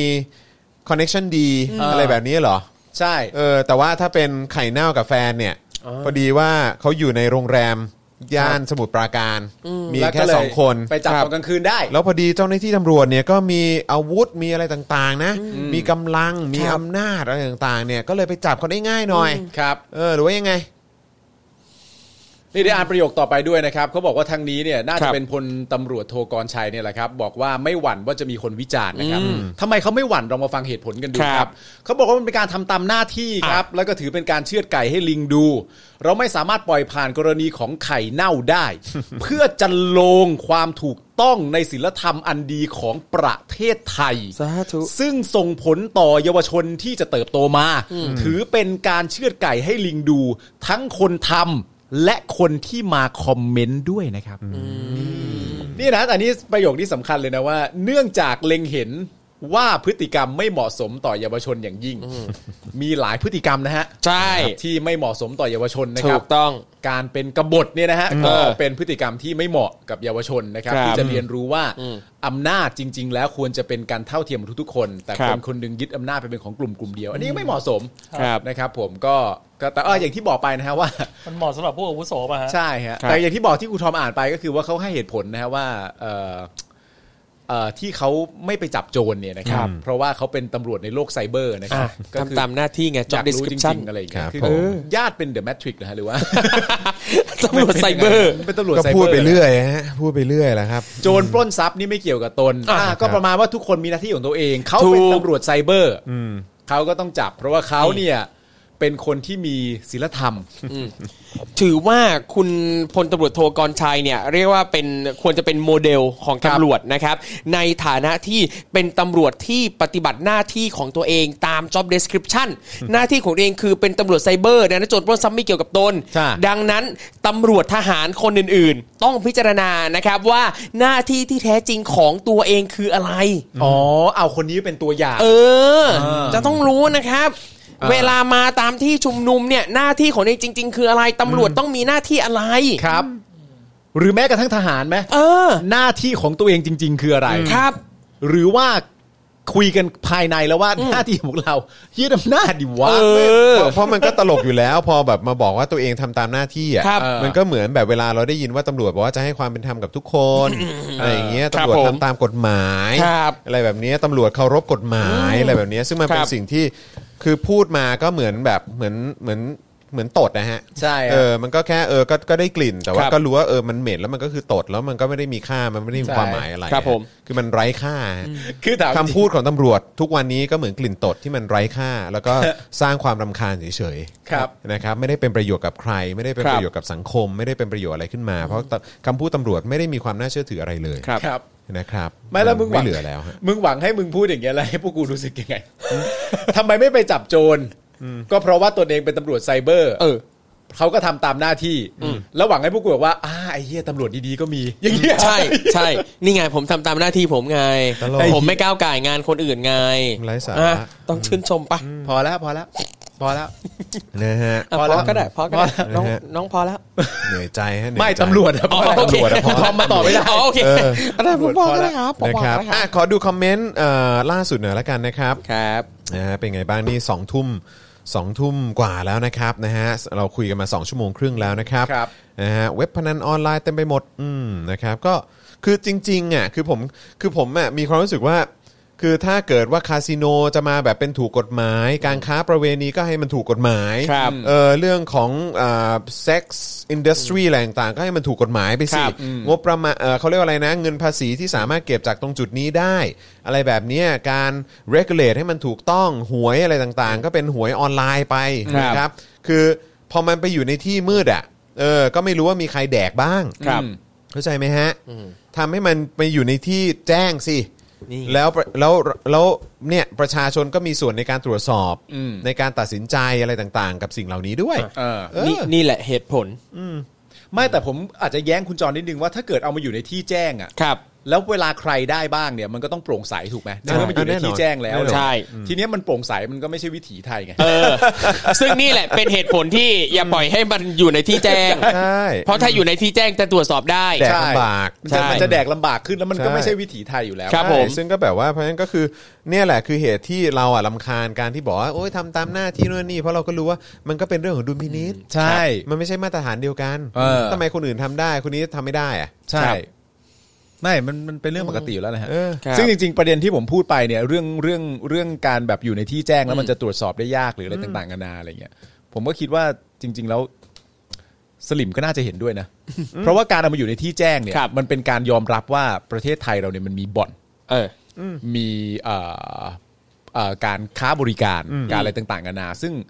ซึ่งจริงๆ แล้วสำหรับสลิมเราไม่มีถูกไหม อ่ะ เออเราไม่มีเพราะเราเราเมืองพุทธซะ โอ้ แล้วอะยเราเมืองพุทธ ใช่ ครับ มันก็จะไปมีอย่างนั้นมันก็จะไม่ได้ ดังนั้นอย่า ด้ว ปล่อยให้เห็น เออ อย่าอย่าอย่ ครับ ถ้าไม่เห็นแปลว่าไม่มีไง อ่ะ ใช่ครับ ครับ ผ ผม ม ไม่เห็นกินเงียบฮะกิน ใช่ เงียบครับผม ครับ กินเงียบนี่หมายถึง โอ้ยเวเวลาจะกินจะเดินไปกินคนเดียว อ่าโอเคนะครับ ผม กินเงียบๆนะ อย่าไปบอกใคร อย่าไปโชงฉากนะครับ ครับ เอ่ออ่าใช่แล้วก็เรื่องของการท่องเที่ยวไงก็แบบนี้ก็คนก็จะมากันแบบเออชัดเจนเลยไงโจงแจ้งเลยไง จุดขาย เออนะครับ แล้วเขาก็จะได้เขียนเขียนอาชีพของแต่ละคนได้อย่างถูกต้องด้วยไง ใช่ ใช่ไหมมีการรับรองมีสวัสดิการมี ใช่ อะไรต่างๆกันานา นะฮะช่วงได้รับ SMS เนี่ยนะครับเอ่อช่วงนี้ได้รับ SMS ส่งมาชวน ให้เล่นพนันเหมือนกันค่ะทั้งทั้งที่ไม่เคยเข้าเว็บพวกนี้เลยนะครับ เอ่อของผมอะ SMS ชวนเล่นพนันอะครั้งแรกที่ได้เลยนะ ตั้งแต่เริ่มสแกนเข้าห้างอะ อืม เออออันนั้นอะคือครั้งแรกที่แบบได้ SMS พวกเนี้ย อ๋อจริงเหรอ อ๋อไอที่ต้องสแกน ใช่สแกนไทยชนะ อ๋อ ตอนนั้นอะ อ๋อโอเค ก่อนหน้านี้ไม่เคยได้เลย พอสแกนไทยชนะปั๊บมาเลย ซึ่งอันนี้เราก็ไม่รู้ว่าเกี่ยวหรือเปล่า ผมว่าบังเอิญ อ๋อโอเคใช่บังเอิญ นะครับ ครับบังเอิญผมผมเชื่อพี่ปาล์มผมเคารพพี่ผมเชื่อพี่อยู่แล้ว เราต้องจบง่ายๆอย่างนี้แหละฮะ เดี๋ยวก่อน ใช่ นะคุณฟิลกู o ดบอกว่าล่าสุดข้อมูลนักท่องเที่ยวที่เคยมาเที่ยวไทยหลุด 106 ล้านคน คงจะมีคนมาหรอกเฮ้ย คุณนักท่องเที่ยวหลุดเหรอ จริงเหรอ อันนี้เดี๋ยวขอเช็ค ครับ ก่อนดีกว่าครับ เอออ จริงเหรอฮะเนี่ยว ายอืม เขาคงอยากมานะฮะถ้าเป็นอย่างนั้นจริง ใช่ อืมนะฮะ ๆเนี่ยมีคุณผู้ชมบอกของผมเข้าทุกวันวันละสี่ถึงห้าข้อความเล โอ้ย ย จริงปะเนี่ยอืม เข้าทุกวันนี่คือ SMS เข้าหรือว่าเข้าเว็บอะไร S SMS ครับ SMS มี อ๋อ SMS เด้งเข้ามา ไม่ใช่ only fan อ๋อ นะ โอเค นี่อื้อหือเพิ่งออกมาข่าวเพิ่งออกมาเมื่อเมื่อบ่ายเลย หลุดข้อมูลส่วนตัวนักท่องเที่ยวนะครับ เอาเลยครับผม ร้อยหกล้านราย นี่มีคุณผู้ชมบางคนนอกจาก SMS แล้วก็ยังมีโทรมาเลยก็มีนะครับ เออโทร เอาอถา อันนี้ ใคร ผมงงมากที่ของที่ของอาจารย์แบงค์บอกว่า ว่าโทรเข้าเครื่อง เข้าเครื่อง ของเอ่อแฟนอาจารย์แบงค์อ่ะคือ เออ โทรมาเป็นเสียงคนพูดเลยเหรอ เป็น ครับ เป็นระบบเหมือน อ๋อ เป็นคล้าย ๆ เป็นแบบเป็น call center อ่า เป็ ระบบอัต operator โนมั ๆ ดอะไรอย่างงี้นะ อืม โอเค แต่แบบไม่เคยเจอแบบนี้เลยไง อืม อืม ใช่ใช่ใช่ แล้วเขาโทรว่าอะไร สวัสดีค่ะ คุณได้รับสิทธิ์ในการอะไรอย่างงี้ป่ะ เออ เออเออ ชวนเข้าไปเล่น ประมาณว่า ฟิ ช ล วน นั้น เข้าไปเล่นอะไรอย่างเงี้ยไม่ได้ฝา ครั ก บ นาน อืม นะฮะ อ่ะ โอเค คุณผู้ชมครับ นี่2องทุ่มกว่าแล้วนะครับ ครับ เดี๋ยวเราคงจะต้องส่งหนุ่มๆ กลับบ้านกันก่อนนะครับ Yes นะฮะ เพื่อความเอ่อปลอดภัย ไม่ไม่ผิดเคอร์ฟิวอะไร ครั อบ ย่างนี้นะครับ นะฮะ ก็ เคอร์ฟิวหรืออีกนานบ่วะ เฮ้ย เออ เดี๋ยวก็ต้องรอดู เคฟิวหรือ นะ อีกนานบ่ เออ วะ นะฮะ เดี๋ยวก็ต้องรอดู ยังไง ก่อน สิรอดูสิ้นเดือน นะฮะก็ต้องรอดูก่อนนะครับนะฮะว่าเห็นเห็นเอ่อเมาส์เมาส์กันก่อนเข้า ครับ เข้ารายการใช่ไหม ครับผม ว่าเหมือนเขาจะเอ่อยกเลิก อ่า สบคแล้วใช่ไหม ครับผม เออแล้วก็อาจจะยกเลิกพรกฉุกเฉินด้วย ใช่ใช่ใช่ ครับ ใช่ ครับ ใช่ นะฮะก็เดี๋ยวคอยติดตามแล้วกันว่าจะเป็นอย่างไรนะครับ ครับ นะฮะอ่ะโอเคนะครับนะฮะก็ตอนนี้ก็เอ่อคิดว่าสมควรแก่เวลาละสองสองสองชั่วโมง 40 นาทีแล้วครับที่เราอยู่ด้วยกันนะครับ ครับ พรุ่งนี้เอ่อก็มีถ่ายเจอข่าวตื้นนะ นะครับนะฮะแล้วก็เดี๋ยวอ่าพรุ่งนี้ตอนเย็น Daily Topics ก็ยังคงเป็นพวกเราสี่หนุ่มเนาะ ใช่ครับ อ่า ครับผม สี่หนุ่มกันเหมือนเดิมนะครับจน ยาวๆฮะ จนถึง Yeah พฤหัสใช่ไหม เราจะ นคบ พูดกันไป เราจะ ถึง แค่พุทธครับ อ๋อถึงแค่พูด ครับ เหรอเออพฤหัสนี่เป็นใคร เดี๋ยวก่อนนะ พฤหัสเดี๋ยวขอเช็ค แวบ เขาเขาเขาเช็คคิวครูทอมกับคุณปาล์มแล้วหรือยังเออ วัน นะครับ วันพฤหัสผมติด อ๋อติดใช่ไหม ใช่ โอ วัน เค พฤหัส งั้นก็อาจจะเป็น พฤหัส อาจ ๆพ จะ รุ่ง เป็น นี้ พ่อ เป็น หมอมั้ง พรุ่งนี้สี่คนครับ อ่ะพรุ่งนี้สี่ ค ค รั น บ เหมือนเดิ ครั ม บ นะ พรุ่ง ครับ นี้เอ่อวันพฤหัสเป็นคุณปาล์มกับพ่อหมออ อ่าโอเคนะครับ จะมีเรื่องพีกอะไรมาอีกหรือเปล่าเนี่ยเดี๋ยวคอยติดตามนะครับเออมากี่ทีก็พีคตลอดเลย ลูกเจ้าพ่อ ลูกเจ้าพ่อ เอ้ย นะครับนะฮะอ่าโอเคนะครับเพราะฉะนั้นพรุ่งนี้เช้าเนี่ยนะครับอ๋อพี่พี่แอมฮอร์โมน เยี่ยมฮอร์โมน พี่แอมฮอร์โมนนะครับพรุ่งนี้เช้าเดี๋ยวถ่ายเจอข่าวตื้นสุกร์นี้ก็เดี๋ยวเตรียมเจอกันนะครับนะฮะแล้วก็เอ่อคุยกันเรียบร้อยแล้วนะครับว่าจะกลับสู่โหมดปกตินะครับครับเจอข่าวตื้นจะกลับสู่โหมดปกตินะครับนะฮะไม่ไม่เหมือนตอนวีคก่อนนะฮะ ครับ เออผมยังไม่ได้ เออเดี๋ยวไปดูก็ได้ คุณต้องไปดูคุณต้องไปดู โอเค แล้วคุณจะรู้ว่าอืมเอ๊ะมันดูแบบว่า คนมีคน เออ โกรธมากเลย โกรธเลยเหรอ มีคนมีคนระดับ เออ โกรธบอกว่าทำไมต้องเอาการ์ตูนเรื่องนี้มาแบบ อันไหนอันเดี๋ยวก่อนนะฮะอันเดี๋ยวก่อนนะ อันไหนวะ ประเด็นไหนวะการ์ตูนไหนวะ ไอ้ชีวิต อ๋ออ๋ออ๋ออ๋ออ๋อเรื่องนั้นอ๋อโอเค อ๋อโอเค เอาหน้าสองคนนั้นมาแปะทำไม เออ เออ เคยไปตามรอยเรื่องนี้ด้วย อ๋อเหรอ ใช่ที่ ก็ไปเจอไปเจอบันได ใช่ สูง ใช่ สูงนั้นไหม ใช่ใช่ไป มันสูง ไป อย่างนั้นจริงเหรอ ก็สูงสูงครับ แต่ก็ไม่ได้ เหรอ สูงมากขนาดนั้น อ๋อเหรอ เออ ใช่ใช่ นะครับ ใช่ คือในตระกูล เออ ในกะตระกูลการ์ตูน ครับ เออ ในตระกูล ในตระกูล ตระกูล พูดถึง ใน ตระกูลทำไม เอ ฮะ อ เออตระกูลไหนเนี่ย ในการ์ตูนเนี่ย อ่า เออ โอ มัน เค ก็ดูแบบว่าเป็น โอ้โห บันไดแบบสูงมา ครับ ก เออ นะครับ คล้ายๆ ถ้าไม่นึกถึงอะไรว่าไอ้เรื่องโจ๊กเกอร์อะ อ๋อ ไอ้ โอ บัน เค ไดสูงสูงๆฟิล อ๋อ อ อคย่างนั้นรับ เหมือนกันเนอะเออยูเนมใช่ไหมหนัง Yeah เรื่องยูเนม ครับ มันคือตอนที่มีชื่อตอนว่าอะไร อันล่าสุดคือตอน How to ขับรถ อ่า ชน ใช่ อันเนี้ยเหรอ คอฝวยฮะ คอฝวยคอฝวย ะ ชอบมาก ใ คอฝวย คอฝวยเออนะครับอ่ะก็เดี๋ยวติดตามแล้วกันนะครับ เดี๋ยวพรุ่งนี้ก็จะไปถ่ายตอนใหม่กันนะครับแล้วก็พรุ่งนี้เย็นก็เจอกับพวกเราสี่หนุ่มได้ใหม่นะครับ ครับ วันนี้นะครับผมจอมยูสตูเป้นะครับอ่าคุณปาล์มบิมบดนต่อยนะครับ ครับ ครูทอมมิสเตอร์ไฟเซอร์นะครับอาจารย์แบงค์มองบนถอนหายใจไปพลางๆนะครับพวกเราสี่คนลาไปก่อนนะครับสวัสดีครับ สวัสดีครับ บสวัสดีครับ Daily Topics กับจอห์นวินยู